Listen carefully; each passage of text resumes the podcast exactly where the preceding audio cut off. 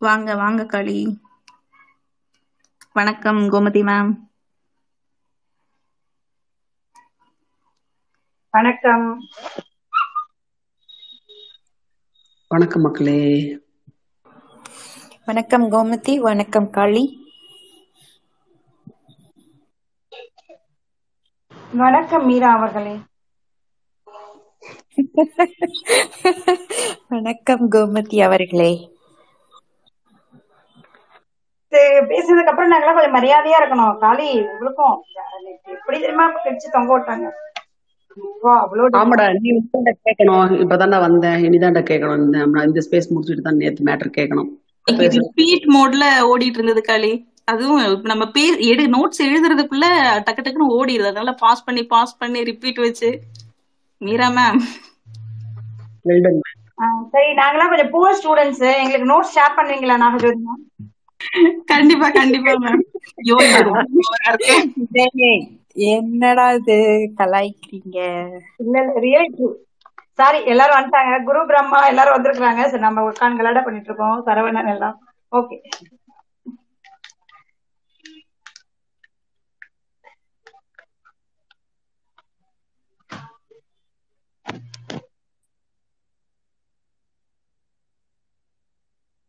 இன்னும் ஒரு ரெண்டு நிமிஷம் வெயிட் பண்ணிட்டு ஸ்டார்ட் பண்ணிடலாம். தாராளமா.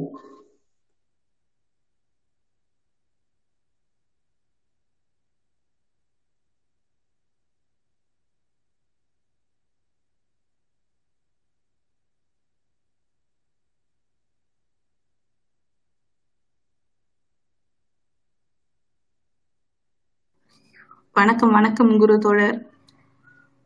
நாகஜோதி மேடம் கேக்குதா? நான் பேசுறது? கேக்குது கேக்குது வாழ்த்துக்கள் சொல்லிட்டு போலாம் தான் வந்தேன். எனக்கு எனக்கும் புஸ்தகங்களுக்கும் ரொம்ப தூரம் ஆக்சுவலா சமீபத்துல.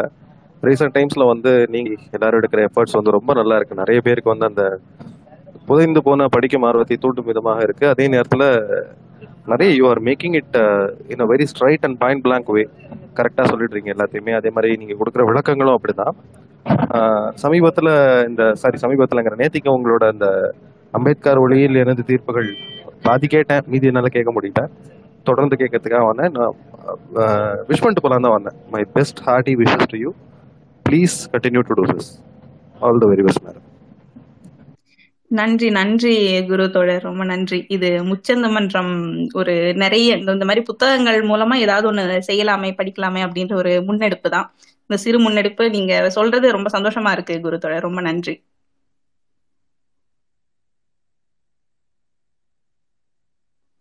ஓகே அப்ப நம்ம ஆரம்பிச்சிடல காளி? மீரா மேம் ஆரம்பிச்சிடலாங்க நாகு. ஓகே தோழர்களுக்கு வணக்கம். நேத்து நம்ம இந்த அம்பேத்கர் ஒளியில் எனது தீர்ப்புகள் இந்த புத்தகத்தோட மூன்று அத்தியாயங்கள் பார்த்தோம். அதுல ஃபர்ஸ்ட் அத்தியாயம் பஞ்சமி நிலம். இந்த பஞ்சமி நிலத்தை குறித்த ஒரு பெரிய உரையாடல் ஒன்று நடந்தது. இதுல ஒரு சின்ன தவறு நடந்துருச்சு. நான் வந்துட்டு ஒரு இடத்துல மென்ஷன் பண்ணியிருப்பேன். இரண்டரை லட்சம் ஏக்கர் பஞ்சமி நிலங்கள்னு சொல்லிட்டு சாரி அது இரண்டரை லட்சம் கிடையாது. பன் பன்னிரெண்டரை லட்சம் ஏக்கர் பஞ்சமி நிலங்கள் வந்துட்டு இருந்தது. அதுல ஒரு லட்சம் வந்து மீட்கப்பட்டிருக்கு அப்படின்றதுதான். சாரி அதை நான் தவறா ஒரு டீட்டெயில் நான் கொடுத்துட்டேன்.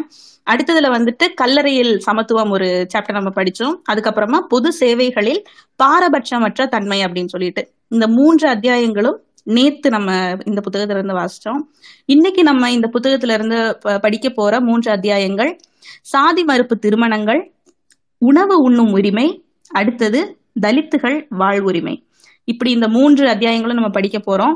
இதுல ஃபர்ஸ்ட் அத்தியாயம் சாதி மறுப்பு திருமணங்கள். காளி நீங்க ரீட் பண்ணிருங்க. நன்றி நாகும் சாதி மறுப்பு திருமணம். டாக்டர் அம்பேத்கர் சாதி மறுப்பு திருமணங்களால் சாதி கட்டுப்பாடு ஓரளவுக்கு ஒளிந்து விடும் என்று நம்பினாலும் செயற்கையான முறையில் அத்தகைய மனங்களை ஊக்குவிப்பதை அவர் விரும்பவில்லை. இந்து சமயத்தை சீர்திருத்த வேண்டும் என்ற முனைப்பில் செயல்படுவோர். காந்தியடிகள் உட்பட ஊக்குவித்த சமபந்தி போஜனமும் சாதி மறுப்பு திருமணங்களும் சாதிகளை ஒழித்து விடாதென்றும் சாதியின் வேர் சாஸ்திரங்களால் ஆழமாக ஊடுருவி இருப்பதையும் சாஸ்திரங்களை ஒழித்தாலொழிய சாதி பழக்கங்கள் ஒழியாதென்றும் அவர் கூறிய கருத்துக்களில் சில. கலப்பு மனங்கள் தான் உண்மையான தீர்வு என்று இது வந்து அம்பேத்கர் சொன்னதை ஆசிரியர் ரீட் பண்றாரு. கலப்பு திருமணங்கள் தான் உண்மையான தீர்வு என்று நான் நம்புகிறேன். இரத்த கலப்பினால் மட்டுமே உறவினர்கள் என்ற எண்ணம் ஏற்படும். இப்படிப்பட்ட உறவு முறைகள் அல்லது அவர் நம் உறவினர் என்று ஏற்படும் வரை சாதி ஏற்படுத்தும் பிரிவு அல்லது பிற சாதியினர் அன்- என்ற எண்ணம் மறையாது. இந்து இந்துக்கள் அல்லாதவர் வாழ்க்கையின் தேவையை விட இந்துக்களுக்கு மட்டுமே கலப்பு மன முறை என்பது வாழ்க்கையில் பெரும் தாக்கம் உண்டாக்கும். காரணக்கூறாக விளங்குகிறது. சமூகம் மற்ற உறவுகளால் ஏற்கனவே பின்னி பிணைக்கப்பட்டிருக்கும் போது திருமணம் என்பது வாழ்க்கையில் நடைபெறும் சாதாரண சம்பவமாகும்.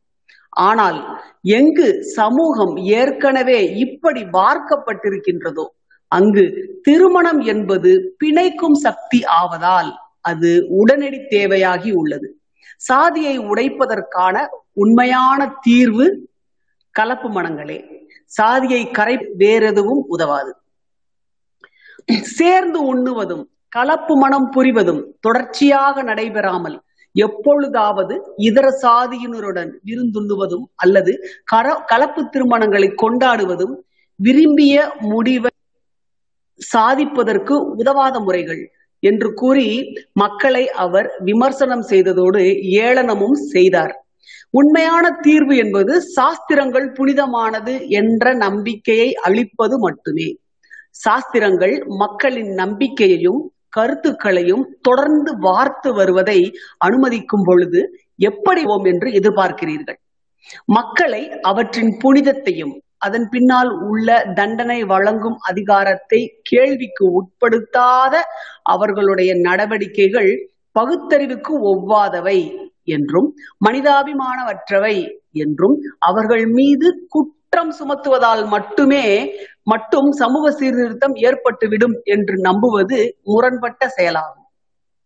சாஸ்திரங்கள் மக்கள் மனதின் மீது படி நம்பிக்கையின் விளைவினால் சாஸ்திரங்களின் புனிதத்தை மக்கள் நம்புவதை நிறுத்தும் வரை அவற்றையே அஸ்திவாரமாக கொண்ட அவர்களது நடவடிக்கைகளை மாற்றிக்கொள்ளவர்கள் என்பதை தீண்டாமை ஒழிப்பில் ஈடுகாந்தி உள்ளிட்ட சீர்திருத்தவாதிகள் உணர மறுக்கின்றனர். அனைத்து சாதியினரும் துண்ணும் விருந்துகளையும் கலப்பு திருமணங்களையும் ஏற்பாடு செய்யவும் அவற்றிற்காக போராடுவதும் செயற்கையான முறையால் வலுக்கட்டாயத்தால் உருவாக்கப்படும் உணவு உட்கொள்ளுதலை ஒத்தது. ஒவ்வொரு ஆணையும் பெண்ணையும் சாஸ்திரங்களின் அடிமைத்தலைகளிலிருந்து விடுவிக்க ஏற்பாடு செய்யுங்கள். சாஸ்திர அடிப்படையில் உருவான அவர்களது மனதிலிருந்து பெருங்கேடான கருத்துக்களை சுத்தப்படுத்தினால் நீங்கள் சொல்லாமலே அவனோ அவளோ கலந்து உண்ணுவார்கள் கலப்பு மனம் புரிவார்கள். சாதி மறுப்பு திருமணங்களுக்கு எதிராக சமூகத்தில் நடைபெற்று வரும் கொடுமைகளை பற்றி உச்சநீதிமன்றம் இவ்வாறு கருத்து தெரிவித்தது. மனுதாரர் வயது வந்தவர் என்பதிலும் சர்ச்சைக்குட்பட்ட காலத்திலேயும் அவர் வயது வந்தவரே என்பது குறித்து எவ்வித விவாதமும் இல்லை. எனவே தாம் விரும்பிய எவரேனும் ஒருவரை திருமணம் செய்து கொள்ளவோ அல்லது விரும்பியவருடன் வாழ்வதற்கோ அவருக்கு சுதந்திரம் உண்டு. இந்து திருமண சட்டப்படியோ அல்லது வேறு எந்த சட்டப்படியோ சாதி கலப்பு திருமணம் செய்து கொள்ளுவதற்கு தடையேதும் இல்லை. குற்றம் சாட்டப்பட்டவர்களின் சாதி கலப்பு திருமணம் செய்து கொண்ட ஜோடி அஹ், எந்த குற்றமும் செய்து கொள் செய்ததாக எங்களுக்கு தெரியவில்லை. மனுதாரரின் சகோதரர்கள் சகோதரி சாதி விட்டு திருமணம் செய்து கொண்டாள் என்று கோபம் அடைந்ததால் அவர்களின் தூண்டுதலின் பேரில் தொடரப்பட்ட குற்றவியல் வழக்கு முற்றிலும் நீதிமன்ற நடைமுறையையும் நிர்வாக எந்திரத்தையும் தவறாக பயன்படுத்திய செயலாகும். மனுதாரரின் கணவரின் சகோதரர்களின் சட்டவிரோத மற்றும் முறையான செயல்களுக்கு எதிராக அவர்கள் மீது நடவடிக்கை எடுப்பதற்கு பதிலாக மனுதாரர் கணவர் மீதும் அவரின் உறவினர்கள் மீதும் காவல்துறை நடவடிக்கை எடுத்திருப்பது எங்களுக்கு பெரும் வேதனை அளிக்கிறது. தங்கள் சாதியை விட்டு திருமணம் செய்து கொள்ளும் இளம் ஆண்கள் பெண்களுக்கு எதிராக தொல்லைகள் பயமுறுத்தல்கள் வன்முறை போன்ற பல சம்பவங்கள் நடப்பது எங்கள் கவனத்திற்கு வந்து கொண்டிருப்பதால் இது குறித்து பொதுவான கருத்துக்களை கூறுகிறோம். சரித்திரத்தில் சிக்கலான காலகட்டத்தை நாடு கடந்து சென்று கொண்டிருக்கும் வேளையில் இவ்வழக்கு போன்ற பொதுமக்கள் நலன் சம்பந்தப்பட்ட விஷயங்களில் நீதிமன்றம் வாழாயிருக்க முடியாது. சாதி முறை என்பது நாட்டின் மீதான ஒரு சாபக்கேடாகும். இதனை எவ்வளவு சீக்கிரம் அழிக்கிறோமோ அவ்வளவு சீக்கிரம் நல்லது. உண்மையிலேயே நாம் எல்லோரும் ஒன்றுபட்டு நாட்டின் முன் உள்ள எல்லா சவால்களையும் சந்திக்க வேளையில் இது நாட்டை கூறு போட்டுக் கொண்டிருக்கிறது. ஆதலின் கலப்பு திருமணம் என்பது சாதி முறையை ஒழிக்க வழிவகுக்கும் என்பதால் அவை நாட்டு நலனுக்கானவை. ஆனால் சாதி கலப்பு திருமணம் செய்து கொள்ளும் ஆண்களையும் வன்முறைகளால் பயமுறுத்துவதாகவும் அல்லது வன்முறை அவர்கள் மீது கட்டவிழ்த்துவதுமான அமைதியை குலைக்கும் செய்திகள் நாட்டில் பல பகுதிகளில் இருந்து எங்களுக்கு வந்த வண்ணம் உள்ளன. எங்களின் இத்தகைய வன்முறை செயல்கள் அல்லது பயமுறுத்தல்கள் அல்லது தொல்லைகள் முற்றிலும் சட்டவிரோதமானவை. ஆதலின் அத்தகைய குற்றம் புரிவோர் கடுமையாக தண்டிக்கப்பட வேண்டும். இது ஒரு சுதந்திர ஜனநாயக நாடு. ஒருவர் வயது வந்த நிலை அடைந்ததும் அவனோ அவளோ தாம் விரும்பும் எவரையும் மனம் செய்து கொள்ளலாம். ஆண் அல்லது பெண்ணின் பெற்றோர்கள் சாதி கலப்பு திருமணத்தை அங்கீகரிக்க முடியவில்லை எனில் அதிகபட்சம் அவர்கள் முடிந்தது மகன் அல்லது மகளுடனான சமூக உறவுகளை துண்டித்துக் கொள்வது மட்டுமே. ஆனால் சாதி கலப்பு திருமணம் அல்லது மத கலப்பு திருமணம் செய்து கொண்டவரை பயமுறுத்துவதோ வன்முறை விளைவிப்பதோ அல்லது வன்முறை விளைவிக்க தூண்டுவதோ இன்னல்கள் தருவதோ கூடாது. ஆதலின் வயதுக்கு வந்த ஒரு ஆணோ பெண்ணோ வயதுக்கு வந்த ஒரு பெண்ணுடனோ அல்லது ஆணுடனோ சாதி கலப்பு மதக்கலப்பு திருமணம் செய்து கொண்டால் அந்த ஜோடியை யாரும் துன்புறுத்தாமலோ பயமுறுத்தல் அல்லது வன்முறைக்கு ஆளாக்கப்படாமலோ பார்த்து கொள்ள வேண்டும் என்று நாடு முழுதும் உள்ள நிர்வாகத்திற்கும் காவல்துறை அதிகாரிகளுக்கும் உத்தரவிடுகிறோம். பயமுறுத்தல் துன்புறுத்தல் வன்முறை விளைவித்தல் போன்ற செயல்களில் எவரேனும் தாமாக ஈடுபட்டாலும் அல்லது அவரின் தூண்டுதலின் பேரில் நிகழ்த்தப்பட்டாலும் அத்தகையோர் மீது குற்றவியல் வழக்கு பதிவு செய்து சட்டத்தில் உள்ள வழிவகைப்படி கடும் நடவடிக்கை எடுக்க வேண்டும் என்று உத்தரவிடுகிறோம். தாங்களாகவே விரும்பி சாதி கலப்பு மற்றும் மத கலப்பு திருமணம் செய்து கொள்வோரை கொல்லும் கௌரவ கொலைகள் பற்றி சில நேரங்களில் கேள்விப்படுகிறோம். இத்தகைய கொலைகளில் கௌரவம் என்று ஏதுமில்லை. உண்மையை சொல்ல வேண்டுமாயின் அச்செயல் தண்டனைக்குரிய கொடிய பிரபுத்துவ மனம் கொண்டவர்களால் நிகழ்த்தப்படும் காட்டுமீராண்டித்தனமான வெட்கக்கேடான கொலைகள் தானே தவிர வேறொன்றுமில்லை. இக்கடும் தண்டனைகளால் மட்டுமே இத்தகைய காட்டுமிராண்டி செயல்களை களைந்தெறிய முடியும். பார்க்க லதா சிங் எதிர் உத்தரப்பிரதேச அரசு மற்றும் ஒருவர் இரண்டாயிரத்தி ஆறு. சாதி மறுப்பு திருமணத்திற்கு உதவ போனவர் மீது கிரிமினல் வழக்கு பதிந்து நிலுவையில் இருந்ததனால் காவல்துறையில் வேலை மறுக்கப்பட்ட சிவநேசனின் பரிதாப வழக்கு என்னிடம் விசாரணைக்கு வந்தது. சிவநேசனின் நண்பர் சுதாகர் ஆரணியைச் சேர்ந்தவர். அவருக்கும் அவருடன் படித்த அறச்செல்விக்கும் சாதி மறுப்பு திருமணம் நடந்தது. அவர்கள் இருவருமே வயதுக்கு வந்தவர்கள் காதலித்து திருமணம் செய்து கொண்டனர். நாடக காதல் அல்ல நிஜ காதல். அவர்கள் திருமண பதிவிற்கு சாட்சியாக போனவர் சிவநேசன் அறச்செல்வியின் அந்நியார் காவல்துறை உதவி ஆய்வாளர். அவரது முயற்சியால் பொய் வழக்கு பதிவு செய்யப்பட்டு சுதாகரும் சிவநேசனும் சிறையில் அடைக்கப்பட்டனர். சிவநேசன் வழக்கு நிலுவையில் இருக்கும் போது இரண்டாம் நிலை காவலர் பணிக்கு தேர்ந்தெடுக்கப்பட்டார். ஆனால் அவரது குற்றப்பின்னணியை விசாரித்து அனுப்பிய அறிக்கையில் குற்றவியல் வழக்கு நிலுவையில் இருப்பதை பற்றி கூறப்பட்டிருந்ததால் அவருக்கு வேலை உத்தரவு மறுக்கப்பட்டது. அதை எதிர்த்து சிவநேசன் நீதி பேராணை மனு தாக்கல் அவ்வழக்கில் அளித்த தீர்ப்பில் சாதி மறுப்பு திருமணத்தை பற்றி உச்சநீதிமன்றம் கொடுத்த தீர்ப்பிலிருந்து மேற்கோள் காட்டினேன். அதன் பின்னர் சிவநேசனுக்கு வேலை அளு வேலை அளிக்க மறுத்தது தவறென்று கூறி அவருக்கான வேலைக்கான உத்தரவு கொடுக்க கீழ்கண்டவாறு உத்தரவிட்டேன். இவ்வழக்கில் ஆரணி காவலர்கள் ஜோடிகளுக்கு காவலர்கள் ஜோடிகளுக்கு அவர்கள் மனம் செய்து கொள்ள உதவுவதற்கு பதிலாக கணவன் மீது மட்டுமன்றி அவனுக்கு மனம் புரிய உதவிய நண்பர்கள் மீதும் பொய் வழக்குகள் போட்டுள்ளனர். மேற்கண்ட பின்னணியில் காவல்துறை கண்காணிப்பாளர் போட்ட உத்தரவை நியாயப்படுத்த முடியாததோடு அது ரத்து செய்யப்படுகிறது. மனுதாரருக்கு இவ்வுத்தரவு நகல் கிடைக்க பெற்ற மூன்று வாரங்களுக்குள் வேலைக்கான உத்தரவை வழங்கும்படி எதிர் மனுதாரருக்கு உத்தரவிடப்படுகிறது. பார்க்க ஸ்ரீனிவாசன் எதிர் காவல்துறை கண்காணிப்பாளர் திருவண்ணாமலை மாவட்டம் தமிழ்நாடு இரண்டாயிரத்தி பதிமூணு. சாதி பஞ்சாயத்துகளில் காஃப் பஞ்ச் காஃப் பஞ்சாயத்து என்று வட இந்தியாவில் அழைக்கப்படுகிறது. காதல் திருமணங்களை முறியடிக்கும் நடவடிக்கைகளை அதற்கு எஸ்சி எஸ்டி வன்கொடுமை தடுப்புச் சட்டத்தின் கீழ் கடுமையான நடவடிக்கை எடுக்கும்படியும் உச்சநீதிமன்றம் உத்தரவிட்டுள்ளது. அதன் சாராம்சம் இதோ.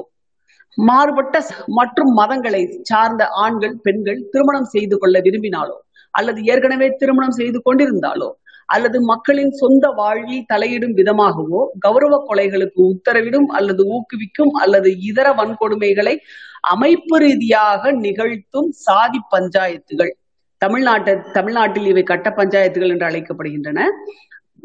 இத்தகைய சாதி பஞ்சாயத்துகள் பற்றி சமீப காலங்களில் கேள்விப்படுகிறோம். இது முற்றிலும் சட்ட விரோதமானவை என்பதால் அவை இரக்கமின்றி அகற்றி எறியப்பட வேண்டும் என்று நாங்கள் கருதுகிறோம். ஏற்கனவே லதா சிங் வழக்கில் தெரிவித்தது கௌரவ கொலைகளிலோ அல்லது இதர வன்கொடுமைகளிலோ கௌரவம் என்று ஒன்றும் இல்லை உண்மையில் அநாகரீகமான வெட்கக்கேடான கொலைகளே அன்றி இவை வேறொன்றுமில்லை.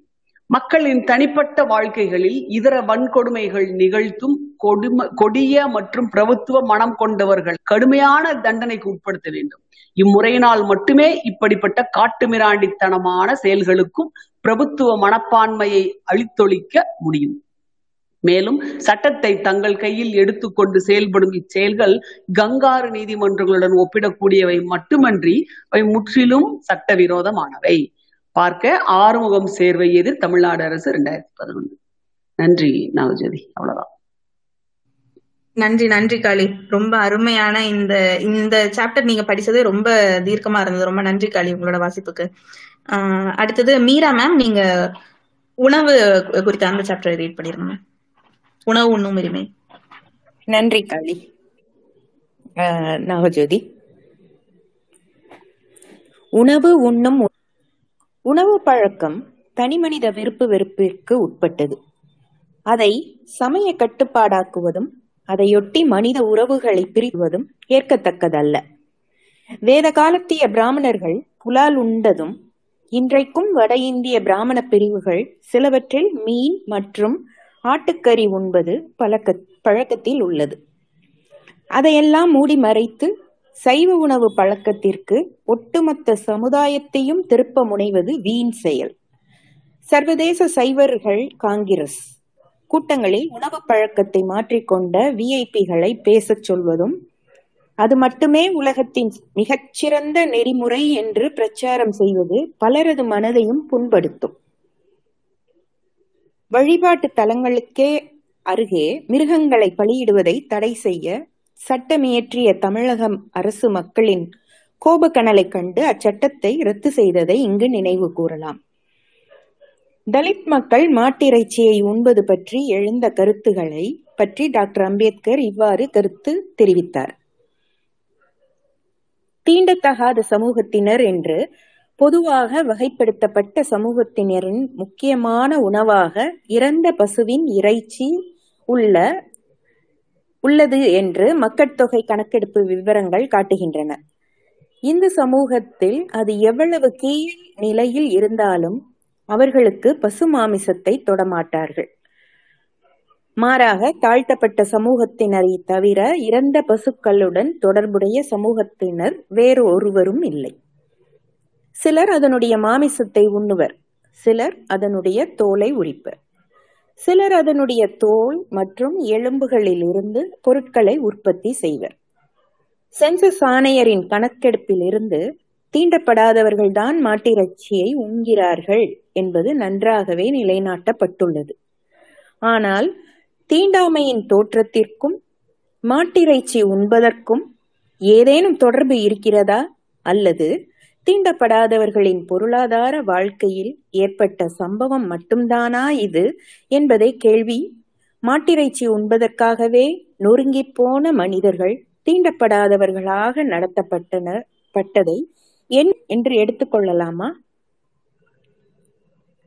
இக்கேள்விக்கு ஆம் என்ற பதிலை தருவது வித தயக்கமும் கொள்ள வேண்டாம்.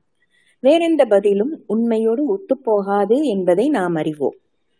முதலாவதாக தீண்டப்படாதவர்கள் அல்லது மூத்த குடியினர் தவிர வேறொருவர் மீதும் உண்பதற்கான தீண்டாமை கரை படவில்லை என்ற உண்மை எம்மிடம் உள்ளது. தீண்டாமைக்கும் இறந்த பசுவிற்கும் உள்ள தொடர்பு பெரிதாகவும் இணக்கமாகவும் இருப்பதனால் அதுதான் தீண்டாமையின் வேறானது என்ற கூற்றை மறுக்க முடியாது. இரண்டாவதாக இந்துக்களிடமிருந்து தீண்டப்படாதவர்களை பிரித்தது எதுவாயின் அவர்கள் மாட்டிறைச்சி உட்கொள்வதுதான்.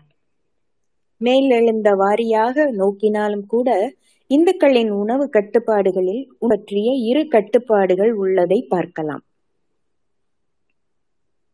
இந்துக்கள் இந்துக்களை சைவர்களாகவும் மாமிசம் உண்பவர்களாகவும் அது பிரிக்கிறது. மேலுள்ள மற்றொரு கட்டுப்பாடு மாட்டிறைச்சி உண்பதற்கு எதிரானது. இந்துக்களை பசுமாமிசம் உண்பவர்களாகவும் அதை உண்ணாதவர்களாகவும் பிரிக்கிறது. தீண்டாமை என்ற பார்வையில் அதை நோக்கும்போது முதல் பிரிவினைக்கு முக்கியத்துவம் கிடையாது. தீண்டப்படக்கூடியவர்களையும் தீண்டப்படாதவர்களையும் முழுமையாக வித்தியாசம் படுத்துகிற இரண்டாவது பிரிவினைதான் முக்கியம். சைவர்களாக இருப்பினும் மாமிசம் உண்பவராயினும் அவர்கள் தீண்டப்படக்கூடியவர்களாக ஒன்றுபட்டு பசுமாமிசம் உண்பதை எதிர்க்கின்றனர். மாறாக தீண்டப்படாதவர்கள் நடைமுறை மற்றும் பழக்கம் காரணமாக பசுமை எவ்வித உறுத்தலும் இன்றி உண்பவர்களாக நிற்கின்றனர். நொறுங்கிய மனிதர்கள் அவர்கள் பௌத்த மதவாதிகளாக இருப்பதனால் இகழ்ச்சிக்கும் அவமதிப்புக்கும் உள்ளாவதோடு அவர்களது மாட்டிறைச்சி உண்ணும் பழக்கம் தான் தீண்டாமையின் முக்கிய காரணம் என்று நாம் முடிவெடுக்கலாம். சமண மதத்தினரின் பர்யூஷான் விரதத்தின் போது ஒன்பது நாட்கள் கறிக்கடைகளை மூடச் சொல்லி அகமதாபாத் நகராட்சி போட்ட உத்தரவை எதிர்த்து கடை கறிக்கடைக்காரர்கள் போட்ட வழக்கை உச்ச நீதிமன்றம் இரண்டாயிரத்தி எட்டில் தள்ளுபடி செய்தது.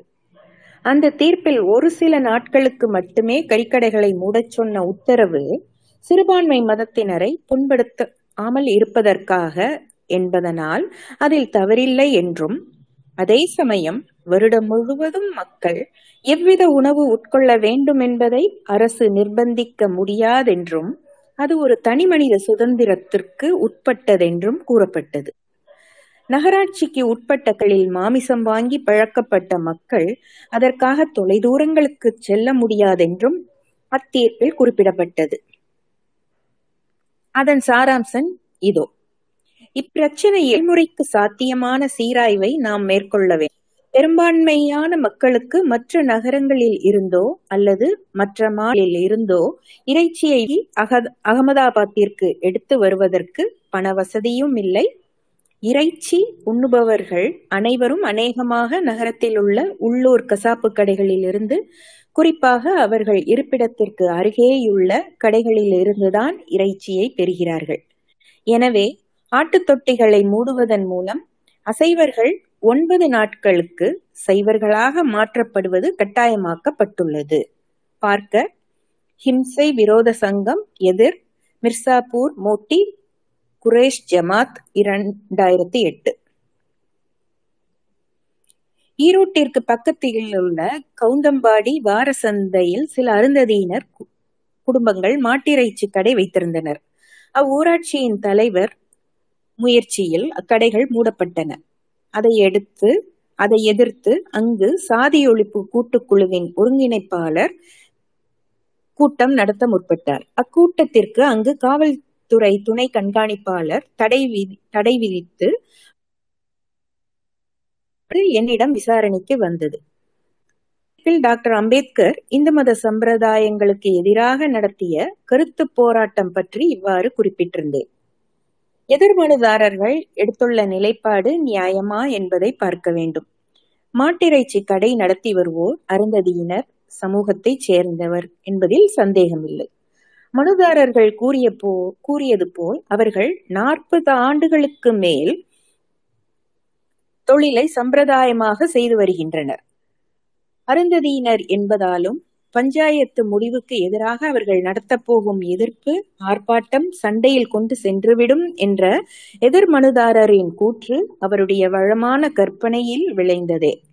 நான்கு வர்ண முறையை கடைபிடிக்கும் இந்து மதத்தினருக்கு எதிராகவும் அவர்களது கட்டுமானத்திற்கு வெளியே வைக்கப்பட்டுள்ள பட்டி சாதியினரை அதாவது அவர்ணத்தார் நடத்தும் முறை குறித்தும் பட்டியல பட்டியலினரின் எதிர்ப்பை தாழ்த்தப்பட்டவர்கள் உரிமைக்காக போராடுபவர். தலை சிறந்தவரான டாக்டர் அம்பேத்கர் ஒருமுறை சிறை செல்ல நேரிட்டது. அமைதியான எதிர்ப்புகள் போதாதென்றும் சாரி அது பாதி பாதியா கட் ஆயிருக்கு. அதனால கண்டினியூஸா காட்டுவது போதாதென்றும் ஆ, அந்நிகழ்ச்சிகளில் தீவிரமாக பங்கு கொள்ள வேண்டுமதை பற்றியும் அவர் இவ்வாறு கூறினார். ஓகே ஓகே பாதி எனக்கு பிரிண்டிங்ல இல்ல அதனால கண்டினியூஸா வாசிக்க முடியல. சாரி தலை சிறந்தவரான டாக்டர் அம்பேத்கர் ஒருமுறை நேரிட்டது. அமைதியான எதிர்ப்புகளை காட்ட போதாதென்றும் அந்நிகழ்ச்சிகளில் தீவிரமாக கொள்ள வேண்டும் என்பதை பற்றியும் அவர் இவ்வாறு கூறினார். ஒடுக்கப்பட்ட வகுப்பினர் தங்கள் பொருளையும் ஆற்றலையும் வீணடித்து சத்தியாகிரக முன்னணியில் போராடுவதை நிறுத்த வேண்டும். இந்து சமூகத்திலிருந்து தங்களது சமூகம் வேறுபட்டதென்று கருதுவதே அவர்களுக்கு சுதந்திரமானதும் கௌரவமானதுமான இடம் இந்நாட்டில் பெறுவதற்காக அவர்களை செய்து கொள்வது பற்றி சிந்திக்க வேண்டும். இந்து மதத்தினரின் பண்டிகையிலும் தேர்விழா மற்றும் இதர வழிபாடுகளிலும் அதே போன்ற நிகழ்வுகளிலும் தாழ்த்தப்பட்ட மக்கள் அனைவரும் இனி கலந்து கொள்ளுதல் கூடாது. பார்க்க அருள் doctor David Pandian doctor B R Ambedkar and the dynamics of neo Buddhism அவர் இந்துக்களுக்கும் தீண்டப்படாதவர்களுக்கும் நடைபெறும் போராட்டம் நிரந்தரமான ஆச்சரியத்துக்குரிய நிகழ்வு என்று குறிப்பிட்டதுடன் மேலும் இவ்வாறு கூறினார். பகிரங்கமாக சொல்லுவேன். இந்துக்களுக்கும் தீண்டப்படாதவர்களுக்கும் நடக்கும் போராட்டம் நிரந்தரமான ஆச்சரியத்துக்கு நிகழ்வு. அது முடிவற்றது. ஏனெனில் அம்மதம் உங்களை அடிமட்டத்தில் இருத்தியுள்ளது. முடிவற்றது இக்- முடிவற்றது இக்காலத்திலும் எல்லா சூழ்நிலைகளிலும் நடைபெறுவதே அது. என்றென்றுமே கீழ்ப்படியில் இருக்க கடவீர் என்று ஏணியின் கீழ்ப்படியில் வைக்கப்பட்டுள்ளீர்கள்.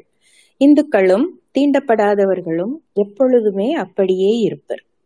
பார்க்க டாக்டர் பி ஆர் அம்பேத்கர் ஏன் மதமாற்றம்? இந்து மதத்தில் உள்ள மதவெறியர்களுக்கு எதிராக பட்டியலின ஜாதி மக்கள் போராட்டத்தை பற்றி குறிப்பிடும்போது அது இந்துக்களின் மனங்களை மாற்றுவதற்கான போராட்டம் என்று விவரித்தார். ஆலய நுழைவுக்கான பிரச்சனை மட்டுமல்ல அது இந்துக்களின் மனப்போக்கை மாற்றுவதற்கான போராட்டம் என்றும் குறிப்பிட்ட அவர் மேலும் இவ்வாறு கூறினார். உங்களது பிரச்சனைகள் ஆலய நுழைவுகளால் மட்டும் தீர்ந்து விடாது அரசியல் பொருளாதாரம் கல்வி மற்றும் சமயம் எல்லாவற்றையும் உள்ளடக்கிய பிரச்சனை இன்றைய சத்தியாகிரகம் இந்துக்களின் மனங்களுக்கு விடப்பட்ட சவால். நம்மை மனிதர்களா இல்லையா என்று கருதுவதற்கு இந்துக்கள் தயாராக உள்ளனரா என்பதை இன்றைக்கே நாம் கண்டுபிடிப்போம். ஆலயத்தில் உள்ள கடவுள் கல்லினால் செதுக்கப்பட்டது என்பதை நாம் அறிவோம். தரிசனங்களாலும் பூஜைகளாலும் நம் பிரச்சனை தீர்ந்து விடாது ஆனாலும் இந்துக்களின் மனதை மாற்றுவதற்கான முயற்சியை நாம் தொடங்குவோம். இ ஜெலேட் தீண்டாமையை தீண்டாமையிலிருந்து தலித்துகள் வரை அம்பேத்கர் இயக்கத்தை பற்றிய கட்டுரைகள். மேற்சொன்ன கருத்துக்களை சுட்டிக்காட்டி போராட்டக் குழுவினர் கண்டன கூட்டம் நடத்தோடு எனது தீர்ப்பில் மேலும் இவ்வாறு கூறினேன். முதல் பிரதிவாதி எடுத்து வைத்துள்ள காரணங்கள் சரியான காரணங்கள் என்று ஏற்றுக்கொள்ள முடியாது. தலித்துகளும் அக்கிராமத்தில் உள்ள பிற இந்து மத பற்றாளர்களுக்கும் சாதி பிரிவினை அதிலும் குறிப்பாக மதப் பிரிவினைகளும் ஏற்பட்டுவிடும் என்று இந்நீதிமன்றம் கருதவில்லை. மாறாக மரபு ரீதியிலான தொழில் நடத்தி வரும் மக்களின் நலன் புறக்கணிக்கப்படும் விதமாக மாட்டிறைச்சி கடை நடத்த ஊராட்சி விதித்த தடைக்கு எதிராக நடத்தப்படும் போராட்டம் அது. பார்க்க எஸ். வீரகுமார் எதிர்காவல்துறை துணை கண்காணிப்பாளர் கோபி உட்கோட்டம் கோபிச்செட்டிப்பாளையம் ஈரோடு மாவட்டம். நன்றி நாகஜோதி. நன்றி நன்றி மீரா மேம். நன்றி. அருமையான வாசிப்பு. நன்றி மீரா மேம் கோமதி மேம் நீங்க அடுத்த சாப்டர் ரீட் பண்ணிருங்க. நன்றி நாகஜோதி. தலித்துகளின் வாழ்வுரிமை. காந்தியடிகள் இந்தியா அதன் கிராமங்களில் வாழ்வதாக குறிப்பிட்டார் உண்மையில் இந்தியாவில் ஒவ்வொரு கிராமங்களும் இரு கிராமங்களை உள்ளடக்கியதாக இருக்கிறது. நான்கு வர்ணத்தார் முக்கிய கிராமத்திலும் பஞ்சமர் அதை விட்டு தள்ளி அமைந்துள்ள காலனிகளிலும் வாழ்கின்றனர். தலித்துகள் வசிக்கும் பசி பகுதிக்கு காலனி என்று பெயர் சூட்டியுள்ளது ஒரு விதத்தில் பெயர் பொருத்தத்தை காட்டுகிறது. ஏகாதிபத்தியங்கள் எப்படி காலனிகளை தங்களது அடிமைகளாகவும் அவற்றை சுரண்டுவதற்காகவும் வைத்திருக்கிறார்களோ அதேபோல் நம் நாட்டில் கிராமவாசிகளின் தேவைகளை பூர்த்தி செய்யும் அடிமை சக்திகளின் இருப்பிடமாக காலனியை வைத்திருந்தனர். தலித்துகளுக்கு மிக சாதாரண சிவில் உரிமைகளும் மறுக்கப்படுவதோடு அரசு காவல்துறை ஆகியன இம்மறுப்பிற்கு துணை போகின்றன. தீண்டாமை ஒரு பிரச்சனை பிரச்சனையாக வெளிப்படாத கிராமங்களில் தீண்டாமை ஒழிக்கப்பட்டு விட்டது என்று கருத முடியாது.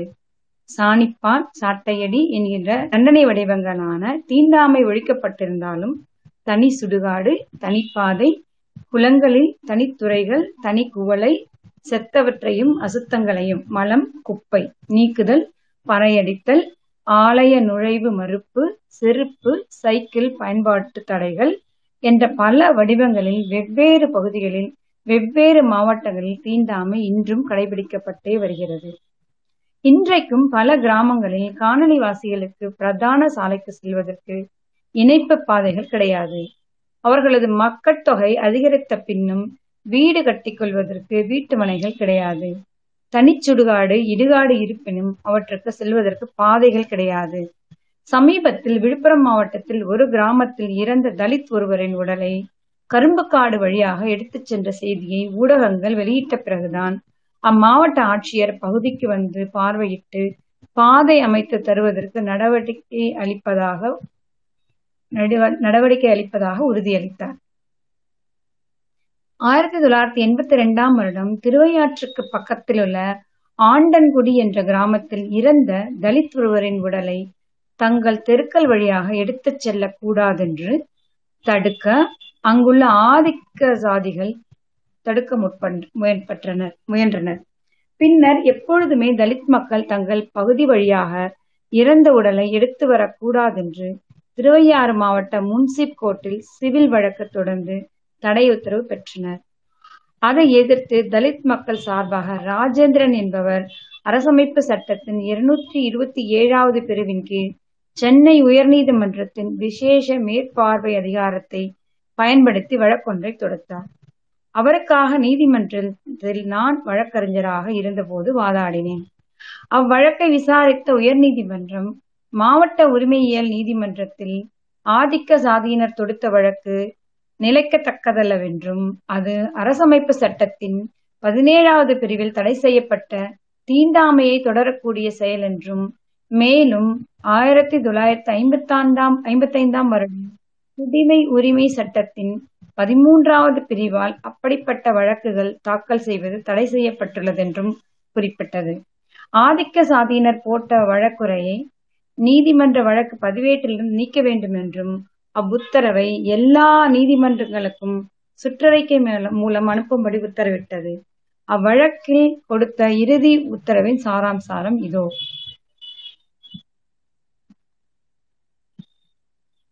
பிரதியால் வலியுறுத்தப்பட்ட வழக்கங்களும் நடைமுறைகளும் ஆயிரத்தி தொள்ளாயிரத்தி ஐம்பத்தி ஐந்தாம் வருடத்திய குடி உரிமை பாதுகாப்பு சட்டத்தின் பிரிவு பதினேழின் படி ரத்து செய்யப்பட்டுள்ளதோடு அதே சட்டத்தின் பதிமூன்றாவது பிரிவு நீதிமன்றங்கள் அப்படிப்பட்ட தாவாக்களை ஏற்றுக்கொள்வதையும் தொடர்ந்து நடத்துவதையும் தீர்ப்பளித்ததையும் தீர்ப்பளிப்பதையும் தடை செய்துள்ளது. அப்படிப்பட்ட தீர்வும் அச்சட்டத்தின் பிரிவுகளும் விரோதமாக இருப்பின் அதை நிறைவேற்ற மறுப்பதற்கும் முடியும். மேலும் அச்சட்டத்தில் தொடர்ந்து நடத்த என்ற வார்த்தை இருப்பினும் அது கூறப்பட்ட சூழ்நிலையை கணக்கில் எடுத்துக்கொண்டு பார்த்தால் அப்படிப்பட்ட பிராதுகள் எந்த விதத்திலும் தடை செய்யப்பட்டுள்ளது. அழைப்பானைக்கு உத்தரவிடும் முன்னர் தாவாவை விசாரணைக்கு ஏற்கும் முன்னர் விசாரிப்பதற்கு சட்டத்தடை ஏதேனும் இருக்கிறதா என்பது பற்றி நீதிமன்றம் ஆராய வேண்டும். இவ்வழக்கில் அரசும் பிரதிவாதியாக சேர்க்கப்பட்டிருப்பதால் குடிமையியல் நடைமுறை சட்டப்பிரிவு என்பதின்படி அறிக்கை விடாததால் கு நா சா பிரிவு என்பதின் கீழ் அறிக்கை கொடுக்கப்பட்டதிலிருந்து விதிவிலக்கு அளிக்கப்பட்ட பின்னரே தாவாவை பதிவு செய்திருக்க வேண்டும். அப்படி ஒரு நிலை ஏற்பட்டிருந்தால் நீதிமன்றம் தன்னுடைய கவனத்தை செலுத்தி தாக்கல் செய்யப்பட்டுள்ள தாவா சட்டப்படியாக நீதிமன்றத்தால் விசாரணைக்கு ஏற்றுக்கொள்ளத்தக்கதா என்று ஆராய்ந்திருக்க முடியும். கற்றறிந்த மனிதாரின் வழக்கறிஞர் இச்சீராய்வை அரசமைப்பு சட்டம் இருநூத்தி இருபத்தி ஏழாவது பிரிவை பயன்படுத்தி தாக்கல் செய்து நியாயமானது. வழக்குகளை விசாரணைக்கு ஏற்றுக்கொள்ளும் முன் கீழ்மை நீதிமன்றங்கள் நியாயமற்ற முறையில் ஏற்றுக்கொள்ளும் பொழுது சமூகத்தில் தீவிர விளைவுகள் ஏற்படுத்தும் என்பதால் அக்கீழ்மை நீதிமன்றங்கள் சட்ட வரையறைக்குள் செயல்படுகின்றனவா என்பதையும் கண்காணிக்கும் கடமை இந்நீதிமன்றத்திற்கு உண்டு. மேலும் கீழ்மை நீதிமன்றங்களை சட்டப்படி செயல்படுகின்றனவா என்பது பற்றி அவை பார்க்க வேண்டும். ஆயிரத்தி தொள்ளாயிரத்தி ஐம்பத்தி ரெண்டாம் வருடத்திய குடியுரிமை பாதுகாப்பு சட்டத்தின் பிரிவுகளை நோக்குங்கால் என்னை பொறுத்தவரை ஏற்கனவே ஏற்கனவே கூறியவற்றை பூரணமாகாது. ஏற்கனவே சரி ஏற்கனவே கூறியவை பூரணமாகாது. நீதிமன்றம் தாவாவை தொடர்ந்து நடத்தக்கூடாது என்ற சட்டம் கூறுவதோடு தொடர்ந்து நடத்த என்ற வார்த்தையும் பயன்படுத்தியுள்ளதால் என்னை பொறுத்தவரை இன்னும் கூடுதலான கடினமான அர்த்தத்தோடு அதை பார்க்க வேண்டும். ஆரம்ப கட்டத்திலேயே விராது கோப்பிலிருந்து எண்டும். பார்க்க வி. ராஜேந்திரன் எதிர் மாவட்ட உரிமையியல் நீதிபதி திருவையாறு மற்றும் இதரர்கள். சிஆர்பிஎன் ஒன்பது ஒன்பது ஐந்து ஸ்லாஷ் ஒன்று ஒன்பது தொண்ணூற்றி மூணு ஆயிரத்தி தொள்ளாயிரத்தி தொண்ணூற்றி மூன்று இருபத்தி ஆறு ஏழு ஆயிரத்தி தொள்ளாயிரத்தி தொண்ணூற்றி ஆறு தேதியிட்டது. ஆயிரத்தி தொள்ளாயிரத்தி தொண்ணூற்றி ஆறு வித்தின் பிராக்கெட் ரெண்டு லா வீக்லி நானூற்றி முப்பது. சட்டமன்ற தமிழ்நாடு அரசு ஆயிரத்தி தொள்ளாயிரத்தி எழுபத்தி எட்டாம் வருடம் தலித்துகளுக்கு வீட்டுமனைகள் வழங்கவும் சுடுகாடுகள் மற்றும் சாலைகள் அமைப்பதற்கான நிலை நிலங்களை கையகப்படுத்தும் வகையில் தனிச்சட்டம் ஒன்று இயற்றப்பட்டது. அந்த சட்டம் செல்லாது என்று ஆயிரத்தி தொள்ளாயிரத்தி எண்பதாம் வருடம் சென்னை உயர்நீதிமன்ற டிவிஷன் பெஞ்ச் தீர்ப்பளித்தது. அதற்கு மேல் அவ்வழக்கு உச்சநீதிமன்றத்திற்கு எடுத்துச் செல்லப்பட்டு ஆயிரத்தி தொள்ளாயிரத்தி தொண்ணூத்தி ஐந்தாம் வருடம் அந்த சட்டம் அரசியல் சட்டத்திற்கு புறம்பானது அல்ல என்று தீர்ப்பு வந்தது. பார்க்க தமிழ்நாடு அரசு எதிர் ஆனந்தி அம்மாள் ஆயிரத்தி தொள்ளாயிரத்தி தொண்ணூத்தி ஐந்து எஸ்எஸ்சி ஐந்து ஒன்று ஒன்பது. அதற்கு பிறகும் சென்னை உயர்நீதிமன்றத்தில் நூற்றுக்கணக்கான வழக்குகள் போடப்பட்டன. தொடுக்கப்பட்ட அவ்வழக்குகளில் மாவட்ட ஆட்சியர் சரியான நடைமுறையை கடைபிடிக்கவில்லை என்று வாதிடப்பட்டது. நான் உயர்நீதிமன்ற நீதிபதியான பின் ரெண்டாயிரத்தி ஏழு ரெண்டாயிரத்தி எட்டு ஆண்டுகளில் தாழ்த்தப்பட்ட மக்கள் நலனுக்கான நிலம் கையகப்படுத்திய வழக்குகளை விசாரித்து நூற்றுக்கணக்கான ரிட்மனுகளை தள்ளுபடி செய்தேன். அதன் மூலம் ஆயிரத்தி தொள்ளாயிரத்தி எழுபத்தி எட்டாம் வருடம் முதல் ரெண்டாயிரத்தி எட்டாம் வரை வருடம் வரை பல திட்டங்களுக்கு இருந்த தடைகள் விலகின. அப்படிப்பட்ட வழக்கு ஒன்றில் மெயினால் அட்வொகேட் ஜெனரலும் மூத்த வழக்கறிஞருமான ஒருவர் ஆஜரானார். அவரிடம் நான் இவ்வழக்குகளை நீங்கள் ஆஜரவா ஆஜராவது வேதனை அளிக்கிறது தலித்துகளின் மீதான கொடுமைகள் பற்றி அட்வொகேட் ஜெனரலாக பத்து ஆண்டுகள் இருந்த உங்களுக்கு கூட புரியவில்லையா? இனி இந்த நிலத்தை கையகப்படுத்தும் சட்டம் மட்டும் போதாது. உங்களது இதயத்திலேதான் அவர்களுக்கு இடம் ஒதுக்கப்பட வேண்டும் என்று கூறினேன். அதற்கு அவர்கள் மீது கொடுமைகள் என்பதெல்லாம் அந்த காலம். இப்பொழுது மாறிவிட்ட சூழ்நிலையில் அவை மறைந்து விட்டன என்று கூறி எனக்கு அஜித் அதிர்ச்சி தந்தார். அவரது வழக்கை தள்ளுபடி செய்தும் எனக்கு மனம் மாறவில்லை. அன்று மாலை நுங்கம்பார் பக்கத்தில் உள்ள லேண்ட்மார்க் புத்தக கடைக்கு போய் எஸ். விஸ்வநாதன் என்ற பத்திரிகையாளர் ஃப்ரண்ட்லைன் என்ற ஆங்கில பத்திரிகையில் எழுதிய கட்டுரைகளின் தொகுப்பு திராவிடர்கள் பூமியில் தலித்துகள் என்ற ஆங்கில புத்தகத்தை வாங்கி கீழ்கண்ட கடித குறிப்புடன் அவரது வீட்டிற்கு அனுப்பி வைத்தேன். அன்புடைய தாங்கள் இன்று காலை நீதிமன்றத்தில் கூறிய கருத்துக்கள் தொடர்பாக இத்துடன் ஒரு புத்தகம் அனுப்பியுள்ளேன். அதை தாங்கள் அவசியம் வாசிக்க வேண்டும். அதன் பின்னர் நாம் தமிழகத்தில் தலித்துகள் நிலை பற்றி விவாதத்தை மீண்டும் தொடரலாம். வாழ்த்துக்களுடன் சந்துரு. அன்று இரவே அம்மூத்த வழக்கறிஞர் தொலைபேசியில் என்னை அழைத்தார். அவர் என்னிடம் தான் நீதிமன்றத்தில் கூறிய வரு கூறியதற்கு வருத்தம் தெரிவிப்பதாகவும் தமிழ்நாட்டில் இப்படிப்பட்ட நிகழ்வுகள் இன்றும் நடப்பது பற்றி அப்புத்தகம் வெளிச்சம் போட்டு காட்டியதாக கூறினார். மதுரை மாவட்ட உசிலம்பட்டியில் தலித் மக்களின் பயன்பாட்டிற்காக நாற்பத்தி ஒன்பது சென்ட் நிலத்தை கையகப்படுத்த தமிழக அரசு முயன்றது. அதை எதிர்த்து ஆயிரத்தி தொள்ளாயிரத்தி எண்பதாம் வருடத்திலிருந்து சட்ட போராட்டத்தை பொன்னையா என்ற நில உரிமையாளர் துவங்கினார். நீதிமன்றத்தை பலமுறை அணுகி அந்நிலத்தை எடுத்துக்கொள்வதை தடை வாங்கினார் அவரது மனுவை தள்ளுபடி செய்து அதை உடனே எடுத்துக்கொள்ள உத்தரவிட்டதோடு நில உரிமையாளருக்கு பத்தாயிரம் ரூபாய் அபராதம் விதித்தேன். அவ்வுத்தரவின் சாராம்சம் இது. நில ஒப்படைப்பு செய்யப்பட்டு மாநில அரசின் வசம் நிலங்கள் ஒப்படைக்கப்பட்டிருப்பினும் மனுதாரை மனுதாரர் சொத்தை விட்டுவிட மனமில்லை என்பது அவர் கொடுத்த சட்ட அறிக்கையிலிருந்தும் கடித தொடர்புகளிலிருந்தும் தெளிவாக காண முடிந்தது அவர் நிலத்தை சாகுபடி செய்து வருவதாகவும் நிலத்தை அனுபவித்து வருவதாகவும் பிரக- பிரகடனப்படுத்தியுள்ளது. அவர் மிருக பலத்தை உபயோகப்படுத்தியுள்ளது தெளிவாகிறது. அரசு எடுத்த சட்டப்பூர்வமான நடவடிக்கைகளை ஒரு தனி நபரின் அப்பட்டமான இத்தகைய எதிர்ப்பை இந்நீதிமன்றம் ஏற்றுக்கொள்ளாது. அரிசன நலத்திட்டத்தின் கீழ் நில மானியம் அளிப்பதற்காக ஒரு செல்லத்தக்க சட்டப்படி நிலம் எடுக்கப்பட்ட பின்னும் முப்பது வருடங்களாக மனுதாரர் நிலத்தை கையில் வைத்துக்கொண்டு நில கையடக்கத்தின் பொது நோக்கம் நிறைவேறவில்லை என்று வாதிடுவது விஷமத்தனமானது.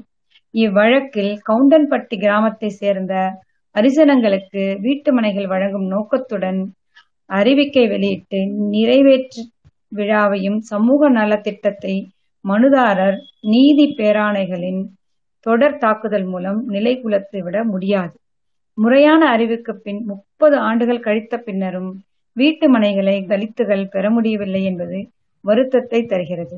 நிலம் கையகப்படுத்தியதற்கான திட்டத்தை நிறைவேற்ற துரித நடவடிக்கைகளை எடுக்காத அரசின் நடவடிக்கை அதன் அக்கறை இன்மையைத்தான் காட்டுகிறது. முதல் மற்றும் இரண்டாம் பிரதிவாதிகள் உடனடியாக நிலத்தை கைப்பற்றி எக்காரணத்திற்காக நிலம் கையகப்படுத்தப்பட்டதோ அத்திட்டத்தினை நிறைவேற்ற தொடர் நடவடிக்கைகளில் நான்கு வாரங்களில் ஈடுபடவும். இவ்வுத்தரவு நிறைவேற்றப்பட்ட அறிக்கையை இந்நீதிமன்றத்தில் சமர்ப்பிக்கவும் உத்தரவிடப்படும் பார்க்க பி. பொன்னையா எதிர் மாவட்ட ஆட்சியர் மதுரை மற்றும் இதரர்கள். நீதி பேராணை மதுரை எண் ஒன்பது ஆறு ஐந்து நாலு ஸ்லாஷ் ரெண்டாயிரத்தி பதினஞ்சு பதினாறு ஒன்பது ரெண்டாயிரத்தி எட்டு தேதியிட்டது. அதேபோல் விழுப்புரம் மாவட்டத்திலுள்ள வானூர் தாலுகாவை சேர்ந்த கடப்பேரி குப்பம் என்ற கிராமத்தில் உள்ள தலித்துகளுக்காக வீங்கவும் பிரதான சாலையுடன் இணைப்பு சாலை உருவாக்கவும் ஆயிரத்தி தொள்ளாயிரத்தி தொண்ணூத்தி எட்டாம் வருடம் புதிய சட்டத்தின் கீழ் நிலத்தை கையகப்படுத்த மாவட்ட ஆட்சித்தலைவர் உத்தரவிட்டார். அது எதிர்த்து நிலை உடைமையாளர் தாக்கல் செய்த மனு பத்து வருடத்திற்கு முன்னர் என் முன்னால் விசாரணைக்கு வந்தது. அந்த நீதி பேராணை மனுவை தள்ளுபடி செய்து கீழ்கண்டவாறு குறிப்பிட்டேன். இதை முறியெடுப்பதனால் தமிழ்நாடு சட்டம் முப்பத்தி ஒன்னு ஸ்லாஷ் ஆயிரத்தி தொள்ளாயிரத்தி எழுபத்தி எட்டு உச்ச நீதிமன்றத்தால் ஆயிரத்தி தொள்ளாயிரத்தி தொண்ணூத்தி ஐந்தாம் வருடம் செல்லும் என்றும் அறிவிக்கப்பட்டு அரிசன நல திட்டங்களுக்கு நில கையகப்படுத்துதல் பற்றிய நடைமுறைகளை ஒட்டி எழுந்த சச்சரவுகளை மூன்று நீதிபதிகள் அடங்கிய அமர்வு இரண்டாயிரத்தி ஆறாம் வருடம் முடிவுக்கு கொண்டு வந்தது என்பதையும் நாம் குறிப்பிட வேண்டும். பத்து ஆண்டுகள் தாக்கல் செய்யப்பட்ட இவ்வழக்குகள் தலித்துகளின் நலனுக்காக உருவாக்கப்பட்ட நல திட்டங்களை அநேகமாக தடுத்து தடுத்துவிட்டன. முப்பது ஆண்டுகள் கழித்தும் தலித்துகளுக்காக உருவாக்கப்பட்ட சட்டம் காகித சட்டமாகவே இன்னும் இருக்கிறது. சமூகத்தில் உள்ள தலித்துகளும் பழங்குடியினரும் இரத இதர பிற்பட்ட வகுப்பினரும் நம்மை பயக்கவும் பாதுகாக்கவும் பாகுபாடற்ற பல சட்டங்களும் சாரி சமூகத்தில் உள்ள தலித்துகளும் பழங்குடியினருக்கும் இதர பிற்படுத்த வகுப்பினருக்கும் நன்மை பயக்கவும் பாதுகாக்கவும் பாகுபாடற்ற பல சட்டங்களும் நேரடியாக நன்மை தரும் பிரிவுகளுள்ள இந்திய சட்டங்களுக்கும் இங்கிருப்பினும் அச்சட்டங்கள் நிறைவேற்றப்படுவதும் அமுலாக்கப்படுவதும் மிகவும் அரிதே. தலித்துகள் சமூக மொழி சார்ந்த அமைப்பு ரீதியான தடைகளை எதிர்நோக்கி இருப்பதால் உணர்வற்ற சிவில் நிர்வாகத்தையும் கீழ் எப்பொழுதும் எதிர்ப்புள்ள அமைப்பையும் எதிர்கொள்வது சாத்தியமற்றதாகிவிடுகிறது. மொத்த அமைப்புமே தலித்துகளை புறந்தள்ளி வைப்பதற்காக வடிவமைக்கப்பட்டுள்ளது. பார்க்க ஜி. லக்ஷ்மி அம்மாள் மற்றும் ஒருவர் எதிர் மாவட்ட ஆட்சியர் விழுப்புரம் மற்றும் இதரர்கள். நீதி பேராணையின் ஒன்னு ஐந்து நாலு ஐந்து நாலு ஸ்லாஷ் ஆயிரத்தி தொள்ளாயிரத்தி தொண்ணூத்தி ஒம்பது மூணு பன்னிரெண்டு ரெண்டாயிரத்தி எட்டு தேதியிடப்பட்டது. மனு ஸ்லாஷ் டிஎன் ஸ்லாஷ் ஆயிரத்தி நானூற்றி எழுபத்தி ஒன்பது ஸ்லாஷ் ரெண்டாயிரத்தி எட்டு. ஆனால் கிறிஸ்துவ மதத்தை தழுவிய தலித்துகளின் பாடுதான் திண்டாட்டமாகிவிட்டது. மதம் மாறிய இடத்திலும் சம உரிமை கிடைப்பதில்லை. பழைய இந்து மதத்தினரும் தங்களது தீண்டாமையை கைவிடுவதில்லை. அம்மக்கள் தலித் காலனிகளிலேயே தொடர்ந்து வசித்தும் அவர்கள் மீது கடைபிடிக்கப்படும் தீண்டாமை தொடர்ந்தும் அவர்களுக்கு இந்து மதத்தை சார்ந்த தலித்துகளுக்குண்டான சலுகைகள் மறுக்கப்பட்டு வருவது வருகிறது என்பதை முன்னரே பார்த்தோம். ஆயிரத்தி தொள்ளாயிரத்தி எண்பத்தி ஐந்தாம் வருடம் சென்னையைச் சேர்ந்த சூசை என்ற செருப்பு தைக்கும் தொழிலாளி பட்டியலின மக்களுக்கான சலுகையை மதத்தின் அடிப்படையில் வழங்குவதை எதிர்த்து உச்ச நீதிமன்றத்தில் வழக்கு தொடர்ந்தார். அவ்வழக்கை விசாரித்த நீதி தலைமை நீதிபதி பி. என். பகவதி மதமாற்றத்திற்கு பிறகு சாதி கொடுமைகள் தொடர்கின்றன என்பதை ஏற்றுக்கொள்ள முடியாதென்றும் தென்னிந்திய மாற்றத்திற்கு பின்னரும் மக்கள் தீண்டப்படாதவர்களாகவே கருதப்படுகிறார்கள் கருதப்படுகிறார்கள் என்பதற்கான ஆதாரங்கள் மிக சொற்ப அளவில் முன்வைக்கப்பட்டுள்ளதென்றும் கூறி வழக்கை தள்ளுபடி செய்தார். ஆயிரத்தி தொள்ளாயிரத்தி ஐம்பதாம் வருடத்திய அரசமைப்பு சட்டம் இதின் பிராக்கெட் பட்டியலின சாதிகள் உத்தரவின்படி இந்து மதத்தையும் சீக்கிய மதத்தையும் பின்பற்றும் சாதிகளை சார்ந்த உறுப்பினர்களுக்கு மட்டுமே பட்டியலின சாதிகளை சார்ந்தவர்களுக்கான அரசமைப்பு சட்ட பிரிவுகள் பொருந்தும் என்பது தெளிவானது. அந்த சாதியில் உள்ள கிறிஸ்தவ மதத்தை சாதாது என்பது அவ்வுத்தரவின் மூன்றாவது பத்தியில் சொல்லியிருப்பது போல் அரசமைப்பு சட்டத்தில் பட்டியலின சாதிகளுக்கு கொடுத்துள்ள பிரிவுகள் பொருந்தாது என்பதை பார்க்கலாம். பார்க்க சூசை எதிர் இந்திய யூனியன் மற்றும் இதரர்கள் ஆயிரத்தி தொள்ளாயிரத்தி எண்பத்தி ஐந்து வித்தின் பிராக்கெட் எஸ்யூபிபி எஸ்சிசி ஐநூத்தி தொண்ணூறு பிராக்கெட் க்ளோஸ் ஆயிரத்தி தொள்ளாயிரத்தி தொண்ணூத்தி ஆறில் மதம் மாறிய பட்டியலினத்தொருவரின் ஜாதி சான்றிதழ் பற்றி விசாரித்த உச்ச நீதிமன்ற நீதிபதி கே. ராமசாமி வல்சம்மா பால் என்ற வழக்கில் தென்னிந்தியாவில் எவ்வாறு பட்டியலின மக்கள் மதம் மாறிய பின்னரும் கொடுமைக்குள்ளாக்கப்பட்டிருக்கின்றனர் என்பதை மிக தெளிவாக தனது தீர்ப்பில் பதிவு செய்துள்ளார். தென்னிந்தியாவில் நினைவு கட்டிய காலங்களிலிருந்து இந்து மதத்திலிருந்து வேறொரு மதத்தை தழுவியவருக்கு தான் சென்றடைந்துள்ள புதிய அமைப்பிற்கு விரோதமில்லாமல் தன்னுடைய அசல் ஜாதியில் தொடர்வது பொது நடைமுறையாக தொடர்கிறது. ஒருவர் தனது பழைய மதத்தை துறந்து புதிய மதத்தை தழுவினால் அவருக்கு ஜாதி இழப்பு ஏற்படுவதில் பார்க்க திருமதி வலசம்மா பால் எதிர் கொச்சின் பல்கலைக்கழகம் மற்றும் இதரர்கள் ஆயிரத்தி தொள்ளாயிரத்தி தொண்ணூத்தி ஆறு வித்தின் பிராக்கெட் த்ரீ எஸ்எஸ்சி ஐநூத்தி நாற்பத்தி ஐந்து சூசை கொடுத்த வழக்கிற்கு பின் கத்தோலிக்க குருமார்கள் சபை அன்றைய பிரதமரை சந்தித்து சட்ட திருத்தத்தின் மூலம் மத அடிப்படையிலான வேறுபாட்டை நீக்க கூறினர். அதன் பின் ஆயிரத்தி தொள்ளாயிரத்தி தொண்ணூத்தி ஆறில் காங்கிரஸ் சட்டத்தை திருத்த மக்களவையில் கொண்டு வந்த பொழுதும் முழு மனதுடன் அதை நிறைவேற்ற முன்வரவில்லை. பாஜக பாஜகவினர் ஆதரவை எதிர்பார்த்திருந்த காங்கிரஸ் கட்சியின் மக்களவை கால முடிவிற்கு பின் மரணித்து விட்டது. மறுபடி இரண்டாயிரத்தி நான்காம் ஆண்டு வருடம் மத அடிப்படையில் தலித் மக்களுக்கான சலுகை வழங்கப்படுவதை எதிர்த்த வழக்கு உச்சநீதிமன்றத்தில் போடப்பட்டு இன்றும் நிலுவையில் உள்ளது. இரண்டாயிரத்தி பதினொன்றாம் வருடம் அவ்வழக்கை விசாரித்த மூன்று நீதிபதிகள் அடங்கிய அமர்வு வழக்கு பற்றிய தகவல்களை பொதுமக்கள் கவனத்திற்கு வலைதளத்தில் வெளியிட உத்தரவிட்டதோடு மட்டுமின்றி தேசிய பட்டியலின மக்களுக்கான ஆணையத்தின் கருத்தையும் கேட்க அறிவிப்பு கொடுத்தது. இக்குழப்பங்களுக்கிடையே இரண்டாயிரத்தி பனிரெண்டாம் வருடம் தம் தமிழக கிராமம் ஒன்றில் கிறிஸ்தவ மதத்தை தழுவிய பட்டியலினத்தவர் ஒருவரின் இறப்புக்கு பின் கிராம பொது கல்லறையில் அவரது உடலை புதைக்க முற்பட்ட போது ஜாதி இந்துக்கள் அம்முயற்சியை தடுத்தனர். மதம் மாறியிருப்பனும் இருப்பினும் பட்டியலினத்தை சார்ந்தவர் என்பதால் பட்டியலினத்தவருக்கான தனி கல்லறையில் மட்டுமே அவரது உடலை புதைக்க வேண்டும் என்று சண்டித்தனம் செய்தனர். பல எதிர்ப்பிற்கிடையே வருவாய்த்துறையினர் தலையிட்டால் இறந்தவரின் உடல் பொது கல்லறையில் புதைக்கப்பட்டது. அப்பகுதி தலித் கிறிஸ்துவர்கள் விளையப் போகும் எதிர்வினை என்னவா இருக்கும் என்று அச்சத்தில் இன்றும் வாழ்ந்து வருகின்றனர். அவல நிலைதான் இன்றும் உள்ளது. பட்டியலின மக்கள் இந்துக்களாயினும் பிற மதத்தை தழுவியனாயினும் இழைக்கடி கொடுமைகள் ஒன்றே. ஜாதி பெயரை சொல்லி திட்டுவது வன்கொடுமை சட்டத்திற்கு குற்றமாக்கப்பட்டிருப்பினும் பாதிக்கப்பட்டவர் கிறிஸ்துவராயிருந்தால் அது குற்றமாக கருதப்படாதென்பது எவ்வளவு பெரிய கொடுமை. விழுப்புரம் மாவட்டத்தில் செஞ்சி தாலுகாவிலுள்ள தாமனூர் கிராமத்தில் கிறிஸ்தவ மதத்தை தழுவிய முப்பத்தி ஏழு ஆதி திராவிட குடும்ப குடும்பங்கள் இருந்தன. அவர்களுக்கு வீட்டுமனை வழங்க தொள்ளாயிரத்தி எழுபத்தி எட்டாம் வருட தமிழ்நாடு அரிசனங்களின் நலத்திட்டங்களுக்காக நிலங்களை கையகப்படுத்தும் சட்டத்தின் கீழ் தமிழ்நாடு சட்டம் ஆயிரத்தி தொள்ளாயிரத்தி முப்பத்தி ஒன்று ஆயிரத்தி தொள்ளாயிரத்தி எழுபத்தி எட்டு நிலத்தை கையகப்படுத்த ஆயிரத்தி தொள்ளாயிரத்தி தொண்ணூத்தி ஒன்பதாம் வருடம் மாவட்ட ஆட்சித்தலைவர் அறிக்கை கொடுத்தார். அவ்வறிக்கையில் நிலங்களுக்கு தாமனூர் கிராமத்தில் உள்ள கிறிஸ்துவ ஆதி திராவிடர்களுக்காக நிலக நிலம் கையகப்படுத்துவதாக குறிப்பிடப்பட்டது. இதை பயன்படுத்தி கொண்ட நில உடைமையாளர் உயர்நீதிமன்றத்தில் நீதி பேராணை மனு தாக்கல் செய்தார்.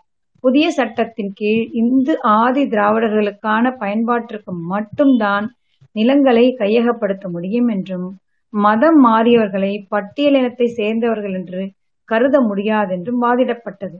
இதற்கிடையில் முப்பத்தி ஏழு குடும்பங்களும் வருவாய்த்துறையால் பட்டாக்கள் வழங்கப்பட்டன.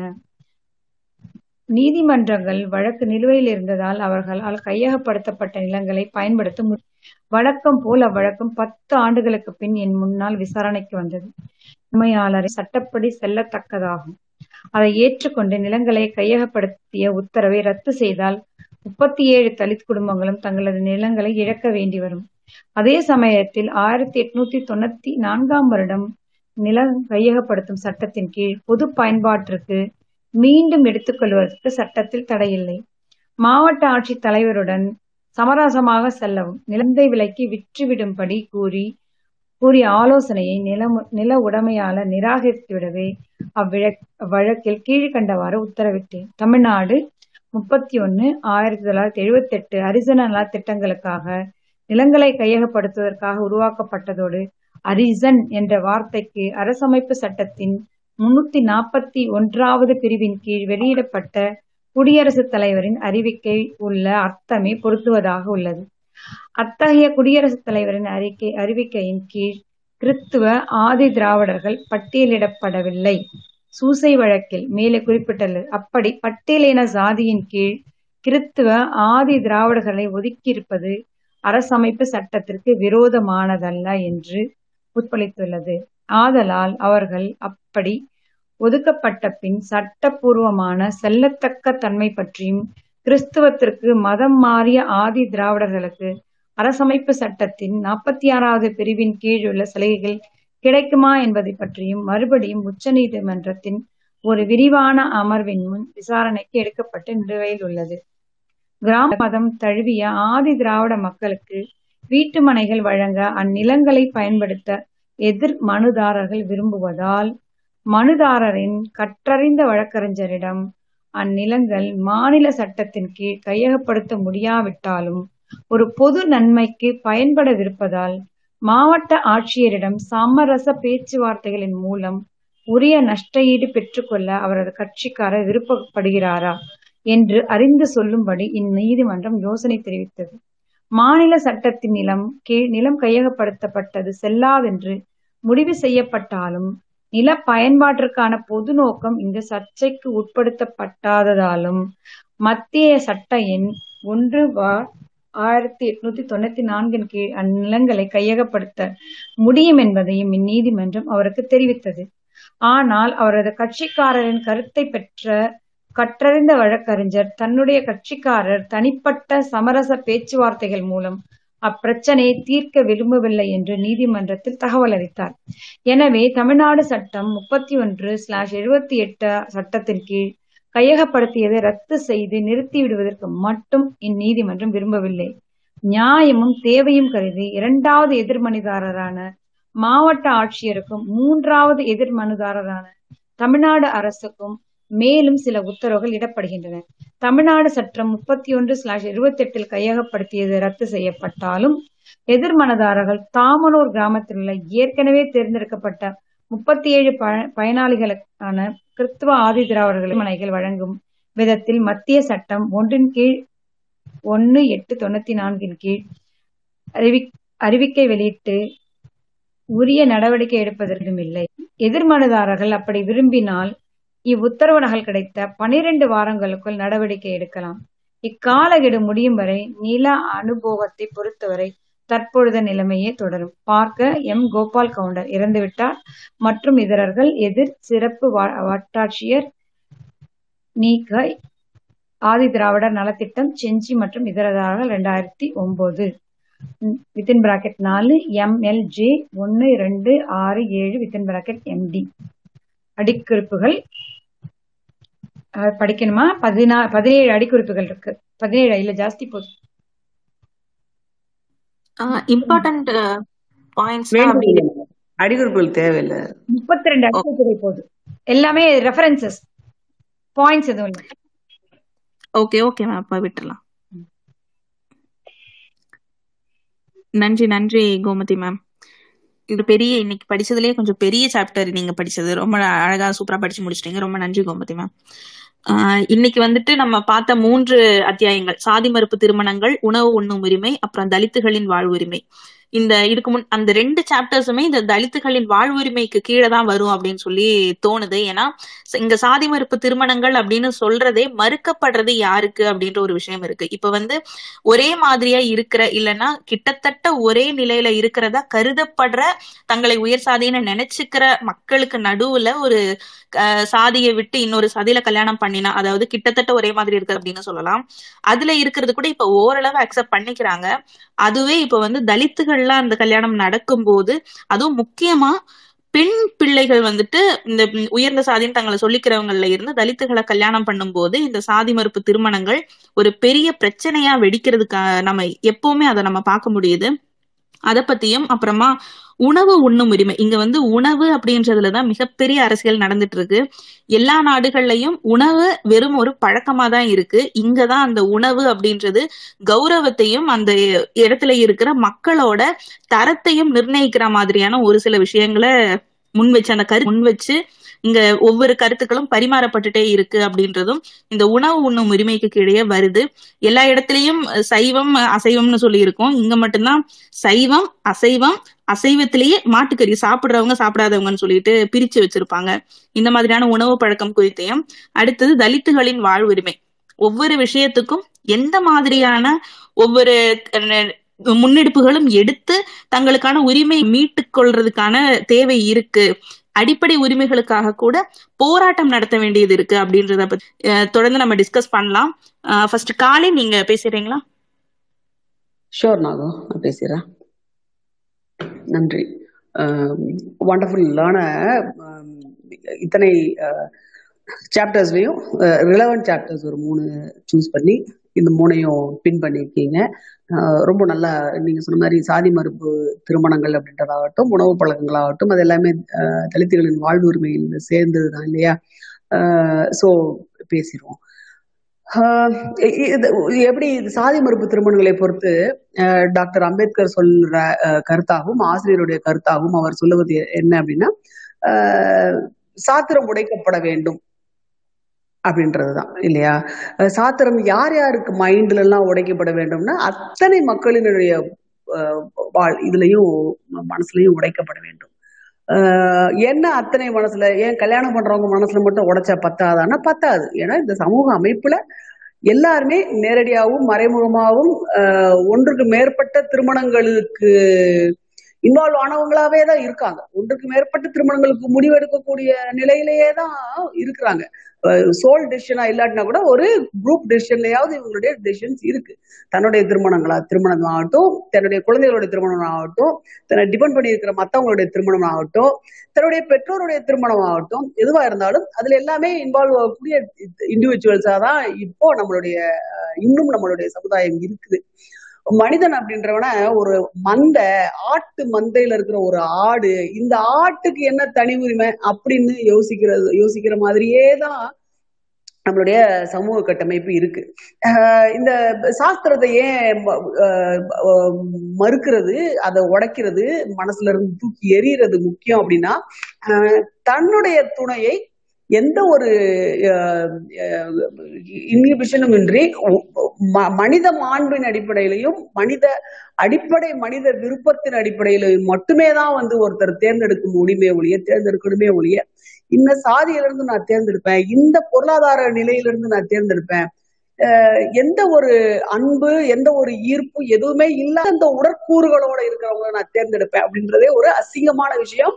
இதைத்தான் நம்ம திரும்ப திரும்ப சொல்லிட்டு வரோம் இதனாலதான் காதல் திருமணங்கள் பெருகணும் அப்படின்னு சொல்லிட்டு வரோம் இந்த காதல் திருமணங்கள் இதனாலதான் அரேஞ்ச் மேரேஜஸ் ஏற்பாடு செய்யும் திருமணங்கள் வந்து ஆஹ் அழியணும் அப்படின்னு சொல்லிட்டு வரோம் அப்ப இந்த காதல் திருமணம் அப்படின்ற ஆப்ஷன் போயிட்டா எந்த கண்டிஷனுமே ஈர்ப்பு விருப்பம் ஆஹ் காதல் இந்த விஷயத்தை தவிர வேற எதுவுமே நிர்ணயிக்கும் ஆஹ் விஷயங்கள்ல இருக்கக்கூடாது அப்படின்றதான் சொல்றோம்.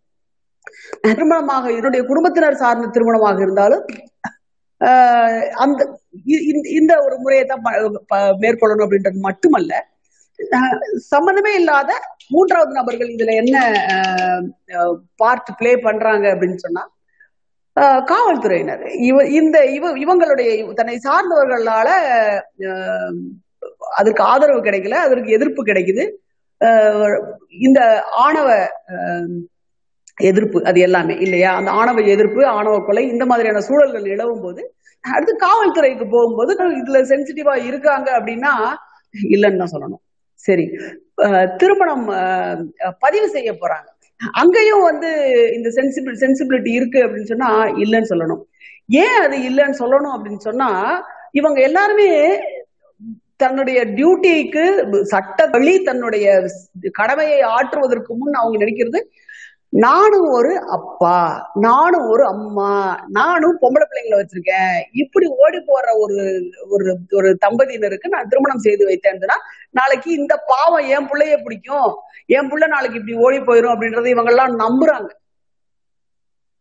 இது உண்மை. இது இது கள நிலவரத்துல இருந்து பா- இருந்து அப்சர்வ் பண்ணி பாருங்க உங்களுக்கு இது புரியும்.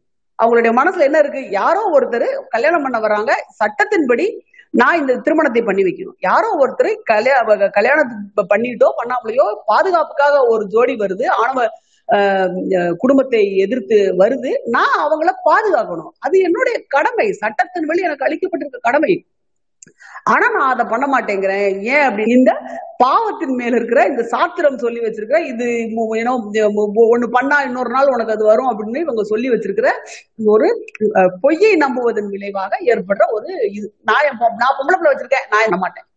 இவங்க ரொம்ப காமனா சொல்றது இதெல்லாம் பண்ண முடியுமா? நம்ம நம்மளும் தானே பொம்பளை பிள்ளை வச்சு அப்படின்றது ஒரு ஒரு இதாவே ரிப்பீட்டடா இத தொடர்ச்சியா பாக்குறோம் சோ கல்யாணத்துக்கு சம்பந்தப்பே சம்பந்தமே படாதவர்களுக்கே இந்த ஆணவ போக்கை வந்து ஆணவ அஹ், கொலைகளை வந்து ஆவ- ஆணவ இந்த எதிர்ப்புகளை எதிர்ப்புகளை வந்து வேண்டிய அதற்கு பணிந்து போக வேண்டிய அதுக்கு மௌனம் சாதிக்க வேண்டிய நிலை இருந்தால் ஒரு அரசாங்க இயங்க இயந்திரத்தில் இருக்கவங்களுக்கு இந்த நிலை இருந்தா அப்போ அதுல எமோஷனல் இன்வால்வ் ஆயிருக்கிற குடும்பங்கள் எவ்வளவு தீவிரமாக இருக்கும்.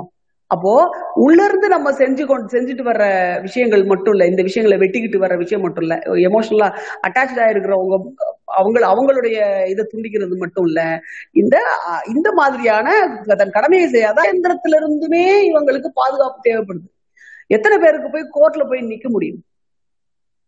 இதற்கு தேவை என்ன தேவை அப்படின்னா இந்த இடத்துல ரொம்ப வலிமையாக இவர்களுக்கு சட்ட உதவி செய்யும் நபர்கள் தான் வந்து இந்த இடத்துல தேவைப்படுறாங்க. அதற்காக நான் பஞ்சாயத்துக்கு ஈக்குவலான அஹ், வழக்கறிஞர் அலுவலகத்தில் வைத்து திருமணம் செய்து வைத்து அது அதன் அதன் அதற்கு பின்னால் ஏற்படும் விரும்பத்தகாத விளைவுகளை பற்றி நான் பேசவில்லை. அதை நீதிமன்றமுமே வந்து கண்டனம் தெரிவித்திருக்கிறது. வழக்கறிஞர் அலுவலகம் அப்படின்றது திருமணம் செய்வதற்கான இடம் இல்லை அப்படின்றத நீதிமன்றமே தொடர்ச்சியாக சொல்லி வருகிறது. ஆனா இந்த இடத்துல இந்த இடத்து இந்த இந்த இந்த விஷயங்கள் வளர்றதுக்கு காரணமே இந்த இன்சென்சிட்டிவிட்டி குடும்பத்தினர் தான் இன்சென்சிட்டிவா இருக்காங்கன்னு அரசு இயந்திரமும் இன்சென்சிட்டிவா இருக்கிறது தான் இந்த மாதிரியான சில விஷயங்கள் வளர்றதுக்கான காரணமாகவும் இருக்கு. கங்காரு கோர்ட் அப்படின்ற ஒரு விஷயத்தை பத்தி சொல்லியிருக்காரு. வட இந்தியாவுல நம்ம கட்ட பஞ்சாயத்துன்னு சொல்றோம் இல்லையா? வட இந்தியாவுல காப் பஞ்சாயத்து காப் அப்படின்னு பஞ்சாயத்து கங்காரு கோர்ட்டுகள் நிறைய இருக்கிறது. நிறைய தடவை உச்சநீதிமன்றத்தின் கண்ட கண்டனங்களை கண்டனத்தை அஹ், இது பண்ணி நம்ம ஏற்கனவே இதை பத்தி பேசியிருக்கோம். நிறைய தடவை அஹ், கண்டனத்தை பெற்றும் மாநிலங்களுக்கு உச்சநீதிமன்றம் உத்தரவிட்டும் இந்த காப் பஞ்சாயத்துகளை வந்து இது பண்ணுங்க. என்ன பண்றாங்க இவங்க? இதேதான்.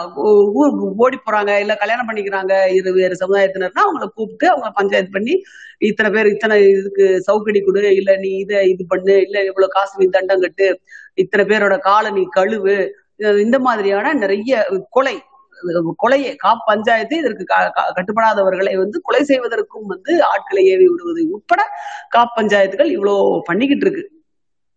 ஆணவ கொலைகளை பற்றி அஹ், எப்போ வந்து அஹ், தமிழகத்துல இதெல்லாமே ரொம்ப குறைவாக தான் இருந்தது. சமீப காலங்கள்ல ரொம்ப அதிகமாக கூடிக்கொண்டு வருவதை பார்க்கிறோம். இது வலதுசாரி சிந்தனை மட்டுமல்ல பிரிவினை வாத சிந்தனைகள் அஹ், ஜாதி இல்ல அப்படின்னு சொல்லிக்கிட்டே ஜாதி அப்படின்ற ஒரு விஷயத்த பயங்கரமா தூக்கி பிடிக்கிற அஹ், பிரிவினைவாத சக்திகள் அஹ், இந்த மாதிரியான தொடர்ச்சியா பேசிக்கிட்டு வரதும் அவங்களுக்கு கிடைக்கக்கூடிய கவனமும் எதிர்மறை கவனமாக இருந்தா கூட அவங்களுக்கு கிடைக்கக்கூடிய கவனமுமே கூட ஆஹ் இந்த மாதிரியான கட்ட பஞ்சாயத்துகளும் ஆணவ கொலைகளை ஊக்குவிக்கும் ஒரு சூழல் சமீப காலமாக அதிகரித்து வருகிறது.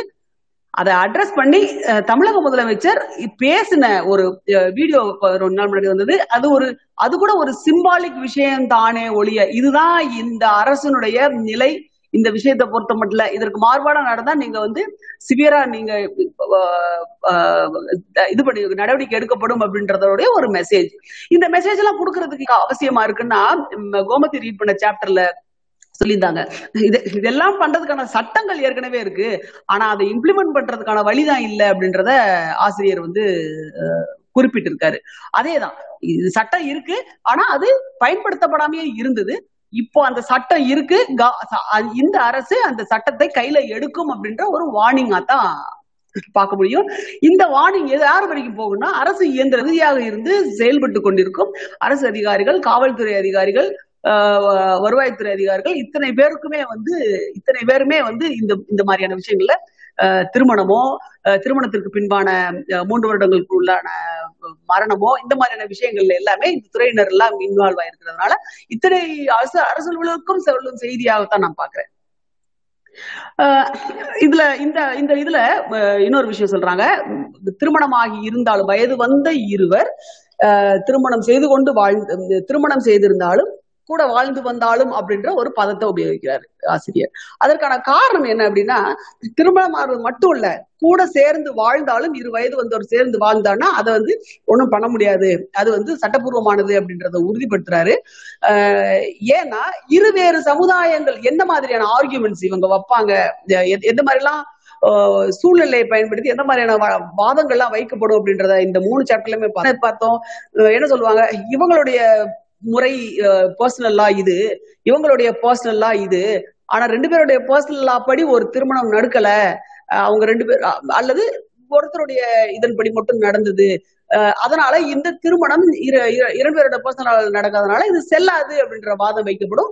ஏன்னா அந்த மாதிரியான திருமணங்கள் சிறப்பு திருமண சட்டம் அப்படின்ற ஒரு சட்டத்தின் கீழே திருமணம் செய்தா செய்தால்தான் அது செல்லும். ஆனா அதை செய்வதற்கு என்ன பிரச்சனை இருக்குன்னா அந்த முப்பது நாள் நோட்டீஸ் போட்டு இந்த மாதிரியான ப்ரொசீஜர்ஸ் வந்து பதிவு அலுவலகங்கள்ல ஃபாலோ பண்ண வேண்டி இருக்கிறதுனால நீதிமன்றத்துக்கு வருபவர்களோ அல்லது அந்த மாதிரியான ப்ரொசீஜர்ஸை கோத்ரூ பண்ண முடியாம தங்களுடைய திருமணத்தை சாலம்னைஸ் பண்ண முடியாம ஏதோ ஒரு முறைப்படி திருமணம் பண்ணிக்கிட்டு திருமணம் பண்ணிட்டு கூட பதிவு பதிவு அலுவலகத்துல போய் சாலம்னைஸ் பண்ணலாம். அப்படி சாலம்னைஸ் பண்ண முடியாதவங்களுக்காக ஊன்தான் அப்போ இவங்க சேர்ந்து வாழ்ந்தாலே போதும். வயது வந்து இருவர் சேர்ந்து வாழ்ந்தாலே போதும். அவர்களுடைய திருமணம் செல்லத்தக்க திருமணம் இருக்க வேண்டிய அவசியம் இல்ல. சேர்ந்து வாழ் வாழும் அப்படின்ற ஒரு ஸ்டேட்டஸை கூட போதுமானது அப்படின்ற ஸ்டேட்மெண்ட் வந்து ஆசிரியர் கொடுத்திருப்பதாக என்னுடைய இன்டர்பிரிட்டேஷன் இந்த இடத்துல நான் வைக்கிறேன்.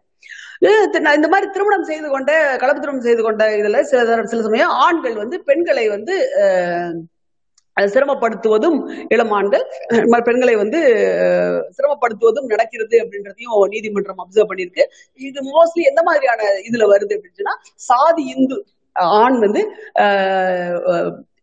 பட்டியலின பெண்ணை திருமணம் செய்து செய்யும் போது அந்த பெண் ஏற்கனவே வந்து ஒரு திருமணம்ன்ற ஒரு ஒரு ஒரு இன்ஸ்டிடியூஷன்லயே பெண்ணுடைய நிலை என்னன்னு நமக்கு தெரியும்.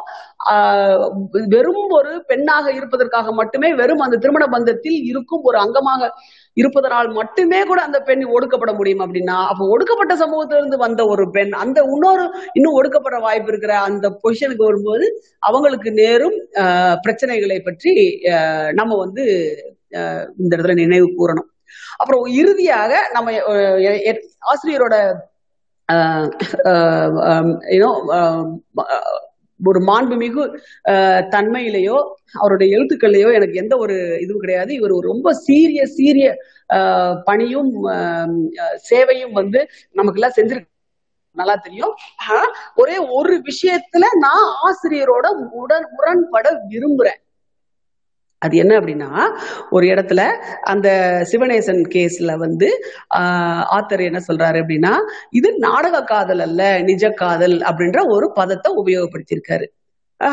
இது மேபி நான் ஆஹ் கேட்டா பெரிய மா- மாற்று கருத்து இருக்கிறவங்க தாராளமா சொல்லலாம். பட் நான் இதை பதிவு பண்ணியே ஆகணும்னு நினைக்கிறேன். அப்பதான் நம்ம வந்து யாருடைய கருத்தாக இருந்தாலும் அதற்குரிய முன்னேற்ற கருத்துக்களை பேசும்போதுதான் நம்மளுடைய சமூகமாக நம்ம முன்னோக்கி செல்ல முடியும்ன்ற அர்த்தத்தில் நான் இதை சொல்றேன். என்ன அப்படின்னா நாடக காதல் அப்படின்ற பதத்தை பத பிரயோகத்தை நான் கடுமையா வன்மையா ஒதுக்கி வைக்கணும் அப்படின்னு நான் நினைக்கிறேன். நாடக காதல் அல்ல நிஜ காதல் அது என்ன நாடக காதல் நாடக காதல்ன்ற ஒரு விஷயமே இல்லையே. நிஜ காதல் அப்படின்னு நாடக காதல் என்ன நிஜ காதல் என்ன? எப்படி இந்த நாடக காதல் நிஜ காதலை வரையறை செய்ய முடியும்? அப்படி இருப்பதாக நீங்க வைத்து கொண்டாலும் எந்த நடிகை நாடக காதல் இது நிஜ காதல் நீங்க வரையறை செய்ய முடியும்? அப்போ நீங்க இந்த மாதிரியான வரையறைக்கு உட்படுத்துவதன் மூலம் இந்த மாதிரியான சீர்தூக்களுக்கு ஒரு காதலை உட்படுத்துவதன் மூலம் நிஜ காதல்கள் எல்லாம் நாடக காதல் அப்படின்னு பிராண்ட் ஆகுறதுக்கான எல்லா வாய்ப்பும் இருக்கிறது அப்படின்றத நம்ம இந்த இடத்துல மறந்துவிடக்கூடாது. நாளுக்கு நாள் இந்த ஆபத்து கூடிக்கொண்டே இருக்கிறது. ஆசிரியர் எழல் தோழியில கண்டிப்பா உபயோகப்படுத்தி இருக்கலாம் அதை பற்றி எனக்கு எந்த இது இல்லை நான் ஆல்ரெடி சொன்ன மாதிரி ஆசிரியரோட ஆஹ், மாண்புமிகு ஆஹ், தன்மையில எனக்கு எந்த விதமான மாறுபாடும் இல்லை. இது ஒரு எதிர்காலத்துல கூட இந்த நாடக காதல் அப்படின்ற ஒரு விஷயத்த நம்ம ஒரு நம்மளுடைய ஸ்டேட்மெண்ட்டை சொல்லும் போது நம்ம பதிவு பண்ணவே கூடாது. நாடக காதல் அப்படின்ற ஒரு ஸ்டேட்மெண்ட்டை எதிர்க்கிறதுக்கு மட்டும்தான் அந்த வார்த்தையை பிரயோகப்படுத்த முடிய நம்ம ஸ்டேட்மெண்ட்டை பதிவு பண்ற எந்த இடத்துலயும் நாடக காதல்ன்ற ஒரு வார்த்தையை பயன்படுத்துறத நான் வந்து ரொம்ப வன்மையா கடுமையாக மறுக்க நான் நினைக்கிறேன். ஏன்னா என்னைக்குமே இது மாத்தி கேட்டகரைஸ் பண்ணக்கூடிய டேஞ்சர் இருக்கு. அதனால் அதனால் இன்வால்வ் ஆகிற இன்வால்வ் ஆகுறது சில உயிர்கள் அப்படின்றத நம்ம இந்த இடத்துல மறந்துடக்கூடாது அப்படின்றதுக்கு மட்டும். அடுத்தது உணவு பழக்கம். என்னது உணவு என்னது உரிமை? ஆஹ், மாட்டிறைச்சி சாப்பிடுவது ஆஹ், பட்டியலினத்தவருக்கான உரிமை மட்டுமல்ல அனைவருக்கான உரிமை. அதை சாப்பிட வேண்டும் நினைக்கிற அத்தனை பேருக்குமான உரிமை. அது ஒரு தரமான புரதம் என்று நினைக்கிற அத்தனை பேருக்குமான உரிமை. அதுல இருக்கு அதுல இருக்கிற நியூட்ரியன்ஸ் எனக்கு வேணும்னு நினைக்கிற அத்தனை பேருக்குமான உரிமை. எனக்கு பெரிய சென்டிமெண்ட்லாம் கிடையாது. எனக்கு டேஸ்டா சாப்பிட்டா போதும் அப்படின்னு நினைக்கிற அத்தனை பேருக்குமான உரிமை. இந்த மெல்லிய மனம் கொண்டவர்களை பற்றி நான் வந்து ஒன்றும் அது அதை பற்றி எனக்கு எந்த ஒரு இதுவும் கிடையாது. என்னுடைய இதுலயே நானும் இது ஒரு ஆறாவது படிக்கும் போது இருந்து கல்லூரி இரண்டாவது வருடம் படிக்கிற வரைக்கும் நானும் வந்து முட்டையை முட்டை கூட சாப்பிடாத ஒரு இதை எங்க வீட்டுல எல்லாருமே சாப்பிடுவாங்க. நான் மட்டும் சாப்பிடாத நிலையில இருந்தேன். ஏன்னா ஆறாவது ஒரு கசாப்பு கடையில உட்காந்து கசாப்பு கடை அந்த கசாப்பு பண்றதை வேடிக்கை பார்த்ததுதான் காரணம். எனக்கு ரொம்ப அதன் மேல ஒரு ஒரு பெரிய பரிதாப உணர்ச்சி ரொம்ப மேலிட்டதுனால அதை நான் என்னை நான் அந்த உணர்வுக்கு நான் ஆட்படு ஆட்படுத்திக் கொள்ள விரும்பாத ஒரு நிலை. அப்புறம் அந்த நிலை ஒரு நாள் ஒரு நாள் மாறுச்சு. என்னை சுற்றி இருக்கவங்க எல்லாருமே அதுக்கு உதவிகரமா இருந்தாங்க. என்னுடைய உடல்நிலைக்கு தேவை உடல்நிலை தேவை காரணமாக ரொம்ப உடல்நிலை பாதிக்கப்பட்டது காரணமாக நான் கண்டிப்பா சாப்பிட வேண்டிய சூழ்நிலை வந்தது. என்னால ரொம்ப பர்ஃபெக்டா புரிஞ்சுக்க முடியுது. என்னுடைய மனம் மெல்லியல்பு அந்த மெல்லியல்பை நான் வந்து தொந்தரவு பண்ண விரும்பல. வெரி பர்ஃபெக்ட் ஆனா நான் வந்து இந்தந்த இந்த காரணங்களுக்காக இந்தந்த கம்பி கட்டுறதுக்காக இந்தந்தந்த மாண்பு சீருக்காக இந்தந்த மாண்புக்காக நான்லாம் வந்து நான்லாம் வந்து அப்படின்னு பேசுறத வந்து ரொம்ப வன்மையா எந்த இடத்துலயுமே கண்டிக்கணும் அதை ஏளனப்படுத்தணும் அதை சிறுமைப்படுத்தணும். அது நம்மளுடைய கடமை. அப்பதான் ஆஹ், ஏற்கனவே ஆஹ், ஒரு ஏழை ஏழைகளின் நாடான இந்தியாவுல புரதத்துல குறைபாடு இருக்கு. புரத குறைபாடோடு ஐம்பத்தோரு சதவீதம் குழந்தைகள் இருக்காங்க அப்படின்னு மன்மோகன் இருக்கும்போது சொன்னார். ஞாபகம் இருக்குங்களா? எல்லாம் அந்த டேட்டாவே கிடையாது. இப்போ அந்த டேட்டாவே கிடையாது. அனைவரும் அனைத்தும் உண்ண வேண்டும். தினம் ஒரு முட்டை உண்ண வேண்டும். இந்த மாதிரியான விளம்பரங்கள் வந்து கொண்டிருந்த காங்கிரஸ் கவர்மெண்ட்லயே அப்படின்னு சொன்னா வெஜிடேரியனிசத்தை நோக்கி டிரைவ் பண்ணிக்கிட்டு இருக்கிற இந்த அரசினுடைய காலகட்டத்துல புரத பற்றாக்குறையை பற்றி நமக்கு எந்த விதமான இம்பாக்ட் இருந்திருக்கும் அப்படின்றதுக்கு நான் அது கற்பனையா தான் சொல்றேன். என்கிட்ட டேட்டா இல்ல எனக்கு டேட்டா அவைலபிளா இல்ல. யாராவது பெட்டர் டேட்டா இருந்தா தாராளமா கொடுங்க. இவ்வளவு புரத குறைபாடு இருக்கிற ஒரு நாட்டுல இந்த மாதிரியான கற்பனையான ஒரு விஷயங்களுக்காக காத்துல காத்த காத்த பிடிச்சு நான் கம்பியை பிடிக்க மாட்டேன் காத்த பிடிச்சிட்டு தொங்குவேன் அப்படின்றது மாதிரி இருக்கு. இதுல உணவுல ஏற்பட்டு இதுல வந்து மாட்டு இறை சாதாரண இறைச்சி கொண்டு போவர்களையும் மாட்டு இறைச்சி அப்படின்னு சொல்லிட்டு போட்டு அவங்கள அடிக்கிறதும் சாதாரண இறைச்சி சாப்பிட்றவங்களையும் வெஜிடேரியனா மாத்துறதுக்கான வேலைகளும் என்ன தெரியுமா? வெற்றி யார் பெற்றவர்களோ வெற்றி யார் பெற்றதாக பொதுமக்கள் நினைக்கிறாங்களோ பொருளாதாரத்தில் உயர்ந்த நிலையில் இருக்கிறவர்கள் நிலையில் வெற்றி பெற்றவர்கள். வெற்றி பெற்றவர்கள் அரசியலில் உயர்ந்த நிலையில் இருப்பவர்கள் பிறரின் மதிப்பு மிக்க பதவிகளில் பெரிய நிலையில் இருப்பவர்கள் இவர்களை எல்லாம் இவங்க இதனால இதனாலதான் இவங்க இப்படி இருக்காங்க. இதனால இதனாலதான் இவங்க இப்படி இருக்காங்க அப்படின்னு நினைக்கிறது பாமர மக்களின் இயல்பு. அதைத்தான் இந்த சில இன்ஸ்டிடியூஷன்ஸ் பயன்படுத்திக்கிறாங்க. இவ்வளவு பெரிய ஆள் இருக்காரு பாத்தீங்களா? அவர்லாம் வெஜிடேரியன் யோசிச்சு பாருங்க கிரிக்கெட் வந்து அஹ், அத்தனை ஸ்பின்னாஸும் வெஜிடேரியன் அப்படின்னு சொல்லிட்டு ஒரு தடவை இது பண்ணியிருந்தாங்க. கிரிக்கெட் டீம்ல வந்து வெஜிடேரியன்ஸா இருக்கிறது தான் அப்படி இவ்வளவு ஜெயி ஜெயிக்கிறதுக்கு காரணம் அப்படின்ற வதந்தி கூட வந்தது இல்லையா? அதுக்கு காரணம் வெஜிடேரியன்ஸா இருக்கிறது இல்ல உங்களுடைய செலெக்ஷன் ப்ராசஸ் அப்படின்னு சொல்லிட்டு செலெக்ஷன் ப்ராசஸ மாத்துனீங்க அப்படின்னா கிரிக்கெட்ல வெஜிடேரியன்ஸ் இருக்க மாட்டாங்க கிரிக்கெட் டீம்ல வெஜிடேரியன்ஸ் இருக்க மாட்டாங்க அப்படின்றது மெஜாரிட்டியா இருக்க மாட்டாங்க அப்படின்றது நமக்கு எப்படி முன்வைக்க முடியாம போகுது? அப்போ வாழ்க்கையில வெற்றி பெற்றவர்களை வெற்றி பெற்றவர்களாக பொதுமக்கள் நினைப்பவர்களை முன்னிறுத்தி இவங்கெல்லாம் வெஜிடேரியன் அதனால நீ வெஜிடேரியனா மாறு அப்படின்னு அந்த ஒரு ஒரு பிரச்சாரத்தை நான் ரொம்ப வன்மையா வன்மையா எதிர்க்கிறேன். ஆஹ் பண வசதி படைத்தவர்களும் சமுதாயத்துல வேற ஒரு நிலையில இருக்கிறவங்களும் தங்களுக்கான புரதத்தை வேற ஒரு விதத்துல ரெகுலரான மருத்துவர்களின் ஆலோசனையின்படி வேற ஒரு விதத்துல தங்களுடைய நியூட்ரிஷன் நீட்ஸை வந்து ஃபுல்ஃபில் பண்ணிக்க முடியும். ஆனால் கீழே இருக்கிறவங்களுக்கு அப்படி கிடையாது. அவங்களுடைய பிளேட்ல விளையாடாதீங்க அப்படின்றத நான் இந்த இடத்துல சொல்ல விரும்புறது. கடைசியாக இந்த இன்னொரு விஷயம். ஊர். வில்லேஜ் ஊர். ஊர் அப்படின்னு சொன்னா அது என்ன? ஊரா? இல்ல ஊர் அப்படின்னு சொன்னாலே அந்த அது அதனுடைய அர்த்தமே வந்து சாதி இந்துக்கள் வாழும் பகுதி தான் ஊர். சாதி இதுகள் வாழாத பகுதி வந்து காலன். அல்லது சேரி என்ன சொல்லுவாங்களோ அது. அஹ் அந்தந்த ஊர்ல என்ன சொல்லுவாங்களோ அது. அப்போ ஊர் அப்படின்னு சொன்னாலே சாதி இந்துக்கள் வாழும் பகுதி மட்டும்தான் அப்படின்றது காரணம். தொடர்ச்சியாக நம்ம சொல்லிட்டு வர்றது அந்த இடத்துல இருக்கிற அவங்களுடைய கையில அந்த ஊர் சாதி இந்துக்கள் கையில இருக்கிற ஆஹ், நில உடைமை. அது மட்டும் இல்ல அரசாங்க கட்டிடங்கள். எங்க பொது அலுவலகங்கள் அரசு அலுவலகங்கள் ஊர் அப்படின்ற சாதி இந்துக்கள் வாழும் பகுதியில் அமைகிறதா? சேரி அப்படின்ற அஹ், பட்டியலின மக்கள் வாழும் பகுதியில் அமைகிறதா? அப்படின்றதுதான் இந்த ஊரை தொடர்ச்சியா சாதி இந்துக்களின் பிடியிலேயே வைத்திருக்கு. என்னைக்கு அரசு அலுவலகங்கள் சேரிகளின் ஒட்டி அமையுதோ அன்னைக்கு கண்டிப்பா ஊர் அப்படின்ற டெபனிஷன் அட்லீஸ்ட் டவுன் பஸ் நிக்கிற இடத்துலயாவது அஹ், சேரியில் வாழும் காலனியில் வாழும் மக்களின் வாழ்விடத்தை குறிப்பதாக அமையும். எவ்வளவு இன்னைக்கும் கூட துண்டு மேல போடுறது துண்டெல்லாம் மேல போட்டு போறான். செருப்பெல்லாம் போடுறான். அந்த காலத்துல அப்படின்னு புலம்பாத சாதி இந்து ஊர்ல யாரு இருக்கா? அவன் ஏன் பேசுறது இல்ல அவனால ஏன் ஒண்ணும் பண்ண முடியல? அவனால பண்ண முடிய மாட்டானா? பேசுனா நம்மள சட்டம் சட்டம் நம்ம மேல பாயும் அப்படின்ற பயம் மட்டும்தான் அவன் பேசாததுக்கு காரணமே ஒழிய இல்ல பேசினா சட்டம் உனக்கு கண்டுக்காது. கவர்மெண்ட் சிக்னல் கொடுத்துருச்சு. வார்னிங் கொடுக்கல. இப்போ தமிழக முதலமைச்சர் கொடுத்தது ஒரு வார்னிங்னு சொன்னோம் இல்லையா? இப்போ ஆனா இந்த இடத்துல சிக்னல் கொடுத்துருச்சு கவர்மெண்ட் மாப் லிஞ்சிங்க பத்தி கவர்மெண்ட் கண்டுக்க மாட்டேங்குது. ஜெய் ஸ்ரீராம் சொல்லு சொல்றத பத்தி அரசு வந்து கண்டுக்க மாட்டேங்குது. ட்விட்டர் அக்கௌண்ட்ஸ் எல்லாம் வந்து பெரிய பெரிய ஆளுங்க எல்லாம் ஃபாலோ பண்றாங்க. அப்படின்னு சொன்னா இப்ப இந்த மாதிரியான பிரிவினைவாதம் பேசுறவனை எல்லாம் பெரிய பெரிய ப்ளூடிக் அக்கௌண்ட் அக்கவுண்ட் எல்லாம் ஃபாலோ பண்ணுது. அப்படின்னு சொன்னா இவனுக்கு சிக்னல் என்ன போகும்?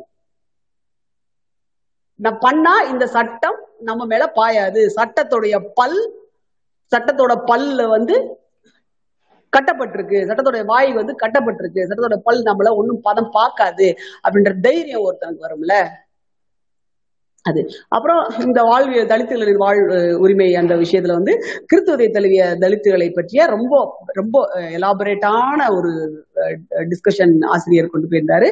அதுக்கு ரொம்ப ரொம்ப ம- எனக்கு வந்து நியூ இன்சைட்ஸ் எனக்கு கொடுத்துருக்கு. எனக்கு இன்னைக்கான டேக்அவே அல்லது மேபி இந்த புத்தகத்திற்கான டேக்அவேவா கூட இருக்கலாம். நேற்றைக்கும் இன்றைக்கும் சேர்த்து நான் பார்க்கும்போது இந்த கிறித்துவ தலித்து தலித் மக்களை பற்றின இந்த அறிமுகமா இந்த விதமான ஒரு ஃபோக்கஸ் அப்படின்றது எனக்கு கிடைத்த இது இதுவரைக்கும் எனக்கு கிடைச்ச ரொம்ப ஒரு முக்கியமான கருத்தை நான் பாக்குறேன் ஆஹ் இதுதான். ஆனா இன்னொரு விஷயமும் கரெக்ட் நில உடைமை நில எடுப்பு சட்டம் இருக்கு இல்லையா?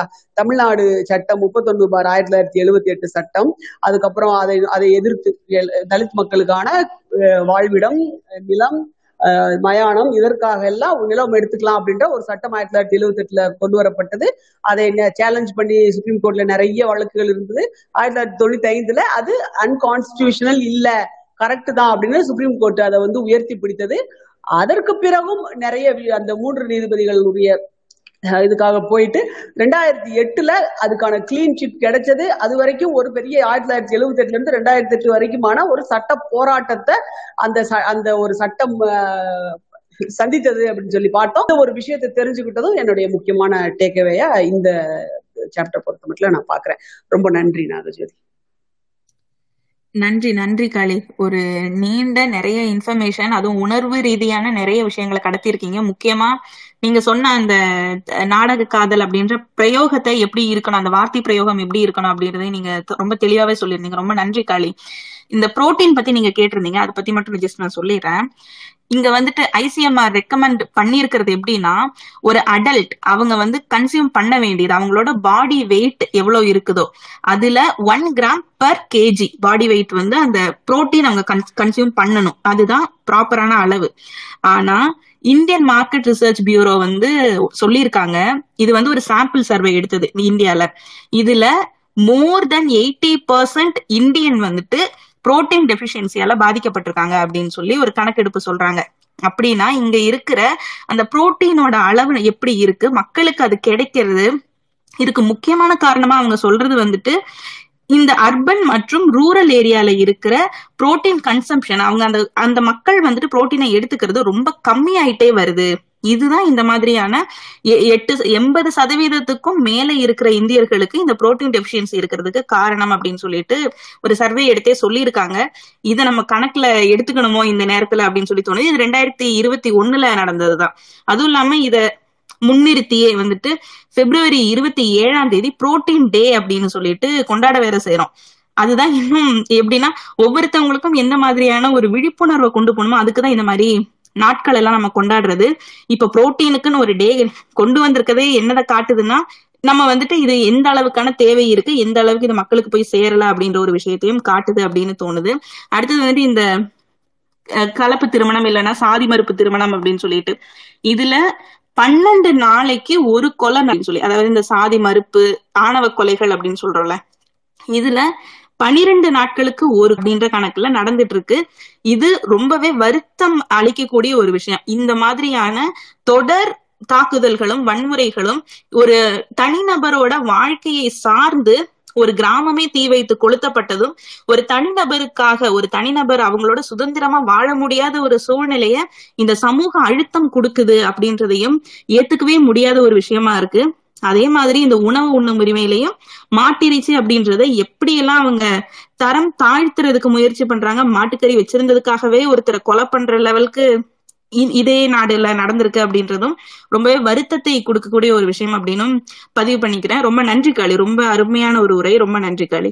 நன்றி ரகு. ஒரே ஒரு விஷயம் ஏற்கனவே நம்ம பேசுனதுதான் beef export top export top இதுல இந்தியால இருந்து பீஃப் எக்ஸ்போர்ட் பண்ற கம்பெனியினுடைய சிஇஓ ஒரு பிராமணர். நன்றி. நன்றி நன்றி காளி. மீரா மேம் நீங்க பேசுறீங்களா? பேசுறேன் நாகு. அஹ் காளி நல்ல நீங்க சொன்ன மாதிரி தான் உணர்வு பூர்வமா நிறைய கருத்துகள் சொல்லியிருக்காங்க. அஹ் நன்றி காளி. உணவு என்னும் அஹ் உண்ணும் அஹ் உரிமை. அதாவது மாட்டிறைச்சி சாப்பிட்றவங்க எல்லாம் தீண்டத்தகாதவர்கள்ன்றத ஆக்கிட்டாங்க. ஆனா இவங்க வந்து அஹ், அத வந்து புனிதமாக்கி வச்சிருக்காங்க. பட் இவங்க எங்க இருந்து வந்தாங்க எப்படி வந்தாங்கன்றதையும் ஆசிரியர் அஹ், கோடிட்டு காமிக்கிறாரு ஒரு இடத்துல. பட் இன்னும் இதுக்கு வந்து ஆதாரபூர்வமான சில உண்மைகளை காமிச்சா இவங்க இன்னைக்கு போடுற இந்த வேஷம் நமக்கு புரியும். அதாவது இவங்க எப்படின்னா எப்பவுமே அவங்களுக்கு அந்த இடத்துல என்ன வசதியோ அதுக்கு ஏத்த மாதிரி அவங்க மாறிக்கிறதுக்கியா இருப்பாங்க. நமக்கெல்லாம் ஒரு நீதி சொல்லி இருப்பாங்க ஆனா இவங்க அந்த காலத்துக்கும் அவங்க வாழ்க்கைக்கும் எது வேணுமோ அதுக்கேத்த மாதிரி மாறிக்கிறதுல ரொம்ப தெளிவா இருப்பாங்க. அந்த மாதிரி நீங்க இவங்களுடைய உணவு பழக்கம் இவங்க எங்க இருந்து ஆரம்பிச்சிருக்காங்கன்றத பார்த்தா மிக மிக அஹ், ஓரளவு எல்லாருக்கும் தெரிஞ்சிருக்கும். ஆனா அஹ், ரொம்ப ஒரு ஒரு அஹ், என்ன சொல்றது ஒரு ஷாக்கிங் ஃபேக்டரா தான் இருக்கும். இதெல்லாம் நம்ம உண்மையில தெரிஞ்சுக்கிட்டா அதுக்காக தான் நமக்கு வந்து இந்த வேதங்களை படிக்க கூடாது சமஸ்கிருதம் உங்க காதுல விழக்கூடாது அப்படின்றதெல்லாம் நம்மள தனி நம்மள வந்து தடுத்து வச்சதே இந்த காரணங்களுக்காக தான். ஏன்னா இது உள்ளுக்கு அவ்வளவு உண்மைகளும் நமக்கு தெரிஞ்சிடக்கூடாதுன்றதுக்காகவே தான். அப்படி பாத்தீங்கன்னா ரிக்வேதத்துல மண்டலம் ஒன்னு சூக்தம் நூத்தி அறுபத்தி ரெண்டு வேர்சஸ் பன்னிரெண்டு பதிமூணு பதினஞ்சு. இந்த மூணையும் நீங்க வந்து கண்டிப்பா இருந்ததுன்னா எடுத்து போய் பாருங்க. அதுல வந்து என்ன போட்டிருக்கும்னா இவங்களுடைய அதாவது கடவுளுக்கு வந்து இப்ப பிரசாதம்னு சொல்றாங்க இல்லையா? அதை பட அதை வந்து எப்படி செய்யறாங்கன்னு பாருங்க. அதாவது ரொம்ப எந்த வித குறையுமே இல்லாத மிக நேர்த்தியான அழகான குதிரையை செலக்ட் பண்றாங்க. அந்த குதிரைகளை வ- அந்த குதிரையை வந்து பெரிய நல்ல தீட்டப்பட்ட கத்தியை கொண்டு பலியிடுறாங்க வெட்டுறாங்க. அந்த வெட்டி அந்த பா அந்த அதனுடைய மாமிசங்களை வந்து ஒரு பெரிய பாத்திரத்துல போடணும். போட்டுட்டு அதை வந்து நிறைய நீர் விட்டு பெரிய பெரிய கரண்டிகள் கொண்டு கிளறி வேக வைக்கப்பட்ட இந்த வாசனையும் சுவையும் மிக்க இந்த மாமிசத்தை அக்னி பகவானே நீ ஏற்றுக்கொள். அப்படின்னு சொல்றாங்க. அதாவது கிட்டத்தட்ட ஒரு சூப் மாதிரியானது ஒன்று வைக்கிறாங்க குதிரை மாமிசத்தை வச்சு. இத வந்து இந்த இடத்துல இத வந்து அவங்க எண்டிங் வந்து வஷாத் அப்படின்னு சொல்றாங்க. வஷாத்னா அது ஒரு டோக்கனா காமிச்சிட்டு இவங்க சாப்பிட்டுருவாங்க. பின்னாடிதான் இது வந்து ஒரு சில காரணத்துக்காக சுவாகான்னு மாறும். நீங்க இந்த இவங்கெல்லாம் வந்து அந்த யாகங்கள் செய்யறேன்னு வர்றவங்க எண்டிங்ல வந்து சுவாகா சுவாகான்னு வாங்க சுவாகா அப்படின்னா அதை உடனே தீயில போட்டே கொளுத்திடணும் எடுக்கக்கூடாது. சோ ஆரம்பத்துல இவங்க என்ன வச்சிருந்தாங்கன்னா வஷாத் அப்படின்னு வைப்பாங்க. என்னன்னா டோக்கனா காமிப்பாங்க சாப்பிட்டுருவாங்க. அதுக்கு அடுத்து வந்து ஐத்ரே பிராமன் ஷட்பத் பிராமன்லாம் இருக்கு. அதுல பாத்தீங்கன்னா இந்த இந்த மாதிரியான சூப் மாதிரி வச்சு அதாவது பிரசாதமா பண்ணின இந்த உணவு இப்ப இந்த ம- இந்த பிரசாதம் கொடுக்குற இந்த மெத்தட் வந்து இப்ப மாறிடுது. இது ரொம்ப ரொம்ப கொடுமையா இருக்கும். எப்படின்னா அக்னி வளர்க்குறாங்க யாகம் வளர்த்தாச்சு இப்போ. அந்த இடத்துல ஒரு பெரிய கம்பு ஒண்ணு நட்டுறாங்க. அந்த கம்புக்கு பேர் வந்து யப். இந்த யப்புன்ற இந்த கம்புல வந்து பலியிட போற அந்த விலங்கு வந்து கட்டப்படும். அந்த கட்டின விலங்கை வந்து உயிரோட தீய போட்டு கொளுத்துறாங்க. அது எரிஞ்சிட்டு இருக்கிறப்பவே அதோடைய தோலை வந்து உரிக்கிறாங்க.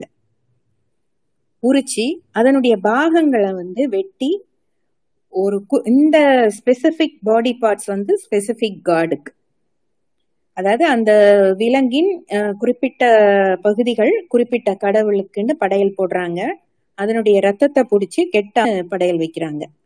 சோ இத வந்து இவ்வளவு கொடூரமான இவங்களுடைய இந்த வழிபாடு வந்து எப்படி இருக்குன்னா பாக்குறதுக்கு ரொம்ப ரொம்ப கொடூரமா இருக்கு. இது வந்து அப்படின்னு சொல்லி இத இத நேர்ல இருந்து பாக்குற கிரீக் அப்சர்வர்ஸ் வந்து இதை நோட் பண்ணியிருக்காங்க. இந்த இது வந்து இரத்த பலி அப்படின்னு சொல்லி அவங்க வந்து மிக கொடுமையானது அப்படின்னு எழுதி வச்சிருக்காங்க. இதை விட இது இவங்களுடைய ஆரம்ப கட்டம் இன்னும் மிகப்பெரிய ஷாக்கான ஒண்ணு எப்படின்னா ஷட்பத் பிரம்மன் சொல்றதுல காண்டம் ஒண்ணு அத்தியாயம் ரெண்டு பிரம்மன் மூணு. இது என்ன சொல்லுதுன்னா மனித பழிய பத்தி பேசுது. மனிதர்களை பழி கொடுத்துருக்காங்க இவங்க. அதாவது இவங்க அஸ்வமேத யாகம்னு சொன்ன மாதிரி இது புருஷமேத யாகம். அதாவது ஒரு ஆணை வந்து பழியிடுறது. ஸோ இது இந்த ஆண் பலியிடுறத மாதிரியே இதோட சேர்த்து ஐந்து விதமான விலங்குகளை பலியிடுறதையும் இவங்க சொல்றாங்க இந்த இதுல. அதாவது முதலில் மனிதனை பலியிட்டோம். அவனிடம் இருந்த அந்த பலி கொடுக்கும் சாரம் வந்து இப்ப குதிரை கிட்ட போயிருச்சு. அந்த குதிரை கொஞ்ச நாள் கொடுத்தோம். குதிரைகிட்ட இருக்கிற அந்த பலியின் சாரம் வந்து இப்போ வந்து ஒரு எருது கிட்ட போயிருக்கு. எருதுல இருந்து செம்மறியாடுக்கு போகுது. செம்மறியில இருந்து ஒரு வெள்ளாட்டுக்கு போகுது. சோ இந்த ஐந்து விதமான இந்த விலங்கு பலின்னு இத வந்து அவங்க ஆரம்பத்துல செஞ்சிருக்காங்க. இந்த மாதிரி இவங்க பண்ணி பண்ணி பண்ணி பண்ணி என்ன ஆயிருதுன்னா அந்த விலங்குகளே குறையிற மாதிரியான ஒரு ஸ்டேஜ கூட அவங்க கொண்டாந்துடுறாங்க. அந்த அளவுக்கு பலி கொடுக்கறாங்க. இவங்க தான் மாட்டு இறைச்சி சாப்பிடுறாங்க குடிகாரங்களா இருக்கிறாங்க. அந்த பட்டியல் பட்டியலின மக்களை தீண்டத்தகாதவர்களா ஆக்கின மக்கள். ஒரு இதுல வந்து ரிக்வேதம் மண்டலம் ரெண்டு அஹ், சூக்தம் பதிமூணுல வரிகள் ஒன்னு ரெண்டு பதி பத்தொன்பதுன்னு வரிசையா வரும். அதுல வந்து இவங்க அந்த சோமபானம்னு சொல்லி இவங்க குடிக்கிறத எப்படி பண்றாங்கன்றது விள- விளக்கமா இருக்கும். எப்படின்னா இவங்களுடைய ஹோம்லேண்ட் இருக்கிற அந்த இப்போ இருக்கிற கசக்ஸ்தான் தான் அவங்களுடைய ஹோம்லேண்டா இருக்கு. அங்க மாத்திரமே கிடைக்கக்கூடியது இந்த சோம்னு சொல்ற அந்த பிளான்ட் அது வந்து சீசனா இதெல்லாமே அந்த வரிகள்ல வரும். சீசனலான பிளான்ட் அது. அது வந்து செமி அக்வாட்டிக் அதாவது கொடி அது வந்து ஆற்றோரமும் அந்த ஏரிகளின் ஓரமும் மாத்திரமே வந்து அது வளரக்கூடியது. வெள்ளை கலர்லயும் கொஞ்சம் ஒரு கோல்டன் கலர்லயுமா அது இருக்கு. அதை என்ன பண்ணணுமா? ஒரு கல் மேல வச்சு அந்த கொடிகளை அரைக்கணும். கொஞ்சம் தண்ணி தெளிச்சு தெளிச்சு அரைக்கணுமா? அப்புறம் அதை எடுத்து பிழிஞ்சு அந்த சாரை வந்து உடன் வெசல்ஸ்ல வந்து அந்த மொதல் ஃபில்டர் பண்ணுங்க. அதுக்கப்புறம் அதை வந்து உடன் வெசல்ஸ்ல வச்சு ஓவர் நைட் வச்சிருங்க. அது வந்து புளிக்கும். புளிச்ச உடனே காலையில எப்படி சாப்பிடணும்னா அதை அந்த புளிச்ச அந்த சோமபானத்தை காலையில வந்து அப்படியே சாப்பிட்றணும் மதியமாகக்குள்ள அதை கொஞ்சம் பாலோட கலந்து சாப்பிடணும். சாயங்காலம் ஆனால் தயிரோட சாப்பிடணும் அப்படின்னு அது வந்து விலாவாரியா அது சொல்லுது. இந்த சோமபானம்ன்றது அவங்களுக்கு அவ்வளோ ஒரு பிடித்த பானமா இருக்கும். ஸோ இவ்வளவு குடிச்சு இவ்வளவு கறியும் மாமிசமும் அதுவும் கொடுமையான முறையில சாப்பிட்ட இவங்க தான் பட்டியலின மக்கள் இதெல்லாம் பண்றனால அவங்க தீண்டத்தகாதவர்கள்னு சொல்றது. அடுத்து வந்து இவங்க இந்தியாக்குள்ள வந்தப்போ அஸ்வமேத யாகம்னு பண்ணுவாங்க. அதை விவரிக்கவே முடியாது. அவ்வளவு அசிங்கமானது அது. ஆனா அதுல எண்டில் மாத்திரம் ஒண்ணு செய்வாங்க. அந்த குதிரையை தூக்கி அந்த யாகத்துல போட்டு எரிப்பாங்க. சோ இத பார்த்துட்டு தான் புத்தர் வந்து கேக்குறாரு. ஏன்டா அவங்களுக்கு எல்லாம் ஜீவகாருண்யமே இல்லையா? இப்படி வாயே பேச முடியாத விலங்குகளை போட்டு இவ்வளவு கொடுமை பண்ணி இப்படி உயிரோட எரிக்கிறீங்களே. புண்ணியம் வேணா நீங்களே குதிச்சு அந்த இதுல யாகத்துல குதிச்சு நீங்க போங்களேண்டா மோட்சத்துக்குன்னு காட்டமா கேட்டனால மக்கள்கிட்டையும் அது கொஞ்சம் எடுபட்டு மக்கள்லாம் இப்ப வந்து அந்த புத்த மதத்துக்கு மாறினனால இவங்க அவங்களுடைய இருப்பு இது வந்து இருப்பு வந்து இதாயிடுது இப்போ உங்களுக்கு. கேள்விக்குறியா மாறினால அதனால அந்த புத்த மதத்துல இருந்து காப்பி அடிச்சுக்கிட்டது தான் இந்த சைவம்ன்ற இந்த கொள்கை. அதாவது சந்தர்ப்பவாதிகள் இவங்களுக்கு எது எங்க தேவையோ அதெல்லாம் எடுத்துக்குவாங்க. கவலையப்பட மாட்டாங்க லேபிள் ஒட்டிப்பாங்க. நாங்க தான் அப்படின்னு. சோ நிலம்ன்ற அந்த உரிமை பறிச்சாச்சு உணவுங்கிற அந்த உரிமையும் இவங்க படிக்கிறாங்க நம்ம உணவு பழக்கம் நம்ம எப்படி வச்சிருந்தோம்? இவங்க வர்றதுக்கு முன்னாடியே நம்ம வந்து ஊன் சோறு அப்படின்னு சாப்பிட்டுட்டு இருந்தவங்க தானே நம்ம. ஏன்னா மன்னன் வந்து போருக்கு போறதுக்கு முன்னாடி அந்த போர்ல ஈடுபட போற அந்த வீரர்களுக்கு மகிழ்ச்சி படுத்துறதுக்காக ஊன் சோறு சமைச்சு போட்டான்னு தானே வரலாறு இருக்கு. சோ அந்த நேரம் அது ஒண்ணும் தீண்டப்படாததெல்லாம் இல்லையே நமக்கு. இவங்க என்ன செய்வாங்க? நம்ம வந்து உங்களோட நாங்க மேம்பட்டவர்கள் அப்படின்ற ஒரே இத காமிக்கிறதுக்காக இவங்க என்ன செய்வாங்க? நம்மளோட என்னென்ன பழக்க வழக்கங்கள் இருக்கோ அது அவ்வளத்தையும் ஆஹ், கெட்டது கீழானது அப்படின்னு சொல்லி அழுக்கானதுன்னு சொல்லி ஆக்குறதுக்காகவே இவங்க என்ன செய்யறாங்க நம்மிலும் மாறுபட்ட அந்த பழக்கத்தெல்லாம் இவங்க கொண்டு வந்துக்கிறாங்க. இப்போ அந்த வட்டார வழக்கு மொழின்னு சொல்வீங்க கோயம்புத்தூர்னா அது ஒரு மாதிரி பேசுவாங்க. மதுரை சென்னை நெல்லைனா ஒவ்வொரு இடத்துலயும் இருக்கிற வட்டார மொழி இருக்கு. நம்ம அந்த வட்டாரங்கள்ல இருக்கிற மக்கள் அந்த வட்டார மொழி பேசுவோம். ஆனா பிராமணர்கள் மாத்திரம் அது எப்படி எங்க இருந்தாலும் ஒரே மொழியில பேசுறாங்க? இதுதான் அவங்க. அவங்க வந்து அவங்க வந்து எப்பவுமே இது வந்து தெம் அண்ட் அஸ்ன்னு தான் அவங்களோட பிரிவு. எல்லா இடத்துலயுமே இருக்கும். அவங்க வந்து நம்ம எல்லாரையும் விட உயர்வுன்றத எல்லா இடத்துலயுமே காமிச்சுக்கிட்டே தான் இருப்பாங்க.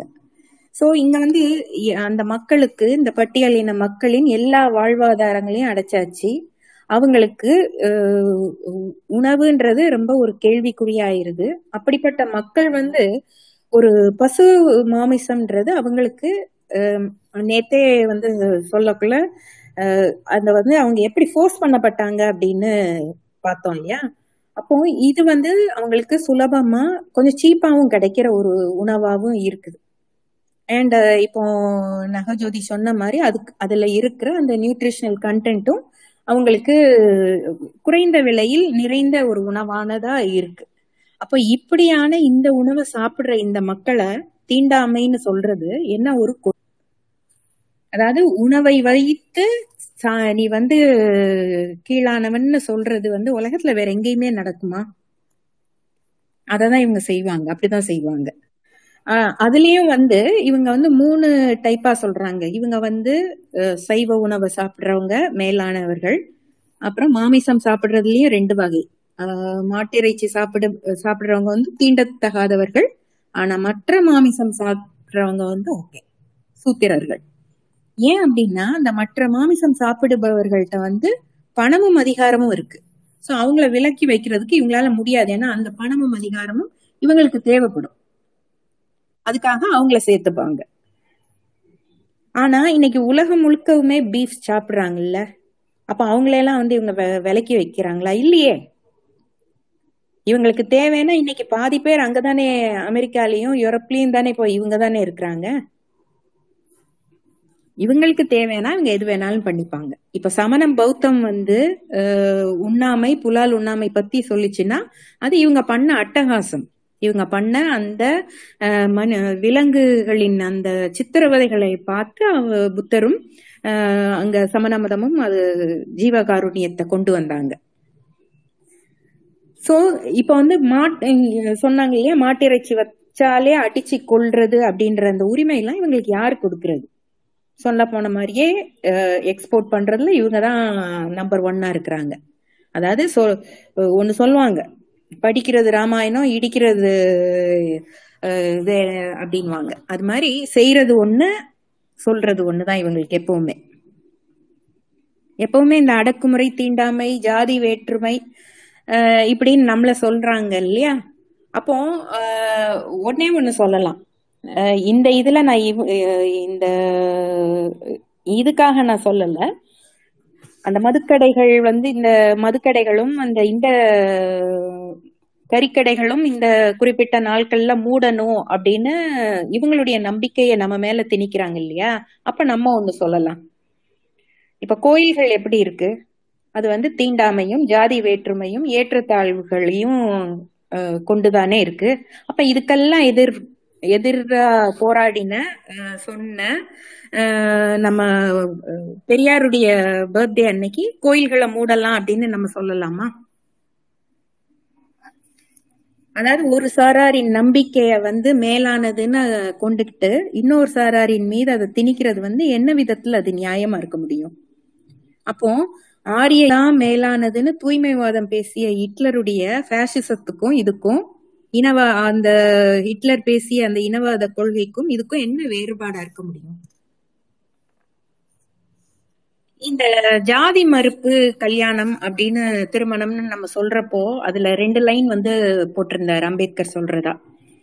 சாத்திரங்கள் வந்து புனிதமானது என்ற நம்பிக்கையை ஒழிப்பது மட்டுமே ஜாதியை ஒழிக்கும். புனிதத்தையும் தண்டனை வழங்கும் அதிகாரத்தையும் கேள்வி கேட்க வேண்டும்.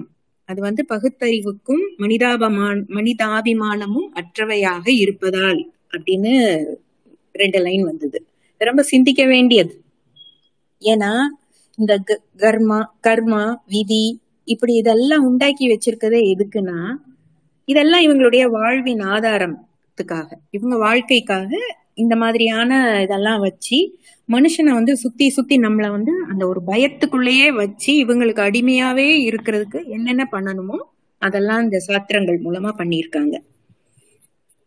அதாவது பெண்களும் ஆரிய பிராமணர் பிராமணர் அல்லாத சூத்திரர்களும் மிகவும் கீழானவர்கள்னு சொல்றதும் கணவனை இழந்த மனைவிக்கு என்ன வாழ்க்கை அவனை உயி உடலோ அவனுடைய உடலோடு இவளை உயிரோட போட்டு எரி அப்படின்னு மிக மிக கேவலமான பிற்போக்கான கருத்துகை கருத்தை சொல்ற மனுசாத்திரம் நமக்கு இன்னும் போகல. நம்மளுடைய வாழ்க்கையில இன்னும் தொடர்ந்துகிட்டு தான் இருக்கு பல கட்டங்களிலும். அதே மாதிரி இவங்களுக்குன்னா ஒரு நியாயம் வச்சிருப்பாங்க. காயத்ரி ஜபம்னு ஒண்ணு பண்ணிப்பாங்க. அது சூத்திரர் வந்து கேட்க கூடாதுன்னு வச்சுப்பாங்க. அதுல என்ன ஒண்ணும் பெருசாலாம் இருக்காது. சூரியனே எனக்கு வந்து நல்ல கல்வியையும் புத்தியையும் கொடு அப்படின்னு கேக்குறாங்களாம். அதாவது இது என்ன நாங்க மாத்திரம்தான் படிக்கணும்.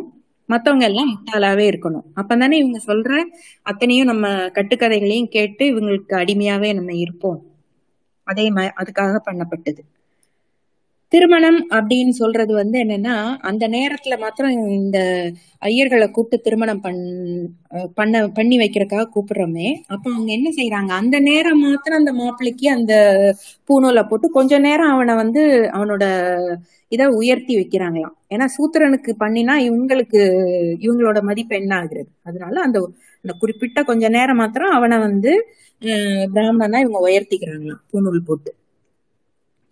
அப்போ இதெல்லாம் நம்ம வந்து இவங்க சொல்ற இந்த சடங்கெல்லாம் வந்து நம்ம எதுவுமே அதனுடைய அர்த்தம் புரியாம சொல்றான் அவன் செய்யறோமே. நமக்குன்னு இந்த இந்த நேரத்துலதான் திருமணம் பண்ணணும் அப்படின்னு நாட்கள் முகூர்த்த நாள்னு குறிச்சு வச்சிருப்பாங்க. ஆனா இவங்க மாத்திரம் போய் ஆடி மாசமும் மார்கழி மாசமும் கல்யாணம் பண்ணிப்பாங்க. அது ரெண்டும் நம்ம பண்ணக்கூடாது. கெட்ட மாசம் அது. பீடை மாசம். ஆனா அந்த ரெண்டு மாசத்துலயும் இவங்க கல்யாணம் பண்ணிப்பாங்க. ஏன்னா அப்போ நம்ம கூட்டமே இருக்காது. அவனுக்கு ஈஸியா சுலபமா எல்லாம் விலை குறைவா அவனுக்கு எல்லாமே கிடைக்கும். மண்டபத்துல இருந்து எல்லா பொருள்களும் அவன் வந்து விலைக்கு வாங்கி எல்லாம் பண்ணி வச்சிடலாம். சோ ஒன்னொன்னுக்கு பின்னாடி இவனுடைய இதுதான் இருக்கு. கடல் தாண்டக்கூடாதுன்னு இருக்கு டாக்டருக்கு படிக்க கூடாதுன்னு இருக்கு உஞ்ச விருத்தி பிச்சை எடுத்துதான் நீ சாப்பிடணும்னு கூட இவனுக்கு சாத்திரம் இருக்கு. ஆனா இதெல்லாம் இன்னைக்கு ஃபாலோ பண்றாங்களா? இல்லவே இல்லையே. அவங்களுக்கு தேவையான உடனே எல்லாத்தையுமே விட்டுட்டு எல்லாம் பண்ணிடுறாங்க. அதே மாதிரி நம்ம இறப்புன்றது தீட்டுன்னு வச்சிருக்காங்க. வரமாட்டாங்க. அந்த நேரம் அந்த பதி ரெண்டு நாளோ பதினாலு நாளோ இவங்க வரவே மாட்டாங்க. ஆனா ஒரு வருஷம் கடந்துட்டா தேவசம் எல்லாத்துக்கும் வந்துருவாங்க. ஏன்னா அதுலயே எழுதி வச்சுக்கிட்டாங்க. பிராமணன் மூலமா நீ இதெல்லாம் பண்ணு அப்பதான் உன்னோட அந்த இறந்த உன்னுடைய சொந்தக்காரங்க வந்து அந்த மோட்சத்துக்கு போவாங்க. செய்யறனால இவனுக்கு தட்சணை கொடுத்துரு ஏன்னா இவன் அதை வச்சுதான் பொழைக்கணும். இவனோட பொழைப்புக்காக எழுதப்பட்ட இந்த திதி தேவசம் எல்லாம் நம்ம இன்னைக்கு வரைக்கும் கண்ணை மூடிக்கிட்டு செஞ்சிட்டு இருக்கோம். இதுல மிக மிக கொடுமையான ஒண்ணு இருக்கு. ஒருத்தருடைய அம்மா இறந்துடுறாங்க. இறந்தப்போ அந்த இதுக்கு அந்த தேவசம் கொடுக்கறதுக்கு அந்த புரோகிதன் வர்றான். அந்த அந்த அம்மாவுடைய மகனையும் பக்கத்திலேயே வச்சுட்டு அவன் வந்து ஒரு மந்திரம் சொல்லுவான். நீ இதை என் பின்னாடியே சொல்லுன்னு சொல்லுவான். அந்த ம மகனும் அந்த மந்திரத்தை சொல்லுவான் அது என்னன்னா என்மே மாதா பிரவது லோப சரதி அன்னவ்ரதா தன்மே ரேதகா பிதா விருத்ததாம் ஆபூரண்யகா அவபத்திய நாம. ஒண்ணுமே புரியாது. அந்த பையனும் அம்மாக்கு ஏதோ நல்லது பண்றேன்னு நினைச்சிட்டு இந்த மந்திரத்தை அவர் சொல்ல சொல்ல பின்னாடி சொல்லுவான். இதனுடைய உண்மையான மீனிங் என்னன்னு பாத்தீங்கன்னா எங்க அம்மா வந்து ராத்திரி வேலைகள்ல யார்கிட்ட படுத்துட்டு என்ன பெற்றாலோ எனக்கு தெரியாது. ஆனா நான் ஒரு உத்தேச நம்பிக்கையில அவளைதான் என் அப்பாவின் மனைவியா அஹ், கருதுறேன். அதனால அவளுக்கு இந்த சிரார்த்தத்தை செய்யும் எவ்வளவு ஒரு அசிங்கமான ஒரு இத அவனுக்கு எவ்வளவு தைரியம் இருந்தா அந்த பையனையே அவங்க அம்மாவை இப்படி சொல்ல சொல்லி வச்சிருப்பான். எத்தனை காலமா நம்மளும் இதே இத சொல்லி அம்மாக்கு நல்லது பண்றோம்னு சொல்லி இந்த இதை பண்ணிக்கிட்டு இருக்கோம். சோ இப்படி இப்படிப்பட்ட இவங்க உண்டாக்குனதுதான் இந்த ஜாதி இந்த கொள்கை இந்த இதெல்லாமே. இன்னும் இந்த ஜாதி பார்த்து நம்ம கல்யாணம் பண்ணிக்கிட்டு இருந்தா ஆஹ் அப்போ இனியும் நம்ம வந்து இருந்தா இந்த விழிப்புணர்வு நமக்கு வரலைன்னா அதை நம்ம யார குற்றமா சொல்ல முடியும்? அதோட கூட இந்த ஜாதிக்குள்ளேயே கல்யாணம் பண்ணிக்கிறனால அறிவியல் பூர்வமா ஆஹ் அந்த பிறக்கிற குழந்தையும் வந்து ஒரு காலத்துல குறைபாடு உள்ள குழந்தையாதான் பிறக்குதுன்றதும் அறிவியல் சொல்லுது நமக்கு. ஆணுக்கும் பெண்ணுக்கும் பிடிச்சிருந்தா போங்க போய் கல்யாணம் பண்ணிக்கோங்கன்றதான் கொள்கையா இருந்தது. ஆனா இது எப்போ இவங்க அஹ், பத்து பொருத்தம்ன்றது நம்ம பார்த்து உனக்கும் ஆணுக்கும் பெண்ணுக்கும் உள்ள பொருத்தம். அவங்க அவங்களுக்கு பிடிச்சிருக்கான்னு மனசுக்கு பிடிச்சிருக்கான்னு பார்த்து பண்ண கல்யாணத்தை புரியாத ஏதோ பத்து பொருத்தம்னு ஜாதகத்தை கொண்டாந்து உள்ள திணிச்சு ஒவ்வொரு இடத்துலயுமே இவங்க என்ன பண்றாங்க? ஆனா நம்ம ஏன் அதை புரிஞ்சிக்கவே மாட்டேங்கிறோம்? சோ இந்த மாதிரி இருக்கிறப்போதான் சுயமரியாதை திருமணம்ன்றத வந்து லீகலைஸ் பண்ணியிருக்காங்க நைன்டீன் சிக்ஸ்டி எயிட்ல ஹிந்து மேரேஜஸ் ஆக்ட் அமெண்ட் பண்ணி அது சட்டமாவும் மாற்றப்பட்டிருக்கு. அதாவது புரியாத மந்திர தந்திர ஏமாற்று வேலைகள்லாம் நம்ம செஞ்சு க- ஒரு கல்யாணத்தை பண்ணிக்கிறத விட புரியிற தமிழ்ல எளிமையான ஒரு திருமணம்ன்றது எவ்வளவு முக்கியமானது இந்த விழிப்பு இந்த விழிப்புணர்வு நமக்கு எல்லாருக்கும் கண்டிப்பா வரணும் அப்படின்றது நினைக்கிறேன். நன்றி நாகு.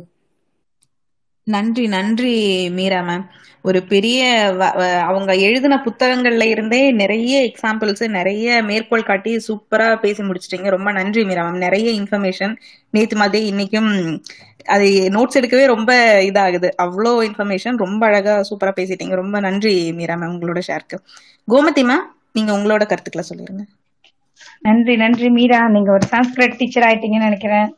ஆனா நீங்க சொல்ற சமஸ்கிருத மீனிங்கே இல்லைன்னுவாங்க. பெரியார் வந்து ஏற்கனவே உங்க பாயிண்ட்ல இருந்து நான் ஸ்டார்ட் பண்ணேன். ஏற்கனவே வந்து இத இந்த கல்யாண மந்திரங்கள் சொல்றது பத்தி சொன்னதை இல்ல அப்படிலாம் மந்திரம் இல்ல. அப்படின்னு இப்ப வந்து அதெல்லாம் போய் நீங்க சும்மா சொல்றீங்க அப்படின்னு சொல்லிட்டு இருக்காங்க. அந்த அதுல வந்து எந்த அளவுக்கு நம்ம எனக்கு சான்ஸ்கிரிட் தெரியாது. அதனால நீங்க இல்லைன்னு நாங்க சொல்லி அதை ஏத்துக்கிறதுக்கு பதிலா எங்களுக்கு தெரிஞ்ச லாங்குவேஜ்ல ஏன் ஒரு கல்யாணம் பண்ணக்கூடாது? ஒண்ணு. ரெண்டாவது அது அது ஏன் வந்து வேற ஒரு லாங்குவேஜ்ல சொல்லி எதுக்காக எங்களை வந்து இப்படி பா- சொல்லணும்? தமிழ்ல சொன்னா நாங்க சொல்லிட்டு போறோம் எங்களுக்கு என்ன மீனிங் தெரிய போகுது இல்ல முதல்ல எல்லாத்தையும் மாத்திக்கிட்டு வரீங்க அப்புறம் இதை மாத்திக்கிறதுக்கு உங்களுக்கு என்ன அவ்வளவு கஷ்டம்? கொஞ்ச நாள் கழிச்சு மாத்திக்கோங்க பாருங்க. இப்படி பண்ணாதான் உங்களுக்கு வருமானம் அப்படிங்கிறது தெரிஞ்சிச்சுன்னா வேற வழி இல்லாம அவங்களே இறங்கிதான் வருவாங்க. நாம ஸ்டெபனா இருக்கணும். நம்ம மக்களுக்கு வந்து அவ்வளவு ஸ்டெபனிட்டி இல்லாதனாலதான் அவங்க நம்மளை ஏச்சி புழைச்சிட்டு இருக்காங்க. இன்னைக்கு பெரியாருடைய அந்த ஒரு செய்ங் வந்து பழைய விஷயமாயிட்டா வீடா இருந்தா கூட பழசாயிடுச்சுன்னா இடிச்சு கட்டுறது மாத்துறதுன்னு பண்றோம். வேட்டி பழசாயிடுச்சுன்னா ட்ரெஸ் பழசாயிடுச்சுன்னு தூக்கி போட்டுடுறோம். பழைய கஸ்டம்ஸ் மட்டும் பழைய கலாச்சாரங்கிற பேரை தூக்கி பிடிச்சிட்டு இருக்கிறத வந்து நம்ம மக்கள் என்னைக்கு விடுறாங்களோ அன்னைக்குதான் நமக்கான விடுதலை. ரொம்ப சாதாரண விஷயத்துல இருந்து விட மாட்டேங்கிறாங்க. ஒரு காலத்துல வந்து பக்கத்துல ஒருத்தவங்க சொல்லிட்டாங்க ஒரு காலத்துல எல்லா பாத்திரத்தை கொண்டு போய் விட்டு இவ்வளவு பாத்து பணம் வந்ததுன்னா என்னது சில்வர் பாத்திரத்துக்கு பணம் வர இல்ல இல்ல. எனக்கு சீரா கொடுத்த பாத்திரம் என் பொண்ணுக்கு சீரா கொடுத்த பாத்திரம்னா என்னன்னா ஆஹ் இது பித்தளை பாத்திரம். பித்தளை குடம் அதுக்கு மேல இப்படி ஒரு சொம்பு வைக்கணும் இதுல இதெல்லாம் வைக்கணும்ன்றாங்க. எதுக்கு அதெல்லாம் இன்னும் செய்யறீங்க? இந்த காலத்துல நீங்க என்ன பித்தளை குடத்துல தண்ணி எடுக்க போறீங்க அப்படின்னா இல்ல இல்லம்மா அதெல்லாம் வந்து அந்த காலத்து கஷ்டம். கண்டிப்பா அதெல்லாம் மாத்தவே முடியாது. பித்தளை பாத்திரத்துல தொடங்கி ஐயர் வச்சுதான் நான் எல்லாத்தையும் பண்ணுவேன். அவன் புரியாத லாங்குவேஜ்ல பேசினாலும் சரிதான். அவங்க சொல்லதான் நான் பண்ணுவேன். அப்படிங்கிற ஒரு முரட்டமான ஒரு பிடிவாதம் வச்சுக்கிட்டு இதுலதான் ஜாதி கௌரவம் இருக்கு. இதுலதான் அவங்களுடைய கௌரவம் இருக்குன்னு சொல்லிக்கிட்டு இருக்கிறது. அது ஒரு காலத்துல பித்தளை குடம் கொடுக்கறதுக்கு கௌரவமா இருக்கலாம். இன்னைக்கு அதை விட பெரிய பெரிய பொருள் தான் வீட்டுக்கான உபயோகமா இருக்குது எல்லார் வீட்லயும் ஃப்ரிட்ஜ் எல்லாருக்கும் டூ வீலர் எந்த மாதிரி இல்ல கார் கூட கேக்குறாங்க. சாதாரண வேலையில இருக்கிறவங்களே. கார் எல்லாத்தையும் கொடுக்கும் போதும் அந்த பித்தளை குடத்தை மிஸ் பண்ணாம கொடுக்கறதுங்கிறது தான் கௌரவங்கிறது. எந்த எங்க போய் முடிக்கிறதுன்னு தெரியல. இந்த மாதிரியான நம்ம கிட்ட இருக்கிற பிரச்சனை தான் இவங்களுக்கான வாழறதுக்கான ஒரு வழியை கொடுத்துட்டு இருக்குது இன்னைக்கு நான் வந்து நீங்க வேற ஒரு சூப்பரான ஒரு கதை நேற்று போட்டிருந்தீங்க ட்வீட்டு அதுல என்ன கோயிலுக்கு வர்றது யார் வந்தா எனக்கு என்ன யார் வரலான்னா எனக்கு என்ன கோயில சாமி இருந்தா எனக்கு என்ன இல்லைன்னா எனக்கு என்ன?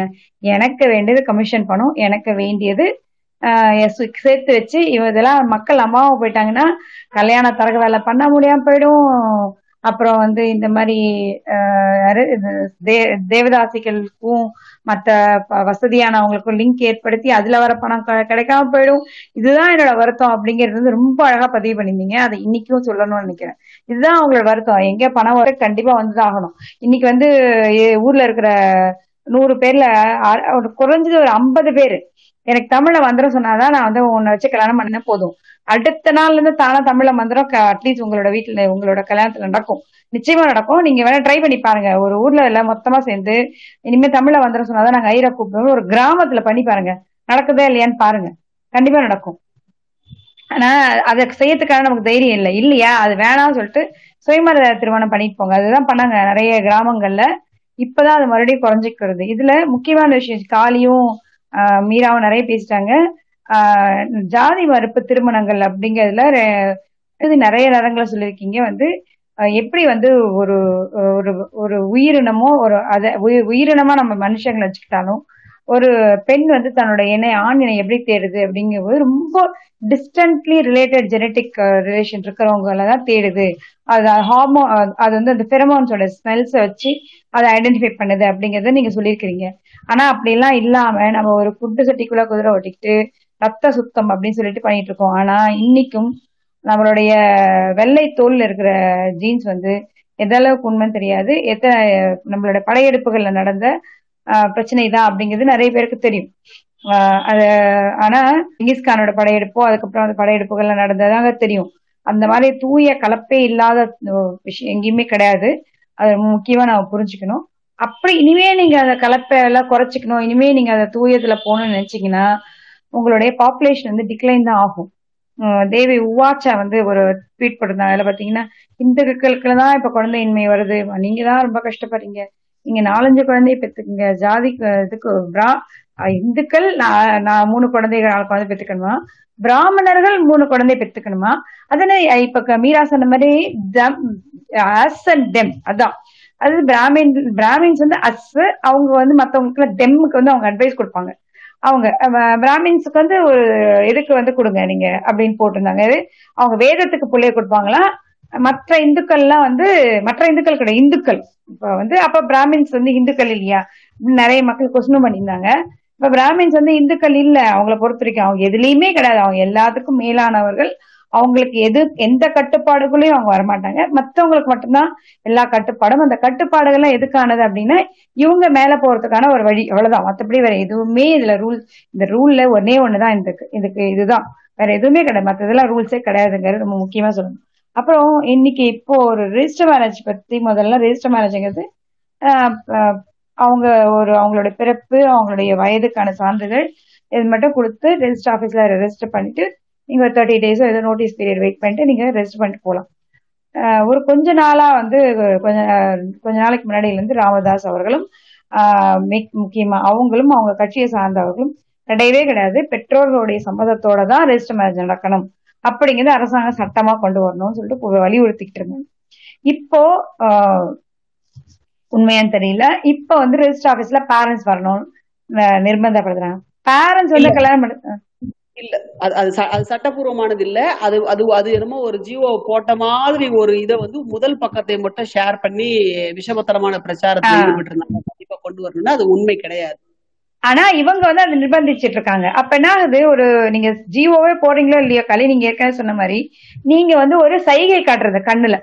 நீ பண்ணிக்கோ அப்படின்னு ஒரு இல்ல நீங்க வந்து ஒரு ஒரு என்னதுக்கு நீங்க இப்படி எல்லாம் பண்ணக்கூடாது அப்படின்னு வந்து ஒரு கவர்மெண்ட் சார்பில் இருந்து பேசுறதுங்கிறது வேற.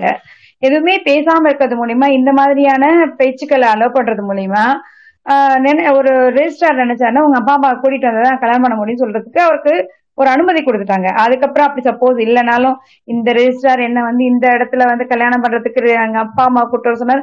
கோர்ட்டுக்கு போயிட்டு இருக்கணும் ஒரு ஒரு கோர்ட்டுக்கும். இதுதான் இங்க நடந்துட்டு இருக்கு. வந்து ஒரு அறுபத்தி எட்டுல வந்து சுயமரியா திருமணம் திருமணத்தை வந்து ஒரு சட்டப்பூர்வம் ஆக்கணும் ஒரு மாநிலத்துல. இன்னைக்கு எல்லாத்துக்கும் மறுபடியும் போய் இது இவங்க அப்படி சொல்லிட்டாங்க. ஒரு கவர்மெண்ட்ங்கிறது நீ இதெல்லாம் கல்யாணம் பண்ணி இப்ப சந்துரு அவர்கள் வந்து நீங்க எல்லாம் கண்டிப்பா கல்யாணம் பண்ணி வைக்கணும் அப்படின்னு சொல்றது மாதிரியான சட்டங்களும் இது மாதிரியான தீர்ப்புகளும் இது மாதிரியான கவர்மெண்டோடைய செயல்களும் இல்ல அனௌன்ஸ்மெண்ட்ஸும் இருக்கும் பொழுது அங்க கிரவுண்ட் ரியாலிட்டி வேற மாதிரி இருக்கும். அதை பத்தி கண்டுக்காம எதிர்க்க இப்படியான ஒரு ஜாதிய போக்கு இருக்கிறவங்க பேசுறது அலோவ் பண்ணிட்டு இருக்கும் பொழுது கிரவுண்ட் ரியாலிட்டி நிச்சயமா வேற மாதிரி தான் இருக்கும். அப்படிங்கிறது ரொம்ப முக்கியமா நம்ம இங்க பாக்குது அப்படி எங்கேயாவது ரெஜிஸ்டர்ஸ் கேட்டாங்கன்னா அதை உடனடியாக நெட்லயாவது எங்கேயாவது இடத்துல பதிவு பண்ணணுங்கிறது இப்பொழுதுக்கு ஜாதி மத திருமணங்கள் பதிவு பண்ணணும்னு நினைக்கிறவங்க கிட்ட கேட்டுக்கணும் கேட்டுக்கணும்னு நினைக்கிறேன். ஒண்ணு. அதுக்கப்புறம் அடுத்த டாபிக் இருக்கு. ஜாதி இன்னொன்னு. எல்லா பேரண்ட்ஸ்க்கும் ஒரு விஷயம் வந்து புரிய மாட்டேங்குது. உங்க பிள்ளைங்க நிஜமாவே ஆரோக்கியமா இருந்தாங்கன்னா அந்தந்த வயசுல இல்ல அவங்களுக்கு ஒரு இன்ட்ரெஸ்ட் இது மாதிரியான விஷயங்கள் இருந்ததுன்னா அந்தந்த வயசுல அவங்க நடக்க வேண்டியதுங்கிறது அவங்களுக்கு எதிர்பாலின ஈர்ப்பும் அதன் மூலியமா அவங்களுடைய இணையை தேர்ந்தெடுக்கவங்களுடைய எல்லா உரிமையும் ஒரு ஓப்பன்னஸும் இருக்கிறது மட்டும்தான் சரியான ஒரு விஷயமா இருக்க முடியுங்கிறது ஆஹ் சொல்லிக்கிறேன். அது புரிஞ்சிக்காமே நான் வளர்ந்துட்டு இருக்கேன். ஏதோ நம்ம பிள்ளைங்க ஒரு பதினெட்டு வயசுக்கு அப்புறமும் நாம சொல்றதுதான் கேட்கணும் இருபது வயசுக்கு அப்புறமும் நாம சொல்றதுதான் கேட்கணும் அப்படின்னு சொல்லிட்டு இருக்கிறோம். ஒரு பக்கம் வந்து இன்னைக்கு அறிவு வளர்ச்சியில என் பிள்ளைக்கு அது தெரியும். என் பிள்ளை வந்து போன் கொடுத்தா எனக்கு கூட தெரியாது. அது உள்ள பூந்து நகர்ந்து நகர்ந்து வந்துரும் அப்படின்னு சொல்லிட்டு அப்படி பண்ணிடு இப்படி பண்ணிடு சொல்லிட்டு சின்ன குழந்தைய பாராட்டிட்டு இருக்கோம். அப்போ நமக்கு தெரிஞ்சதை விட நிறைய விஷயங்கள் குழந்தைங்களுக்கு நம்ம பெருமைப்பட்டுக்கிறோம். ஆனா கல்யாண விஷயத்துல மட்டும் அப்படிலாம் கிடையாது. இந்த ஜாதிக்குள்ளதான் பண்ணணும் நான் பார்த்து வைக்கிற மாப்பிள்ளை தான் கல்யாணம் பண்ணும். இல்ல நான் பார்த்து வைக்கிற பொண்ணை தான் கல்யாணம் பண்ணும். அப்படிங்கிற ஒரு பிடிவாதம் வந்து எந்த விதத்துல நியாயமா இருக்க முடியும்? உங்களை விட நிறைய விஷயங்கள் தெரியுது. உங்களை விட நிறைய படிக்கிறாங்க. உங்களை விட அவங்களுக்கு இன்னைக்கு வந்து உலகம் முழுக்க சுத்தி வர ஒரு வாய்ப்பு இருக்குது. அப்படி இருக்கிற ஒரு சந்ததியரை வந்து இன்னைக்கு இன்னைக்கும் நீங்க அப்படிதான் இருக்கணும்னு நினைக்கிறது எந்த விதத்துல சரிங்கிறது எனக்கு புரியல.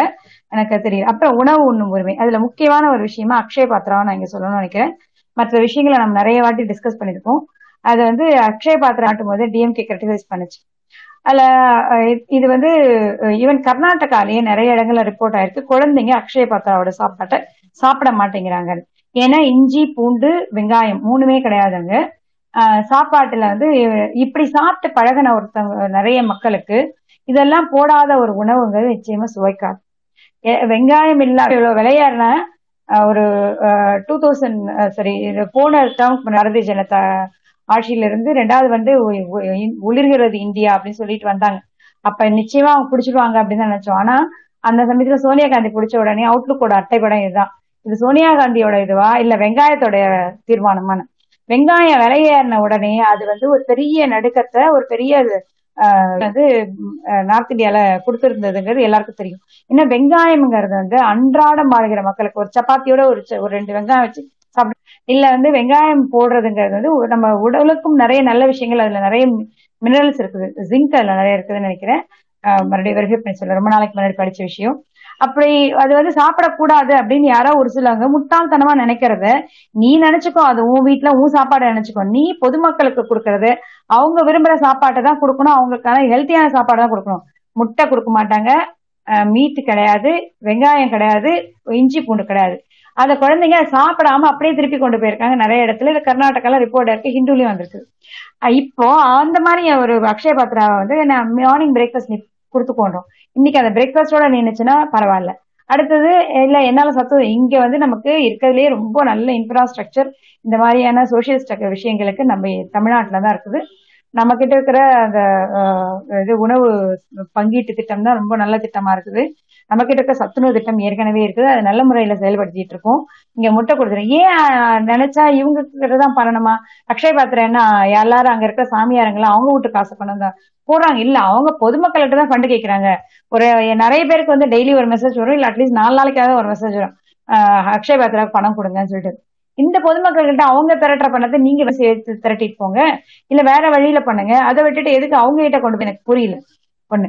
அதுக்கப்புறம் அந்த அந்த அந்த இந்த மாதிரியான இது வந்து ஒரு- ஒரு சைவ உணவு பழக்க வழக்கம். அதுவும் வந்து எஸ்பெஷலி அந்த வைஷ்ணவ உணவு பழக்கம் அப்படிங்கிறத கொண்டு வர்றதுக்கான ஒரு முன் நினைக்குது. அவங்களும் ஃப்ரீயா பண்ணல. அவங்களுக்கான கிச்சனுக்கான இடத்த வந்து கவர்மெண்ட் கொடுத்துருக்கு. அவங்க அவங்களோட இடத்துலயும் அவங்க வாங்கி வச்ச இடத்துலயும் அது பண்ணல. அதையே வந்து நம்ம ஜெயரஞ்சன் அவர்களும் கிரிட்டிஸ் பண்ணிருக்காங்க. ஒண்ணு. இப்போ லாஸ்ட் வீக் வந்து ஒரு சின்ன ஒரு இது வந்தது. பீஃபும் போர்க்கும் இனிமே வந்து கிரிக்கெட் டீமுக்கு கொடுக்க மாட்டோம். அப்படின்னு சொல்லிட்டு ஒரு வந்தது. அது வந்து ரொம்ப பிரச்சனையானதுக்கு அப்புறம் அது இல்லாம ஹலால் மீட் தான் சர்வ் பண்ணுவோம் அப்படின்னும் போது அது இல்லாத பிரச்சனையான அது வந்து சைலண்டா கிடப்பில் போட்டு வச்சிருக்காங்க. ஆஹ் ஏதோ கிரிக்கெட்ல விளையாடுறவங்க அத்தனை பேருமே எதுவுமே சாப்பிடலன்னா இப்படி கொடுக்கறது வந்து ஒரு விஷயமா ஆக்க வேண்டிய அவசியமே கிடையாது. வெஜிடேரியன் ஃபுட் தான் அப்படின்னு காலி சொன்னாங்க ஒரு பீரியட்ல அப்படி இல்ல. அப்படி வெஜிடேரியன் சாப்பிட்ற குடும்பத்துல இருந்து ஒரு சண்டை பயிற்சிக்கு போகும்பொழுது அந்த கு- குடும்பத்து பெண்களுக்கு வந்து கீதா போகட்கும். அந்த தங்கல் படத்துல வந்து அவங்க சிக்கனை கடை நாடி போறதான் பார்த்திருப்போம். ஈவன் சிக்கன் மட்டுமே கிடையாது பீஃப்ங்கிறது உடலுக்கு வந்து ரொம்ப உறுதி எடுக்கும். ரெட் மீட் வந்து அதுவும் இது மாதிரியான பிளேயர்ஸ்க்கு நிறைய ஸ்ட்ரென்த் கொடுக்கறதுக்கு ரெட் மீட் ரொம்ப அவசியம்னு சொல்றாங்க. அதுல நான் இன்னொரு விஷயம் சொல்லணும்னு நினைக்கிறேன். ஏன் வந்து ரெட் மீட் ரொம்ப அவசியம் அப்படின்னு பாத்தீங்கன்னா நம்மளோட உடம்பு நீங்க என்ன வேணா சாப்பிடுங்க. நம்மளோட உடம்பு நமக்கு தேவையான பதினோரு அமினோ அமிலங்கள் acids தான் பேசிக் யூனிட்ஸ் ஆஃப் புரோட்டீன் ஒரு ப்ரோட்டீனுங்கிறது அமினோ ஆசிட்ஸ்லாம் வந்திருக்கும். இங்க நிறைய பேருக்கு தெரியாதவங்களுக்கு நான் சொல்றேன். அந்த அமினோ ஆசிட்ஸ்ல பதினோரு புரோட்டீன் பதினோரு அமினோ ஆசிட்ஸ் மட்டும் நம்ம உடம்பு தான் உற்பத்தி பண்ணிக்கும். வேற மெட்டீரியல் இருந்தா கூட நம்ம எடுத்து உற்பத்தி பண்ணிக்கும். ஒன்பது அமினோ அமிலங்களை வந்து நம்மளோட உடம்பு வந்து உற்பத்தி பண்ணிக்க முடியாது. ஐசோலூசின் லைசின் மித்தியோனைன் டிரிப்டோஃபான் அப்படி போகுது. இதுல இந்த ஐசோலூசின் லைசின் மித்தியோனைன் டிரிப்டோஃபான் வந்து அனிமல் புரோட்டீன்ல தான் இருக்குது. ஒரு சில தாவரங்கள்ல மிக சொற்ப அளவுல தான் இது இருக்குது.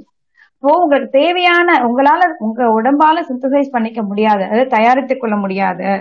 ஒன்பது அமினோ அமிலங்கள்ல நான்கு அமினோ அமிலங்கள் உங்களுக்கு மிக அதிகமாக தேவையான அளவு கிடைப்பதுங்கிறது அனிமல் புரோட்டீன்ல இருந்துதான். இதை நான் ரொம்ப அழுத்தமா பதிவு பண்றேன்.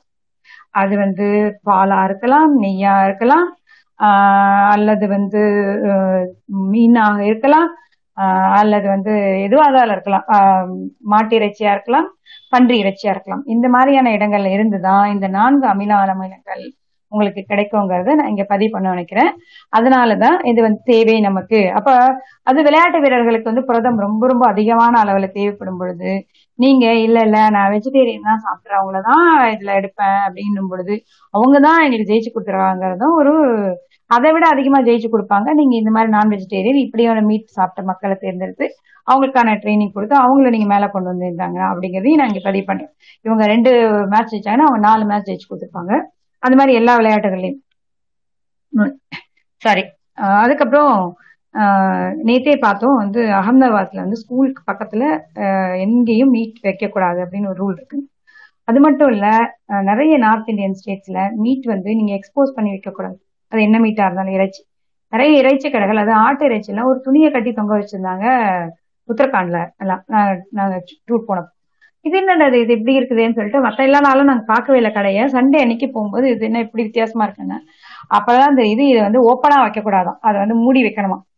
அப்போ இது இப்படி மூடி வச்ச ஒரு பொருளை நீங்க போய் வாங்கி எது பதுக்கி வச்ச பொருள் மாதிரி பதுக்கி வச்சிருக்க ஒரு பொருளை போய் நீங்க வாங்கிட்டு போறீங்கன்னா உங்களோட மனநிலை என்னவா உங்க மனசுல வந்து ஒரு ஒரு குற்ற உணர்ச்சியை கிரியேட் பண்றதுதானே இது? அது ரொம்ப முக்கியம். அப்புறம் நானே ஒரு ட்வீட் போட்டிருந்தேன் தீபாவளியை அப்போ ஒட்டி. அப்போ வந்து vegetarianism is really true vegetarian அப்படின்ற ஒரு கேள்வி. நீங்க வந்து ஒரு ஆப்பிள்ல ஒரு சின்ன சின்ன சின்ன இது இருக்கும். ஒரு பின் பாயிண்ட்ஸ் மாதிரி. அது வந்து ஒரு ரேர் ரேரான ஒரு பஞ்சை அது ரொம்ப கஷ்டம். அதை எடுக்கிறதுக்காக நான் ட்ரை பண்ணும் பொழுது அது சரியா வளரல. அந்த சின்ன இடத்த வந்து நான் எடுத்ததுல இருந்து ஓபன் பண்ணி மைக்ரோஸ்கோப் கடையில வச்சு பாத்தீங்கன்னா அப்படி ஒரு நூற்றுக்கணக்கான பூச்சிகள் ஓடுது. அது என்ன? மைட்ஸ் அந்த ஒரு சின்ன ஒரு ஊசி முனை அளவு இல்ல ரெண்டு ஊசி முனை அளவுக்கு இருக்கிற ஒரு சதையை தான் ஆப்பிளோட தோல்ல இருந்து எடுத்து வச்சது. அதுல இருக்கிற இருந்த மைட்ஸ் அந்த மைட்ஸ் அது அந்த மைட்ஸ் வந்து பிளேட்ல வச்சோன்னா நிறைய மல்டிப்ளை ஆகி நிறைய ஆயிடுச்சு.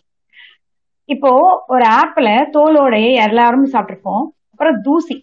ஆப்பிள்ல படுற தூசி. நீங்க என்னதான் கழுவிட்டு சாப்பிட்டாலும் இந்த மாதிரியான சின்ன ஒரு சில இடங்கள்ல தூவாரங்கள்லயும் சின்ன சின்ன இடங்கள்ல நம்ம கணக்கு தெரியாத இடங்கள்ல வந்து அது போய் ஒளிஞ்சுக்கும். ஏன்னா அது கணக்கு தெரியாத அளவுக்கு பூச்சி. அது வந்து மிஞ்சி போனா ஒரு பத்துலேருந்து பத்துல இருந்து அஹ், நூறு இருக்கும் அதோட சைஸ் அதனால நம்ம கண்ணுக்கு அப்போ அது பிளேட்ல நான் பார்க்கும்போது என் கண்ணுக்கு தெரியல. மைக்ரோஸ்கோப் கடையில தான் தெரியும் அது. இது பார்க்கும் அப்புறம் நிறைய வெஜிடேரியன்ல இந்த மாதிரி இந்த இந்த இவங்க வந்து ஜைனீஸ் ஜைனீஸ் மட்டும் ரூட் ரூட் ஃபுட்ஸ் எல்லாம் சாப்பிட மாட்டாங்க. மண்ணு கடையில விளையிறது. அது அவங்க மட்டும் விட்டுலாம் மற்றவங்க எல்லாரும் வெஜிடேரியன் சாப்பிட்றாங்க. கேரட் பீட்ரூட்டு பொட்டேட்டோ இதெல்லாம் சாப்பிட்றவங்க எல்லாருமே மண்ணு க மண்ணில் வந்து ஒரு சின்ன வார்ம் மாதிரி உண்டு நிமட்டோன் பேர். அதுவும் கணக்கு தெரியாது. அது எல்லாமே சேர்த்து தான் நான் சாப்பிட்டுட்டு இருக்கோம். அப்புறம் கண்ணுக்கு தெரியாத பிளான்ட் பச்சை தண்ணியை நீங்க எடுத்து குடிக்கிறாங்கன்னா கண்ணுக்கு தெரியாத பிளான்ட் பிளான்ட்ஸ் ஒரு உயிரை கொல்லாம உயிரோடு இருக்கிற ஒரு உயிரை கொல்லாம மனிதனால் வாழவே முடியாது. நீங்க ஃப்ரூட் கீழே விழுறதுதான் நான் எடுத்து சாப்பிடுறேன். தேவையில்லாத விதைகள் கொட்டின விதைகள் தான் நான் எடுத்து சாப்பிட்றேன். செத்து போனதான் நான் சாப்பிட்றேன்னு. ஏதாவது அதை ப்ரொடியூஸ் பண்றதுங்க தான் ஒரு உயிர்ல இருந்தா அதை நம்ம எடுக்கிறோம். சரி அதையும் விடுங்க. இந்த மாதிரி பூச்சி இந்த மாதிரியான விஷயங்கள் எல்லாத்தையுமே அடுத்த ஜென்மத்துல நம்ம நல்லபடியா எந்த உயிரையும் நான் கஷ்டப்படுத்தவே மாட்டேன் அப்படின்னு நினைக்கிறவங்களுக்கு அடுத்த ஜென்மம் ஒரு நம்பிக்கை இருந்ததுன்னா ஒன்னே ஒன்னா வேண்டிக்கலாம். நீங்க ஒரு பிளான்டானாவோ ஒரு செடியாவோ பிறந்தால் மட்டும்தான் எந்த உயிரையும் கஷ்டப்படுத்தாம வாழ முடியும். அப்படி இல்லாத அத்தனை பேருமே ஏதாவது ஒரு உயிரில் இருந்துதான் நமக்கு தேவையானது மனிதர்கள். ஏதாவது ஒரு உயிரில இருந்துதான் நமக்கு தேவையான உணவை பெற்றுக்கொள்ள முடியும். அது தாவரமாக இருக்கலாம் இல்ல விலங்குகளாக இருக்கலாம். அதுதான் வித்தியாசம். விலங்குகளாக இருக்கும் பட்சத்தில் அது வந்து உணவுக்கு தேவை அப்படின்னா அதுக்குதான் கொன்றால் போச்சு கொன்றால் பாவம் திண்டால் போச்சுன்றது. சாப்பிட்றதுக்கு கொலை பண்றதுங்கிறது இல்ல சாப்பிட்றது தேவையான ஒரு விஷயம் அது செய்யாம இருக்க முடியாது. அப்படிங்கறத நான் இங்க சொல்லிக்கிறேன். ஓகே வாழ்வுரிமைக்கு வந்திருக்கிறீங்க. வாழ்வுரிமை அடுத்த சாப்டர் அதை நான் படிச்சத மிக நீண்ட சாப்டர் என்னென்ன மாதிரியான பிரச்சனைகள் நடந்தது? தலித்துகளுக்கு சுடுகாட்டு பாதை இல்லாம போடுறதுக்கு கவர்மெண்ட் எடுத்த ஸ்டெப்ஸ் கூட நடைமுறைப்படுத்த முடியாம எப்படியான தடங்கள்லாம் வந்திருக்குங்கிறது இத்தனை எக்ஸாம்பிள் சொல்ல சொல்லியிருக்கிறாரு. ஆஹ் அப்படி ஒரு ஒரு நல்ல ஒரு படிச்ச ஒருத்தர் இந்த மாதிரியான ஒரு ஒரு பெரிய லாயரே வந்து இல்ல இல்ல இப்பெல்லாம் அதன் பொழுது அவர் அந்த புத்தகத்தை கொடுத்ததுங்கிறது ரொம்ப முக்கியமான விஷயமா பாக்குறேன் இப்ப அதான் நிறைய பேர் கிராமங்கள்ல இருக்க நிலைமை அது அவ்வளோ இன்சிடென்ட்ஸ் இல்லாம இருக்கலாம். ஒரு காலத்துல சாணிப்பால் ஊத்துறது சவுக்கால் அடிக்கிறது நினைச்சா அந்த பொண்ணை தூக்கிட்டு போறது இல்ல வீட்டு வேலைக்கு வந்து சொல்றது. ஒரு வீடியோ வந்தது எங்க அப்பா எங்க தாத்தா காலத்துல டேய் வாடா அப்படின்னு வந்து காலமைக்கு விட்டுட்டு போவோம். இன்னைக்கு அப்படியா இருக்கான்னு உங்களுக்கு காலமைக்கு விடணும்னா உங்க பிள்ளைங்களை வச்சுக்கோங்க. இல்ல உங்க பிள்ளைங்களை அனுப்பிச்சு காலமிக்கு விடுங்க. எத்தனை காலத்துக்கு தான் ஒரே ஆளுங்க உங்களுக்கு காலமைக்கு விடுறது? மாப்பைக்க வேண்டாமா? ரொட்டேஷன்ல அது வேற ரொம்ப கடை க- க- கவலையா சொல்லாது. இப்பெல்லாம் அந்த மாதிரி எல்லாம் பண்றதுக்கு ஆள் இல்லைன்னு. இன்னும் அப்படிதான் அவங்க இருக்கணும்னு நினைக்கிறாங்க. அதனாலதான் இப்ப அந்த மாதிரியான கஷ்டங்கள் அந்த மாதிரியான கஷ்டங்கள்ல ஏதாவது ஒரு கஷ்டம் கூட மக்களுக்கு தேவையில்லாத விஷயங்கள படக்கூடாது. அவங்கவுங்க குடும்பத்துல ஏதாவது ஒரு பிரச்சனை இருக்கு அவங்களோட பொருளாதாரத்துல ஏதாவது பிரச்சனை இருக்கு இல்ல இது மாதிரி சுனாமி மாதிரியோ இல்ல இப்ப பெரிய பெரியமர் மாதிரியோ ஏதாவது விஷயங்கள் நடக்குதுங்கிற கஷ்டங்களை தவிர தேவையில்லாமல் ஒரு சமூகத்தின் மேல் கட்டுப்பாடுகள் விதிப்பதனால் வருகிற கஷ்டங்களை அனுமதிக்கவே முடியாது. அது ஒரு கஷ்டமா இருக்கலாம் ரெண்டு கஷ்டமா இருக்கலாம் நிறைய கஷ்டங்கள் இல்லாம இருக்கலாங்கிறத கண்டிப்பா சொல்லணும். அது அவங்களுக்கான வாழ்வுரிமை. அவங்களுக்கான நமக்கு வந்து ஒரு வீடுக்கு ரெண்டு வீடு வச்சுக்கணும்னு நினைச்சு நான் போய் ஒரு பிளாட் வாங்கிறதுக்கு எனக்கு எல்லா விதமான அனுமதி இருக்கும் பொழுது ஒரு ஒரு தலித் வந்து தனக்கு வசதி வேறு வருது ஒரு பெரிய வீட்டை கட்டிக்கிறதுக்கு ஒரு பிளாட் வாங்குறதுக்கான அனுமதி இல்லாதங்கிறதும் இல்ல கவர்மெண்ட் வந்து ஒரு சில நிலங்களை கையகப்படுத்தி அதை கவர்மெண்ட் வந்து அவங்களுக்கு கொடுக்கறத கூட விரும்பாத மக்கள் அதை திரும்ப திரும்ப கேஸ் போட்டு எப்படி வந்து முப்பது வருஷம் எல்லாம் இழுத்தடிச்சிருக்காங்கிறதையும் கேட்கறதுக்கே கொடுமையா இருக்குது. எல்லாரையும் வாழ விடுங்க. நாமளும் சந்தோஷமா இருக்கலாம். எல்லாரையும் சந்தோஷமா இருக்க வைக்கலாம். அப்படிங்கிறது மட்டும் தான் இங்க சொல்லிக்கணும்னு நினைக்கிறேன். நன்றி. வாழ்வுரிமை பத்தி நிறைய பேச முடியல. மற்ற விஷயங்கள் பேசுனதுனால வேற ஒரு சந்தர்ப்பத்துல வேற ஏதாவது விஷயங்கள் இருந்தா சேர்த்து பேசலாம். நன்றி நாகஜோதி சாரி நேரம் எடுத்துக்கிட்டதுக்கு இல்ல இல்ல மேம் எல்லா பாயிண்ட்ஸுமே ரொம்ப தெளிவா இப்ப நம்ம கண்டிப்பா டிஸ்கஸ் பண்ணியே ஆகணும் அப்படின்ற பாயிண்ட்ஸ் அதுவும் முக்கியமா நீங்க சொன்னது அந்த எப்படி இலைத்தழைகள் தான் நாங்க சாப்பிடுறோம் அப்படின்னு சொன்னா கூட அதுலயும் எந்த அளவுக்கான ஒரு அஹ், உயிரினங்கள் இப்ப உயிர்னு சொல்றது வந்து வெறும் நம்ம கண்ணால பாக்குறது மட்டும்தான் அப்படின்னு சொல்லி கன்சிடர் பண்ணாம எல்லாத்தையுமே உயிரா தானே பாத்திருக்காங்க அப்படின்னா இது இது அதையும் பண்ணக்கூடாது அப்படின்ற விஷயத்த ரொம்ப தெளிவாவே நீங்க சொல்லிட்டீங்க. ரொம்ப சூப்பரா இருந்தது மேம் ஒவ்வொரு பாயிண்ட்ஸுமே ரொம்ப நன்றி கோமதி மேம் இதுல அந்த இது வந்துட்டு நம்ம பேச வேண்டிய இந்த சாதி மறுப்பு திருமணங்கள் இப்படி எல்லாம் நம்ம பேசும்போது இது ஏன் இந்த மாதிரி வந்தது அப்படின்னு சொல்லிட்டு அஹ், இவரை இந்த புத்தகத்திலேயே சொல்லி குறிப்பிட்டிருப்பாங்க. இருந்தாலும் மறுபடியும் அதை கொஞ்சம் சொல்லணும் அப்படின்றதுக்காக நானும் சொல்லிடுறேன். இந்த இது வந்துட்டு ஒவ்வொரு இடத்துலயும் இப்ப வந்து அம்பேத்கர் வந்துட்டு இந்தியாவில் சாதிகள் அப்படின்னு ஒரு கட்டுரை எழுதியிருப்பாரு. அந்த கட்டுரையில அவர் ஒரு விஷயத்த ரொம்ப தெளிவா சொல்லியிருப்பாரு. இந்த சாதி மறுப்பு திருமணங்கள் ஏன் நடக்கிறது இல்ல அது ஏன் அகமண முறையாவே நடக்குது அப்படின்னு சொல்லிட்டு சொல்லியிருப்பாரு. ஏன்னா அந்த அகமண முறை அப்படின்றதுக்கு ஒரே வாழ்க்கை முறையும் பண்பாடும் கொண்டு இருக்கிறவங்க. ஒரு சாதி வட்டத்துக்குள்ள இந்த சாதி அப்படின்றது தன்னைத்தானே தன்னை சுற்றி ஒரு அரண் அமைத்து கொண்ட ஒரு வர்க்கங்களின் தொகுப்பு அப்படின்னு சொல்லி சொல்லியிருப்பாரு. அந்த வர்க்கம் முதன்மையா பார்ப்பனர்கள் அப்படின்னு சொல்லி ஒரு விஷயத்த சொல்லியிருப்பாரு. இந்த வட்டத்துக்குள்ள இருக்கிறவங்க எல்லாம் ஒரே மாதிரியான வாழ்க்கை முறையும் பண்பாடுகளையும் கொண்டு கொண்டுக்கான எல்லாமே ஒரே மாதிரி இருக்கும். அதான் மீரா மேம் வந்து ரொம்ப தெளிவா சொன்னாங்க. எந்த இடத்துல இருந்தாலும் அவங்களோட ஸ்லாங் வந்து ஒரே மாதிரி இருக்கும் அப்படின்னு சொல்லிட்டு அதுதான் ஒரு பெஸ்ட் எக்ஸாம்பிள்னு தோணுது. இந்த மாதிரி இந்த அகமண முறை தான் இந்த அகமண முறையே இங்க இன்ட்ரடியூஸ் பண்ணியிருக்காங்க. அதுக்கு முன்னாடி இங்க இருந்தது வந்துட்டு ஒரு புறமண முறை தான் இருந்திருக்கு.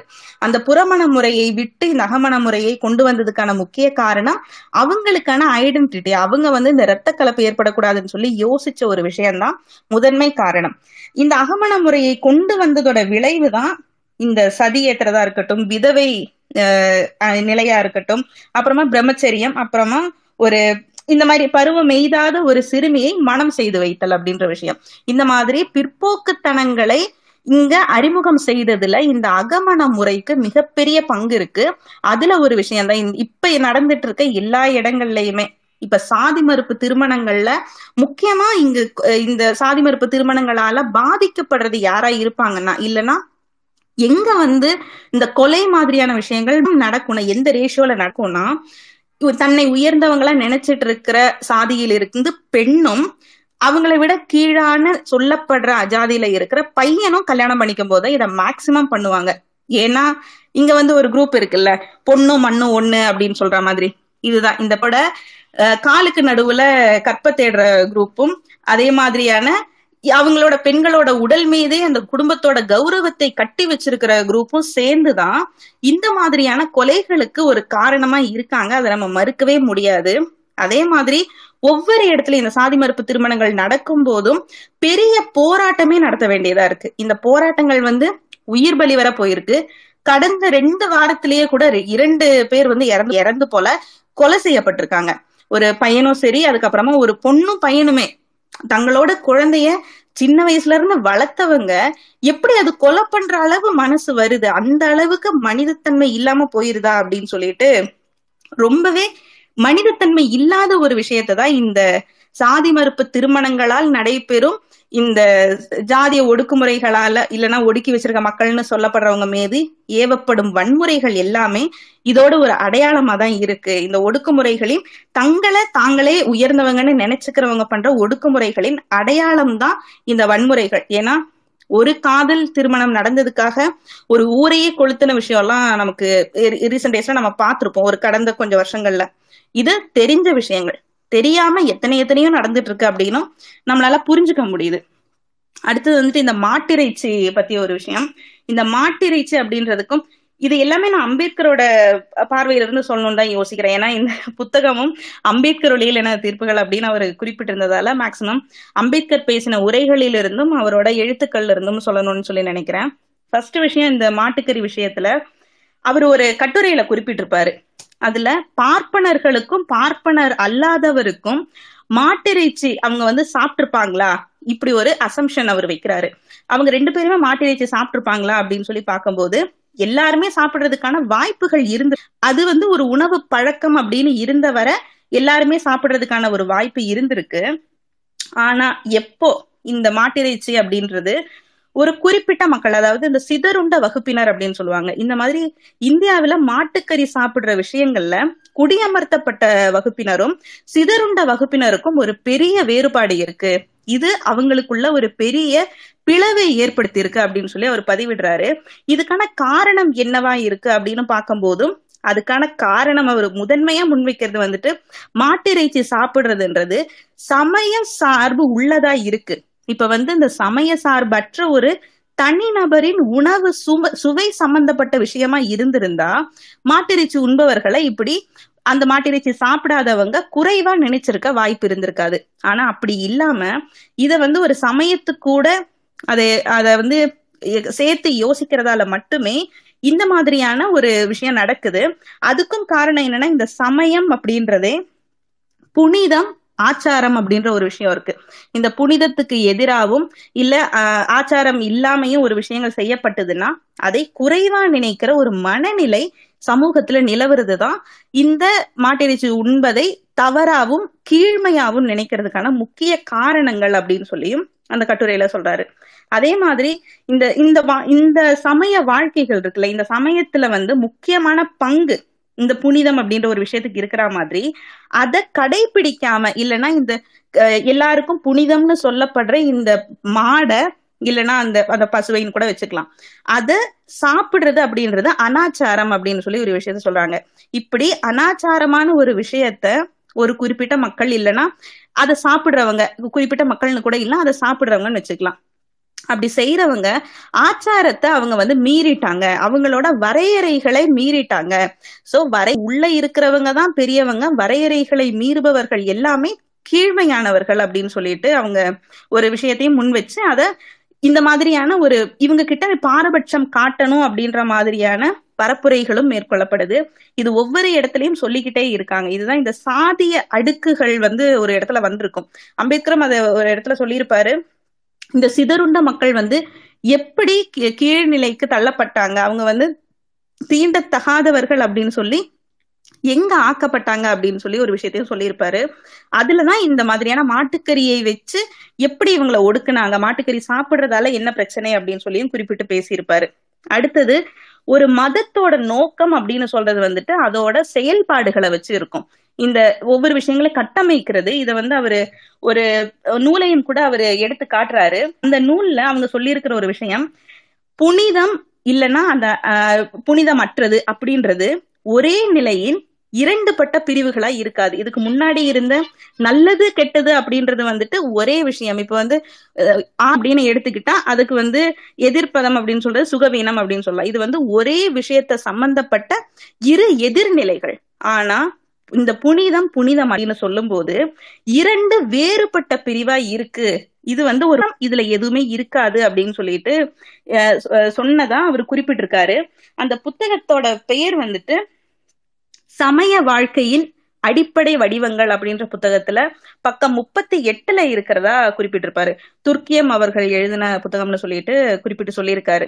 இப்படி புனிதம் புனிதமற்றது அப்படின்னு கட்டமைச்சு அதை சமயத்துக்குள்ள கொண்டு வந்து ஒரு குறிப்பிட்ட மக்கள் மீது வன்முறைகள் ஏவப்பட்டதுதான் இந்த மாதிரியான உணவு பழக்கத்தை வச்சு அதை வந்து கீழ்மைக்கு கொண்டு போனதும் ஒரு பெரிய பங்காற்றி இருக்கு. அடுத்தது இந்த தலித்துகளுக்கான அடிப்படை உரிமைகள். இது எல்லாமே மறுக்கப்படுறதுக்கு இன்னொரு காரணம் இவங்க எங்களுக்கு கீழே தானே. அதாவது இந்த இந்த விஷயமே அந்த அடுக்குகள் இந்த சாதிய அடுக்குகள் இருக்கும்போது ஒருத்தர் கீழே ஒருத்தர் ஒருத்தர் கீழே ஒருத்தர் அப்படின்னு சொல்லிட்டு இந்த ஒருத்தர் கீழே ஒருத்தர் அப்படின்னு சொல்ற எல்லா இடத்துலயுமே யாரோ ஒருத்தவங்க கீழே இருந்துட்டே இருக்காங்க.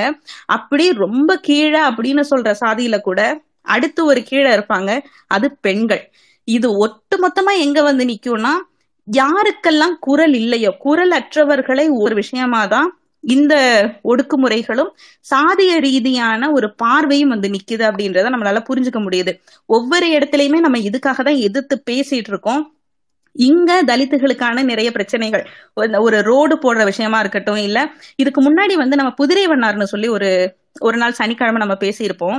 அதுல புதிரை வண்ணார்களுக்காக இயக்கம் அமைச்சு அதுக்காக போராட்டம் நடத்துற ஒருத்தருக்கு கூட அவர் வீட்டுக்கு கரண்ட் லைன் இழுக்கிறதுக்கு அது வந்து ஒரு அஹ், அந்த தெரு வழியா வரணும்.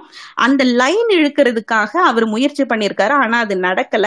ஏன்னா அங்க இருக்கிற சாதி இந்துக்கள் அதை செய்ய விடல. இப்படி ஒரு விஷயம் இருக்கு.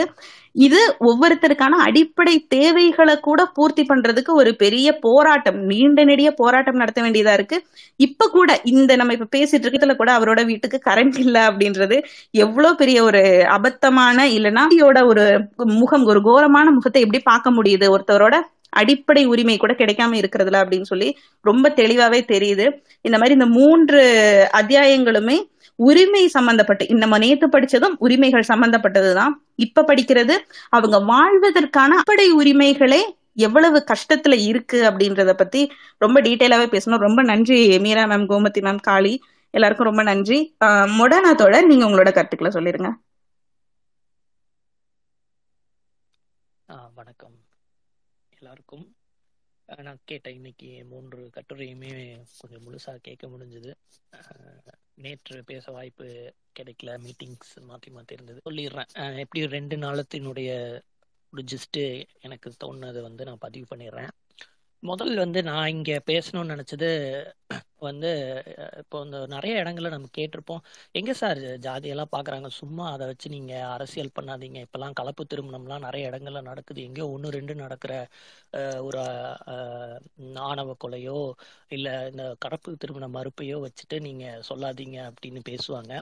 அஹ், யாருப்பா திருந்திட்டாங்க அப்படின்னா இல்ல நான் அதை சொன்னான் நாதஸ் திருந்திட்டான் அப்படிங்கிற ஒரு மாதிரி தான் இங்கே நான் என்ன பேசணும்னு நினைக்கிறேன்னா அப்படி அக்செப்ட் பண்ண ஒரு அதாவது கலப்பு திரு பரவாயில்ல அப்படின்னு சொல்லி அக்செப்ட் பண்ணவங்களுக்குள்ள ஜாதி இல்லையா அப்படிங்கிற கேள்விதான். இது வந்து ஒரு நேரடி தொடர்பு இல்லைனாலும் ரெண்டு நண்பர்களுடைய திருமணத்தை வச்சுதான் நான் இதை சொல்லணும்னு நினைக்கிறேன். இங்க வந்து கலப்பு திருமணத்தை ஏத்துக்கிட்டாங்க. எப்படி ஏற்றுக்கிட்டாங்கங்கிறது தான் இங்க வந்து பெரிய கேள்வி. எப்படி ஏத்துக்கிட்டாங்கன்னா எப்படியும் பண்ணு பொண்ணு பையனும் நம்ம ரொம்ப முடியலன்னு சொன்னா வெளியே போவாங்க. ரெஜிஸ்டர்ட் மேரேஜ் பண்ணுவாங்க. தேவையில்லாத கௌரவ பிரச்சனையாகும். சரி நம்மளே இதை வந்து செஞ்ச மாதிரி செஞ்சுருவோம் அப்படின்னு சொல்லிட்டு அக்செப்ட் பண்ணிக்கிட்டு அந்த பையனுடைய வீட்டில இருந்து அவங்க சொல்றது என்னன்னா நாங்க அக்செப்ட் பண்ணினதே பெரிய விஷயம். சரிங்களா? அதனால உங்களுடைய அப்பா அம்மா மட்டும் அப்படியே வந்தா போதும். ஏன்னா அப்புறம் நாங்களே எல்லா கல்யாணத்தையும் எப்படி பண்ணணுமோ எங்க முறைப்படி எல்லாம் செஞ்சிடறோம் நீங்க வேணா உங்க அப்பா அம்மாவையும் ரொம்ப நெருங்கின ஒன்று ரெண்டு சொந்தத்தை வேணா கூப்பிட்டுக்கோங்க. இந்த டயத்துக்கு வந்துருங்க. இந்த மாதிரி கல்யாணம் முடிஞ்சுக்கோங்க. வெளியில ஒன்றும் காட்டிக்க வேணாம். பத்திரிக்கையில எல்லாம் வந்து இன்னாருக்கு இன்னாரு அதெல்லாம் எதுவும் போட வேணாம். மொட்டையா வகிரி போட்டிருக்கோமோ அதை மட்டும் போட்டு அப்படி ஒரு கௌரவமா ஒரு மேம்போக்கா ஒரு கல்யாணத்தை நடத்திடுவோம் அப்படிங்கிற ஒரு கல்யாணம் தான் நடக்குது. இப்போ இந்த எங்க ஜாதி உடைஞ்சிருக்கு? இந்த கலப்பு திருமணம் நடந்ததனுடைய கூரே வந்து ரெண்டு பேரும் என்ன பழக்க வழக்கங்கள்ல இருக்காங்களோ அந்த பழக்க வழக்கங்களை அப்படியே ஏத்துக்கிட்டு ஒரு ஒரு புது ஒரு வாழ்க்கைய வந்து இந்த ரெண்டு பேரும் தொடங்குறது தான விஷயம். அவங்க ஜாதியை மறுத்து கல்யாணம் பண்ணாங்கன்னா அது வேறு விஷயம். நான் நீ ஜாதியோட நீ ஏத்துக்கோ அப்படின்னு கல்யாணம் பண்ணும் பொழுது அப்ப அவங்க வீட்டுல இருந்து யாரும் வரக்கூடாது எதுவும் செய்யக்கூடாது அப்படிங்கிறது இவங்களுடைய மேல் ஆதிக்க ஜாதியினுடைய திணிப்பு தானே? அப்போ அந்த ஒரு இது எனக்கு நான் நான் நினைச்ச மாதிரி தான் நீ கல்யாணம் பண்ணணும். எங்களோட நீ வந்துட்ட அப்படிங்கும் போதே அவங்க பெண் வீட்டாரோ ஆண் வீட்டாரோ ஒரு கைகட்டிய நிலையில வந்து இந்த கல்யாணத்தை நடத்திக்க வேண்டிய சூழல் இருக்கு. இப்ப எங்க ஜாதி பாக்குறாங்கிறவங்க இந்த டேட்டா பாயிண்ட்டை மட்டும் மேலாப்ல எடுத்துக்கிறாங்க. அதெல்லாம் ஒண்ணு இல்லையே. எங்க தெரிஞ்சவங்க எங்க சொந்தக்காரங்க அவங்க எல்லாம் வந்து அக்செப்ட் பண்ணியிருக்காங்கப்பா இது வந்து ஒரு முன்னேற்றமா நீங்க பார்க்கணும் நாங்க வந்து ரொம்பலாம் அப்படி கிடையாது அப்படிங்கிறவங்களை வந்து சத்தியமா அது மனசளவுல கிடையவே கிடையாது. மனசளவுலையும் கிடையாது. செயற்பாட்டு அளவுலையும் கிடையாது. இது மிகப்பெரிய ஒடுக்குமுறை. இதுக்கு நீ அந்த பக்கமே நின்றுக்கலாம் என்னால முடியவே முடியாதுன்னு நின்றுக்கலாம் சுயமரியாதையோடய இவங்க இந்த சைடு நின்றுக்கலாம் நான் ஒரு தனி வாழ்க்கையை அமைஞ்சுக்கிட்டு அவங்கவுங்களுடைய மரியாதையை காப்பாத்துறது தான் இந்த சுயமரியாதையை காப்பாத்துறது தான் இந்த கல்யாணத்தினுடைய உச்சபட்ச வெற்றி முடியும். அதுவே நடக்கல அப்படிங்கிறது தான். ரெண்டாவது இன்னொரு சொல்றது வந்து இப்போ வளர்ந்துருக்கிற இந்த நகரமயமாக்கல்ல வளர்ந்துருக்கிற விஷயங்கள்ல எங்க ஜாதி பாக்குறாங்க? எல்லா ஊருக்கும் தான் பஸ் போகுது. எல்லா தெரு எல்லா முக்குக்கும் தான் பஸ் போகுது. எல்லா மக்களையும் தான் ஏறாங்க பஸ் எல்லாம் நிரம்பி வழிஞ்சுக்கிட்டு தான் போகுது. சும்மா கதையை விட்டுக்கிட்டு இருக்காதீங்க. ஏதோ அந்த காலத்துல பஸ்ஸே நிக்காத மாதிரியும் பஸ்ஸே விடாத மாதிரியும் அப்படின்னு ஒரு இன்னொரு பரவலான பேச்சு. இது கோவை மாநகரம். எல்லா இடுக்கு முக்கிலையும் இன்னைக்கு பஸ் இருக்கக்கூடிய ஒரு வளர்ச்சி அடைந்த ஒரு விஷயம்தான். அங்கேயும் உங்களுக்கு எனக்கு என்னுடைய ஊரை பத்தி தெரியும். அதே மாதிரி ஒவ்வொரு ஊருக்கும் அதனுடைய ஜாகிரபி அதனுடைய அமைப்பு எல்லாரும் அவங்களுக்கு தெரிஞ்சிருக்கும் நம்புறேன். உங்களுக்கே தெரியும். கோவையில வந்து இடையர்பாளையம் பல்லவாளையம் பல்லப்பட்டி பாப்பநாயக்கம்பாளையம் பெரியநாயக்கம்பாளையம் கவுண்டம்பாளையம்னு அது எல்லாமே வந்து ஒரு ஜாதிய பெயர்லயே தான் அந்த மொத்த மாநகரமும் ஒரு கட்டமைக்கப்பட்டிருக்கு. ஒரு இடத்துல இருந்து இன்னொரு இடத்துக்கு போகும் பொழுது சங்கனூர் பள்ளம்னு ஒன்று இருக்கு பள்ளப்பட்டின்னு ஒரு இடம் இருக்கு பல்லபாளையம்னு ஒன்று இருக்கு. பள்ளம் அப்படிங்கிற இடத்துல இருந்து எந்த மாதிரி சாயந்தரம் ஆறு மணிக்கு வேலை முடிச்சுட்டு ஏறுற மக்கள் அதாவது அந்த ஸ்டாப்ல நிறுத்தத்துல எந்த மாதிரியான மக்கள் ஏறுவாங்கங்கிறது எல்லாத்துக்கும் தெரியும். அந்த பஸ் அந்த ரூட்ல போற எல்லா பஸ்ஸுக்கும் தெரியும். ரூட்டுக்கும் தெரியும். அதனாலயே காத்திருந்து கவர்மெண்ட் பஸ்ல ஏறாம பிரைவேட் பஸ்ல ஏறுவாங்க. எஸ் ஒன் எஸ் நைன் அப்படிங்கிற ஒரு பிரைவேட் பஸ்ல ஏறுவாங்க. ஏன்னாக்கா பிரைவேட் பஸ்கார அந்த ஸ்டாப்ல நிறுத்த மாட்டான். அந்த ஸ்டாப்ல நிறுத்தாம அடுத்ததுக்கு போயிடுவான் கவர்மெண்ட் பஸ்ஸா இருந்தா அங்க நிறுத்தி ஏத்திக்கிட்டு போற ஒரு சூழல் இருக்கு. ஏன்னா பிரைவேட் பஸ்காரனுக்கு உள்ள இருக்கிற யாரு கஸ்டமரும் அவன் முக்கியம். அந்த ஸ்டாப்ல நிறுத்தினான்னா இவங்க பாட்டுக்கு கூட மம்முட்டி இதெல்லாத்தையும் இது எல்லாத்தையும் தூக்கிட்டு ஏறிடுவாங்க கச்ச கச்ச அப்படின்னு இருக்குன்னா மற்றவன் எவனும் இந்த பிரைவேட் பஸ்ல ஏற மாட்டாமனுங்கிறதுக்காக ஸ்பெசிஃபிக்காவே அந்த ஸ்டாப்ல நிறுத்தாம சர்ன்னு வந்து கடந்து போறத எத்தனையோ நாள் அந்த ரூட்ல போகும் பொழுது அதை நான் அவதானிச்சிருக்கேன். இன்னைக்கு இருக்கிற அந்த மாநகர கட்டமைப்பு தான் பஸ் வசதி இருக்கு. பஸ் போகக்கூடிய எல்லா இருக்கு. அது நிறுத்தணுங்கிற சட்டம் முதற்கொண்டு எல்லாமே இருக்கு. ஆனா அதை செயல்படுத்த முடியுமானா முடியாது. அதுக்கு உண்டான கா மனநிலை அந்த மக்கள் கிட்ட இல்ல அப்படிங்கிறது தான் இங்க பெரிய விஷயம். அதே பஸ் தான் அந்த நிறுத்தம் அதாவது அந்த டிப்போன்னு சொல்லுவாங்க கடைசியா போயிட்டு இந்த லாஸ்ட் ஸ்டாப்பிங் அப்படின்னு சொல்லும் பொழுது முதல் வந்து கோயம்புத்தூர் அந்த Broadway rail rail road track ஓரத்தில் வந்து குடிசைகள் போட்டு தங்கியிருந்தவங்க எத்தனைக்கும் அந்த ட்ராக் வந்து எக்ஸ்பேண்ட் பண்ணும் பொழுது அவங்களுக்கு கவர்மெண்ட் வந்து வேற ஒரு இடத்துல வந்து பட்டா போட்டு அந்த வீடு அமைச்சுக்க கொடுத்தது. ஸோ அங்கிருந்த மொத்தம் அந்த சேரி கு- குடிசை மக்களுக்குமே அங்க அந்த ரயில் ரோட் ஓரத்துல இருந்தவங்க எல்லாம் காலி பண்ணி வேற ஒரு இடத்துக்கு போனாங்க. அந்த இடத்துக்கு சுத்தமா அது எது ரொம்ப ரிசர்வ்டா ஒரு காட்டுக்குள்ள ஒரு இடம் வந்து கொடுக்கப்பட்டது. அதுக்குன்னு ஒரு பஸ்ஸும் ஒன்று ஒரு ஒரே ஒரு பஸ் மட்டும் போட்டிருந்தாங்க. அந்த ஒரு பஸ் வந்து ஒரு காலையில் ஒரு நேரம் சாயந்தரம் ஒரு நேரம் மட்டும் அங் அந்த ஊருக்கு வினோபாஜி நகர்னு சொல்லிட்டு அந்த ஊருக்கு அந்த பஸ் போயிட்டு திரும்பி வரதா இருந்தது. ஒரு பதினஞ்சு பதினஞ்சு இருபது பதினெட்டு பதினெட்டு வருஷம் முன்னாடின்னு வச்சு இருக்கும்னு நினைக்கிறேன். அப்போ இப்போ வந்து அந்த அந்த இடம் ஃபுல்லா வந்து நகரமயமாக்கல் ப இதெல்லாம் கார்ப்பரேட் ஆனது பக்கம் நல்லா பெருசா விரிவடைஞ்சிருச்சு எல்லாம் முடிஞ்சிருச்சு. இன்னைய வரைக்கும் அந்த பஸ்ஸுக்கு அதுதான் அந்த லாஸ்ட் டெர்மினலா இருந்துச்சு ஒரு ரெண்டரை ரெண்டரை வருஷம் முன்னாடி வரைக்கும். இப்போ நான் சமீபத்துல கேட்டபோது அந்த லாஸ்ட் டெர்மினல் அங்க கிடையாது. என்ன ஆச்சு அப்படின்னா என்னன்னா அந்த டெர்மின் அந்த இடத்த தாண்டி இன்னும் கொஞ்சம் கொஞ்சம் தள்ளி போகும் பொழுது அங்க வந்து Casa granite and Maruti something இன்னொரு ஏதோ ஒரு கார்ப்பரேட் நிறுவனங்கள் பெரிய பெரிய அப்பார்ட்மெண்ட்ஸ் எல்லாத்தையும் கட்டியிருக்காங்க. அவங்க அங்கிருந்து ஒரு அரை கிலோமீட்டர் நடந்து வந்து இந்த அந்த வினோபாஜி நகர் அப்படிங்கிற அந்த லாஸ்ட் இதுல தான் வந்து பஸ்ஸுக்கு ஏறணும். அங்கதான் அந்த குடிசைவாரி அஹ், மக்கள் இருக்கிறாங்க. அப்படிங்கிறத தொடர்ந்து மனு போட்டு போட்டு போட்டு நாங்க இங்கிருந்து நடந்து அங்க போய் ஏறணும் அப்படிங்கிறத அந்த இடத்துல இருந்து நாங்க அதை ஏறணும். அவங்க கூட சேர்ந்து ஏறணும்னு சொல்லி இவங்க எங்க லோக்கல் எம்எல்ஏ கிட்ட திரும்ப திரும்ப திரும்ப திரும்ப சொல்லி இத்தனை பதினஞ்சு பதினாறு வருஷங்களா இருந்த அந்த பஸ் அந்த லாஸ்ட்ல நின்னுட்டு இருந்தது. இப்போ ஒரு ஒரு பத்து நிமிஷம் அடுத்த ஒரு அஞ்சு பத்து நிமிஷம் போகக்கூடிய அடுத்த ஸ்டாப் வரைக்கும் போறதுக்கு உண்டான விஷயங்களை அங்க இருக்கிற லோக்கல் அரசியல்வாதிகளையும் வச்சு வச்சு செஞ்சிருக்கிறாங்க. இந்த அப்பார்ட்மெண்ட் எல்லாம் வந்ததுக்கு அப்புறம். எங்க சார் ஜாதி பாக்குறோம் அப்படிங்கிறாங்க. இன்னைக்கு அந்த இடத்த சுத்தி இவ்வளவு பெரிய அடுக்குமாடி குடியிருப்புலாம் வந்துருச்சு. இதை எவ்வளவு முற்போக்கா அவங்க வந்து எடுத்துட்டு போறாங்க? ஆமா குடிசை வாரி அமைச்சு கொடுத்தாங்க. அந்த மக்களுக்கு தர தனியா அரசாங்க பஸ் எல்லாம் போட்டிருக்கீங்க. இதுக்கப்புறம் பஸ் வந்ததுக்கு அப்புறம் நீ என்ன பண்ணிருக்க? எங்க சார் ஜாதி பாக்குறீங்கன்னு கேக்குற கேள்விக்கு இந்த மாதிரி எக்கச்சக்கமான விஷயங்கள் வந்து மேலாப்ல பார்க்கும் பொழுது அவர்கள் என்னமோ அக்செப்ட் பண்ணிக்கிட்ட லெவல் மாதிரி ஒரு பிம்பம் ஒரு போலி தோற்றம் ஒரு ஏமாற்று வேலையை வந்து தொடர்ந்து செஞ்சுக்கிட்டு இருக்காங்க. அதே தான் வந்து சுடுகாடு இடுகாடுகளுக்கும் இன்னைக்கு அப்படிலாம் ஒன்றும் இல்லையே. அதான் மின்னணு எரி இது வந்துருச்சே எரியூட்டு வந்துருச்சே. யாரா இருந்தா என்ன? பணத்தை கட்டணும்னா உள்ள போனா பணத்தை வச்சா எரிச்சிட்டு சாம்பலை கொடுக்குறான் போறான்.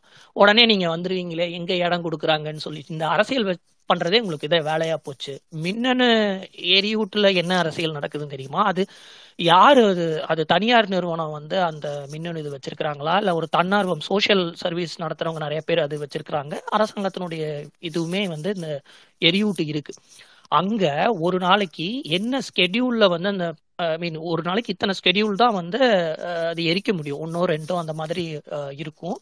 அந்த ஸ்கெடியூலில் ஒரு தாழ்த்தப்பட்ட மக்கள் யாராவது இருந்திருந்தாங்கன்னா ஃபோன் பண்ணி எனக்கு இன்னைக்கு ஸ்கெடியூல் கிடைக்குமா? அப்படின்னு கேட்டால் கொடுக்குறவங்க எத்தனை பேர் இருந்திருப்பாங்க? என்- நீங்கள் என்ன நடந்ததுன்னு விசாரிக்காமல் அந்த ஸ்கெடியூல் அவங்களுக்கு கொடுத்துருவாங்களா? அப்படிங்க.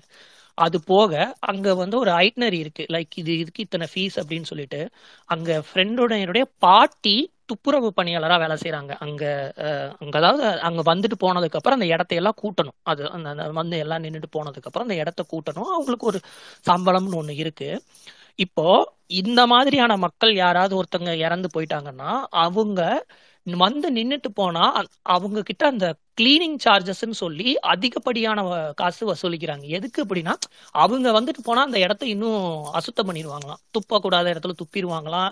அவங்க ஒரு ஆளுங்களே ஒரு மாதிரியான அழுக்கான ஆளுங்களாம். அவங்க வந்தா அந்த இடம் இன்னும் மோசமாயிருக்கும் அதனால க்ளீன் பண்றதுக்கு ரொம்ப சிரமமா இருக்கும்? அதனால கிளீனிங் சார்ஜஸ் அதிகமா இருக்குமா?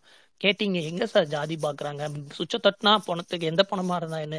வந்துருமே தான் மின்னணு வந்துருச்சு அறிவியல் வளர்ந்துருச்சேன்னு சொல்லி. அறிவியல் வளர்ந்தா சரி நீங்க எவ்வளவு டெக்னாலஜிகள் வளர்ந்தாலும் சரி அதுக்குள்ள இருக்கிற ஆளுங்க அந்த மனிதனுடைய மனநிலை மாறலன்னா இதுக்கு ஒரு முடிவே இல்லை அப்படிங்கிறது தான் இன்னொரு விஷயம். இந்த பி இந்த பிசிசிஐ பத்தியும் இவங்க சொன்னது அவர் இவங்க கவர் பண்ணிட்டாங்க. அதுலேயும் கூட பார்த்தீங்கன்னா அவங்க சொன்னது சரிதான். அது ஏன் வந்து ஹோல்டில் போட்டாங்க அப்படின்னா நியூசிலாண்டு அணியில் இருக்கிறவங்க வந்து ரெட்மீட்டும் இதுவும் வந்து அவங்களுடைய டயட்டில் இன்க்ளூட் பண்ண கேட்டிருக்காங்க. அவங்க வந்து அது எனக்கு மஸ்ட் என்னுடைய நாட்டுக்காரங்க நான் என்னுடைய மஸ்ட் அப்படின்னு சொல்லும் பொழுது சரி ஓகே இது வந்து தேவையில்லாத பிரச்சனையாக அது அவங்க நாட்டுக்காரங்களுக்கு நம்ம கொடுக்கணும். நமக்கு இது கொடுக்க தேவையில்லை. இது எதுக்கு கொஞ்சம் உடப்புல போட்டு வைக்க போட்டிருப்பாங்க. பட் பிசிசிஐ பத்தி தெரியும். Board of control cricket in இந்தியாவா இல்ல அது பிராமின் ஆஃப் கண்ட்ரோல் வாங்குறது? இத்தனை வருஷமா நம்ம பார்த்துட்டு இருந்தவங்களுக்கு அது தெரிஞ்சிருக்கும். அது ஒன்றும் புதுசு கிடையாது. புது புது மாதிரியான ஒரு விஷயம் கிடையாது. அது ஒரு தெரிஞ்ச ஒரு விஷயம்தான்.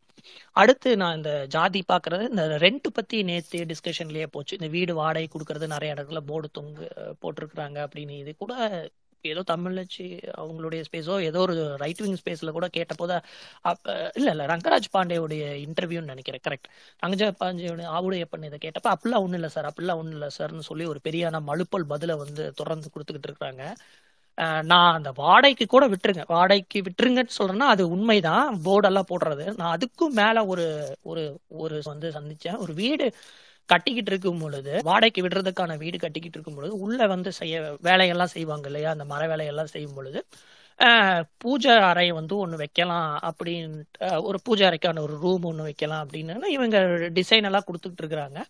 அப்ப எனக்கு ஒரு கேள்வி இருந்துச்சு. அது பூஜை அறைக்கான ரூமா அதை வந்து நம்ம பூஜை அறையும் கட்டிட்டா அப்ப அந்த வீட்டுக்கு குடி வர்றவங்க கண்டிப்பா தான் இருக்கணும். அப்ப அப்படி ஒன்றும் நமக்கு நிர்பந்தம் கிடையாது. யாரு வேணாலும் அந்த வீட்டுக்கு குடி வரலாம் தானே. நிறைய நம்ம கட்டணும். அது கட்டணுக்கான அவசியம் இல்லை. அப்படின்னு நான் வந்து சொல்லறேன். சொல்லும்போது அவங்க வந்து அந்த அந்த உள்ள வேலை செய்யறவங்க கேட்குறாங்க அப்படியெல்லாம் இல்லை சார். இப்படிதான் எல்லாரும் இங்கே இருக்கிறவங்க ஏன்னா அவங்க ரெண்டு வீடு தள்ளி அவங்களுக்கு அந்த டிசைன் அவங்க தான் பண்ணி கொடுத்துருக்காங்க. இல்லை சார் நாங்களும் அப்படிதான் போடுறோம். ஒரு விநாயகர் படமோ ஒரு லக்ஷ்மி படமோ இல்லைன்னா ஒரு விளக்கு இருக்கிற மாதிரியோ அந்த மாதிரியான ஒரு பூஜை அறை உள்ள கபோர்டு தான் வந்து இங்கே வந்து இந்த ரூமுக்கு வந்து செய்யணும் அப்படின்னு. இல்லை இல்லை எங்களுக்கு தேவையில்லை. எனக்கு எந்த கதவும் தேவையில்லை. ஒரு பிளைனான ஒரு கதவை போட்டு விட்டுருங்க. பூஜை அறையா போடுறோம் பூஜை அறையா போகட்டும் அவன் ஸ்டோர் ரூமா போடுறவன். ஸ்டோர் ரூமா இருப்பாங்கன்னு எனக்கு தெரியாது. நீங்க வந்து ரொம்ப ஜென்ரலா டிசைன் பண்ணிடுங்க இந்த தகவலை வந்து அந்த பக்கத்து ரெண்டு மூணு வீட்டுல தள்ளி இருக்கிறவங்க கிட்ட போய் சொல்லியிருக்காங்க. இவங்க வீடு கட்டும் பொழுதே அது ரொம்ப ஜென்ரலா கட்டுறாங்க. எந்த ஆளுங்களுக்கு வேணாலும் விடுவாங்களாமா அப்படின்னுனா அங்கிருந்து போர்க்கொடியை தூக்கிட்டு வர்றாங்க. அது இங்க வந்து நாங்க வந்து குறிப்பிட்டெல்லாம் சொல்ல விரும்பல. இந்துங்களும் தான் வீடு வாடகை விடணும். அதனால இந்த பூஜை அறையை வந்து நீங்க கட்டாம விட்டுருக்கிறீங்களா போல இருக்கு அப்படின்னு வந்து ஒரு கேள்வி வந்து எழுப்புறாங்க. அது பாத்துக்கோங்க அப்படின்னு சொல்லி. அப்புறம் அவர்கிட்ட நான் இங்கிருந்து ஃபோனில் பேசும் பொழுது நான் பேசிக்கிறேம்மா நீங்கள் வீட்டில் இருக்கவங்க விட்டுருங்க அப்படின்னு சொல்லி நான் இன்னைக்கு அந்த ஏரியா ஐ மீன் அந்த அந்த கம்யூனிட்டிக்குன்னு ஒருத்தர் இருப்பார் இல்லையா? அவருக்கு ஃபோன் பண்ணி இல்ல சார் அதெல்லாம் இல்லை. யார் வந்து கேட்குறாங்களோ நாங்கள் அதெல்லாம் வாடகை விட்டுருவோம். நாங்கள் எங்களுடைய வீடு எங்களுக்கு இதுதான் பண்ணுவோம். உங்களுக்கு பிரியம் இல்லைன்னா பார்த்துக்கோங்க அப்படின்னு சொல்லி முதலே ஒரு முரண்படுற விஷயமா போச்சு. அப்போ யாரு எப்படி வாடகைக்கு வைக்கணுங்கிறது வீடு கட்டும் பொழுதே நீங்க டிசைன்லயே அளவுலயே வந்து முடிவு பண்ணிக்கிறீங்க. அப்போ இந்த அறையை இப்படிதான் கட்டணும் இந்த ஆளுங்களுக்கு இங்கதான் விடணும். அப்பதான் பக்கத்துல இருக்கிறவங்க நாங்க நல்லா இருக்க முடியும் அப்படின்னு சொல்லிட்டு இந்த வீதிக்கு பேரு காந்தி வீதி. சரி அதை விடுங்க. இருந்துட்டு போட்டோம். ஸோ இப்படியான ஒரு சிறு சிறு விஷயங்கள் நம்ம இந்த மளிகை கடைக்கு எல்லாம் போவோம். சின்ன வயசுல நான் போய் போய் ஏதாவது சாமானெல்லாம் வாங்கி அப்போ நமக்கு வேணுங்கிற பொருளை கொடுத்து வாங்கிட்டு வந்திருப்போம். கவனிச்சிருப்போமா இல்லையான்னு தெரியல. நம்மளே மளிகை கடையில் காசு கொடுத்து வாங்கிட்டு வரும்போது நீங்க பாத்தீங்கன்னா ஒருவேளை அந்த அந்த தெருவுலயே இருக்கக்கூடிய ஏதாவது ஒரு ஒடுக்கப்பட்ட மக்கள் பசங்களோ இல்ல அம்மாங்களோ வந்தாங்கன்னா அவங்களுக்கு வந்து அந்த முன்னுரிமை அதாவது அந்த பொருளை காசு கொடுத்தா பொருள் கொடுக்க போறான். ஆனா அதை கொடுக்க மாட்டாங்க. கொஞ்சம் ஓரமா நிக்க வச்சுக்கிட்டே இருப்பான். அம்மா இருமா. அம்மா கொஞ்சம் இருமா. தம்பி இருப்பா. இருப்பா. அப்படின்னு சொல்லிட்டு மத்தவங்களுக்கு மட்டும் அந்த சாமானத்தை வந்து எடுத்து எடுத்து கொடுத்துட்டு கொஞ்சம் கடையே எல்லாம் எல்லாரும் கொஞ்சம் நகுந்து போனதுக்கு அப்புறம் அந்த கடையில இருக்கிற சாமானத்தை எடுத்து கொடுத்துட்டு காசை வாங்கி போட்டதுக்கு அப்புறம் கூட கையை வந்து இப்படி இப்படின்னு தொடச்சுப்பாங்க. அந்த ட்ரெஸ்ல வந்து இப்படி இப்படின்னு தொடச்சிட்டு ஆ போமா அப்படிம்பாங்க. காசை வந்து கையில வாங்காம அந்த மேல வாங்க அங்க மேல இருக்க அந்த டபா டபாவா தேன் மிட்டாய் டப்பாலாம் இருக்கு அது மேல ஆ வச்சிருமா அப்படிங்கிற ஒரு இது இருக்கும். இத எவ்வளவு தூரம் நான் அதை பார்க்கும் பொழுது அப்படின்னா பணம் ரெண்டு பேத்துக்கும் ஒண்ணுதான். வ- வந்த வரிசையில அவங்க முன்னாடி வந்திருக்காங்க. எல்லாம் ஒண்ணுதான். ஆனா அதை வாங்குறது எப்படி அப்படின்னா யாரு இல்லாதப்போ அதாவது மத்தவங்களுக்கு இடையூறு வந்துடக்கூடாது இவங்க என்ன பொருள் வாங்குறாங்க அங்க நின்றுட்டு இருக்கிறத கொஞ்சம் ஓரமா நில்லுமா அப்படிங்கிற பார்வை வந்து மளிகை கடையில் இன்னைய வரைக்கும் அந்த ஏரியால ஒரு மளிகை கடையில் இருந்ததுன்னா அந்த பார்வை இருக்கும். ஜாதி பாக்குறாங்க அப்படிங்கிற இடங்கள்ல இன்னும் சொல்லிக்கிட்டு இருக்கிறாங்க. அதே தான் வந்து நிறைய மிஸ்ல வந்து சாப்பாடு சாப்பிட்டதுக்கு அப்புறம் அந்த இலைய வந்து எடுத்து போடுறத வந்து கொஞ்சம் பரவலாக்கிட்டாங்க. நீங்களே சாப்பிட்டு எடுத்துக்கொண்டே போட்டுருங்க அப்படின்னு. ஆனா அப்படி அந்த நடைமுறை இல்லாத மெஸ்லயோ ஹோட்டல்லையோ கூட அதாவது எடுத்து போறதுக்கு ஒரு ஆள் உள்ள ஹோட்டல்லையோ கூட எங்கேயாவது ஒரு வயசான பாட்டியோ இல்ல ஒரு ஐயாவோ இல்லைன்னா இந்த இவங்க இருந்தாங்கன்னா அவங்களுடைய உடையும் தோற்றத்தையும் பார்த்துட்டு சாப்பிட்டதுக்கு அப்புறம் அதுக்கு எடுத்து போறதுக்கு ஆள் இருந்தா கூட அதை நீங்க எடுங்க அதை எடுத்துக்கொண்டே போட்டுருங்கம்பாங்க. அது அவங்களுக்கு பழக்கமும் படுத்தி வச்சிருப்பாங்க. அவங்க அந்த இடத்துல போய் உட்காந்து சாப்பிட்டா ஆட்டோமேட்டிக்கா ரெண்டு பரோட்டா வாங்கி சாப்பிட்டு அந்த இலையை அவங்களே எடுத்து போடுற அவங்களுக்கே பழக்கமாயிரும். டியூன் பண்ணி வச்சிருப்பாங்க. ஆனா அதே வேற ஒருத்தர் வந்து உட்கார்ந்து சாப்பிடுப்போம் அதை பார்த்து பார்த்து கவனிச்சுட்டு அந்த இலையை அவங்க எடுத்து போடுவாங்க. இதே இந்த பார்வை வந்து இன்னுமே இருக்கு. இன்னும் அந்த ஏரியா சைட்ல இருக்கக்கூடிய தேட்டருங்களுக்கு ஆப்போசிட்ல இருக்கக்கூடிய ஒரு மெஸ்ல வந்து இந்த பழக்கத்தை வந்து நீங்க பார்க்கலாம். நீங்க உட்காந்து சாப்பிட்டு இருக்கும்போது வேற யாராவது வந்து உட்காந்து சாப்பிட்டாங்கன்னா கவனிச்சு பாத்தீங்கன்னா இந்த விஷயம் தெரியும். எங்க சார் ஜாதி பாக்குறாங்க? அவங்களுக்கும் ஒரே சாப்பாடு எனக்கு ஒரே சாப்பாடு. எல்லாம் டேபிள்ல போட்டு எல்லா பக்கம் தானே புழங்கிட்டு இருக்கிறாங்க. அப்படிங்கிற கதைகளை வந்து இன்னுமே சொல்லிக்கிட்டு இருக்காங்க. இந்த மாதிரி எண்ணற்ற எண்ணற்ற விஷயங்கள். இந்த இந்த கல்யாணத்தை வந்து போலீஸ் ஸ்டேஷன்ல போய் பண்ணும்பொழுது அந்த அழகா சொன்னாங்க என்னென்ன டாக்குமெண்ட்ஸ் வேணும்னு சொல்லி. ஓட்டர் ஐடி ஆதார் ஐடி ஏதாவது ஒரு அட்ரஸ் ப்ரூஃப் அதுக்கப்புறம் ஏஜ் ப்ரூஃப் இது ரெண்டு இருந்தாலே போதும். அதுக்கப்புறம் ஒரு சாட்சி. ஆனா அந்த போலீஸ் ஸ்டேஷன்ல எத்தனை போலீஸ் ஸ்டேஷன்ல வந்து இந்த இது மட்டுமே வாங்கிக்கிட்டு முறையா திருமணம் செய்து வைக்கிறாங்க. நண்பர் ஒருவர் அந்த அந்த ஏரியால இருக்கிற போலீஸ் ஸ்டேஷன்ல போனா அவங்களுடைய செல்வாக்கு வச்சு அந்த திருமணம் வந்து பெண் வீட்டாருக்கு சொல்லப்படுங்கிற ஒரு காரணத்துக்கு இங்கிருந்து பல்லடம் தாலுக்கால இருக்கிற ஒரு போலீஸ் ஸ்டேஷன்ல போய் அந்த போலீஸ் ஸ்டேஷன்ல போய் அவர் வந்து மேரேஜ் வந்து ரெஜிஸ்டர் பண்ணி அந்த திருமணம் செஞ்சாரு. இங்கிருந்து ஏன்டா அவ்வளவு தூரம் போற அப்படிங்கும்போது அவன் சொல்றான் இங்க இத்தனை தூரம் நாங்க முயற்சி பண்ணி எங்களால முடியல. நாங்க அங்க பல்லடம்ல வந்து நிறைய போலீஸ் ஸ்டேஷன்ல அக்செப்டே பண்ணிக்கல. நான் அந்த தாலுக்கால போயிட்டு நான் கல்யாணம் பண்ண வேண்டியதா போச்சு. அப்படிங்கிற வந்து விஷயத்த வந்து சொல்றான். அப்போ எல்லாத்துக்கும் சட்டத்தை இயற்றலாம் சட்டம் வந்து பொது இதை பாருப்பா அப்படின்னு சொல்லி இயற்றிடலாம் ஆனா அந்த சட்டத்தை செயல்முறைப்படுத்துறவங்க எந்த அதிகாரத்துல உட்கார்ந்துட்டு இருக்கிறாங்கிறதா பெரிய கேள்வி. அதை செயல்படுத்துறவங்களுடைய மனநிலை வந்து இன்னும் போக்கு மாறல அப்படின்னா நம்ம எவ்வளவுக்கு எவ்வளவு சீரிய முறையில சிறப்பான சட்டங்கள் இயற்றினாலும் அதை செயல்படுத்த முடியும் போது ஒரு ஃபெயிலியர் மாடலா போகுது. அப்போ ரொம்ப ரொம்ப முக்கியம் என்னன்னா அந்த மனநிலை வந்து அந்த சட்டத்தை பயன்படுத்துறவங்க அந்த அதிகாரிங்க அதை வந்து யூஸ் பண்ணிக்கிறாங்க எல்லா இடத்துலையும் அவங்களா வந்து நிக்கணும். அவங்களா மாறி அந்த இடங்களுக்கு போகணும்.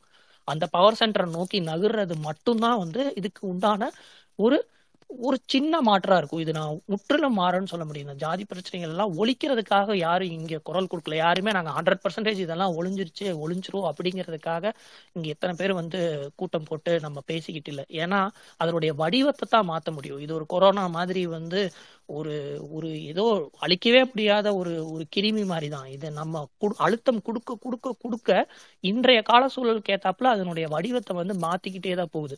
மறுபடியும் அந்த புது வடிவத்துக்கு ஏத்தாப்புல நம்ம வந்து நம்ம இம்யூனை டெவலப் பண்ணிக்கிட்டு நம்ம திரும்பியும் வந்து இதுக்கு எதிராக வந்து அந்த புது வடிவத்துக்கு எதிராக போராட வேண்டியது இருக்கு பேச வேண்டியது இருக்கு செய்ய வேண்டியது இருக்கு. இந்த அழுத்தம் கொடுக்கும்போது அது வேற ஒரு வடிவம் எடுக்கும். அந்த மொத்த வடிவமும் வந்து அந்த நான் நம்புறது அதுக்கான கரெக்டான அரசியல் அது கரெக்டான தலைவர்கள் எந்த அரசியல் எந்த எந்த யார் ஆள்றாங்க என்ன சட்டம் அதை எப்படி செயல்முறைப்படுத்துறாங்க அப்படிங்கறதுல தான் வந்து மொத்தமா நான் முடிச்சு போட விரும்புகிறேன் அதை நோக்கிய பயணம். அதை தான் அம்பேத்கரும் டூர் அந்த கருவியும் எடுத்திருக்காரு. முச்சந்த மன்றமும் அவங்களுடைய அதை நோக்கி தான் பயணிக்குது. அந்த புத்தகம் தான் எடுத்திருக்குன்னு நம்புறேன். அதுல பார்ட்டா இருக்கிறதுக்கு ரொம்ப சந்தோஷம். நிறைய இருக்கு. இனி சொல் சொல்லிட்டே போகலாம் இந்த மாதிரி எனக்கு நினைவுக்கு வந்தது மட்டும் சொல்றேன். நான் பழக்கத்திலே இருந்திருக்கேன். அதை நான் அனுபவத்திலே இருந்திருக்கேன். நான் இன்னும் சின்ன வயசுல இருந்து ஒவ்வொன்றா எடுத்து பார்த்தேன்னா இது மாதிரி இன்னும் நூற்றுக்கண இடங்கள்ல வந்து இந்த இ- இன்னும் இது போகலங்கிறத அடுக்கிக்கிட்டே போற முடியும். பட் வாய்ப்புக்கு நன்றி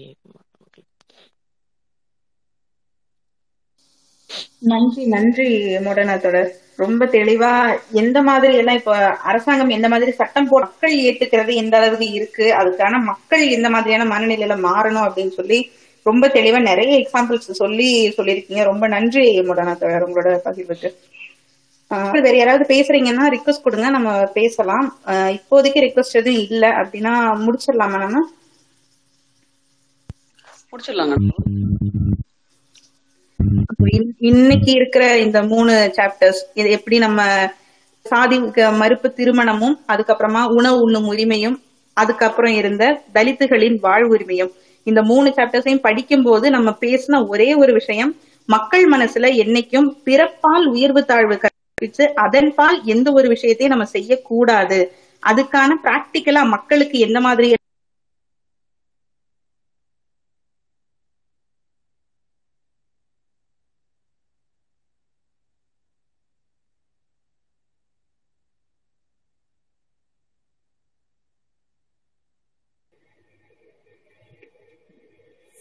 எனக்கு எதுவும் கேட்கல கேக்குதா?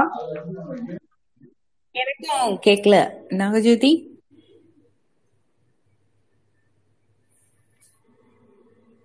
நாகஜோதி?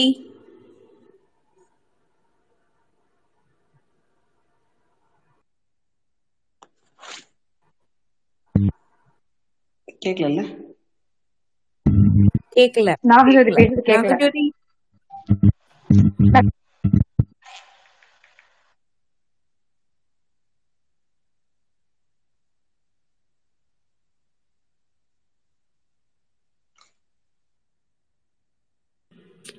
அவங்களுக்கு இதாயிடுச்சு போல் இருக்கு அப்ப நம்ம முடிச்சிடலாம்னு நினைக்கிறேன் இல்லையா?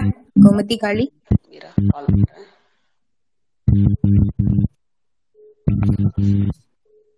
முடிச்சிடலாம். ஓகே. அவங்க தான் என் பண்ண முடியும். அவங்க தான் என் பண்ணணும்.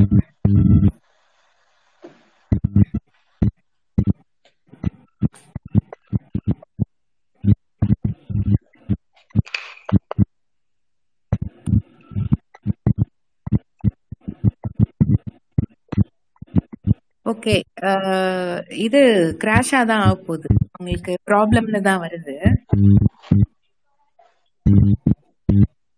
களி?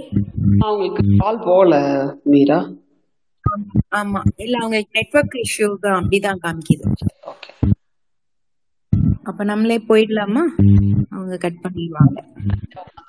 பாவம் பயந்துட மாட்டாங்களா?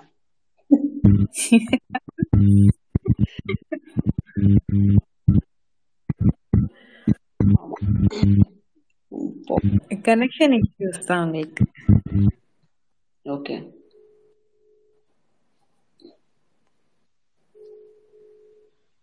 ஓகே ஓகே தோழர்களே நாளைக்கு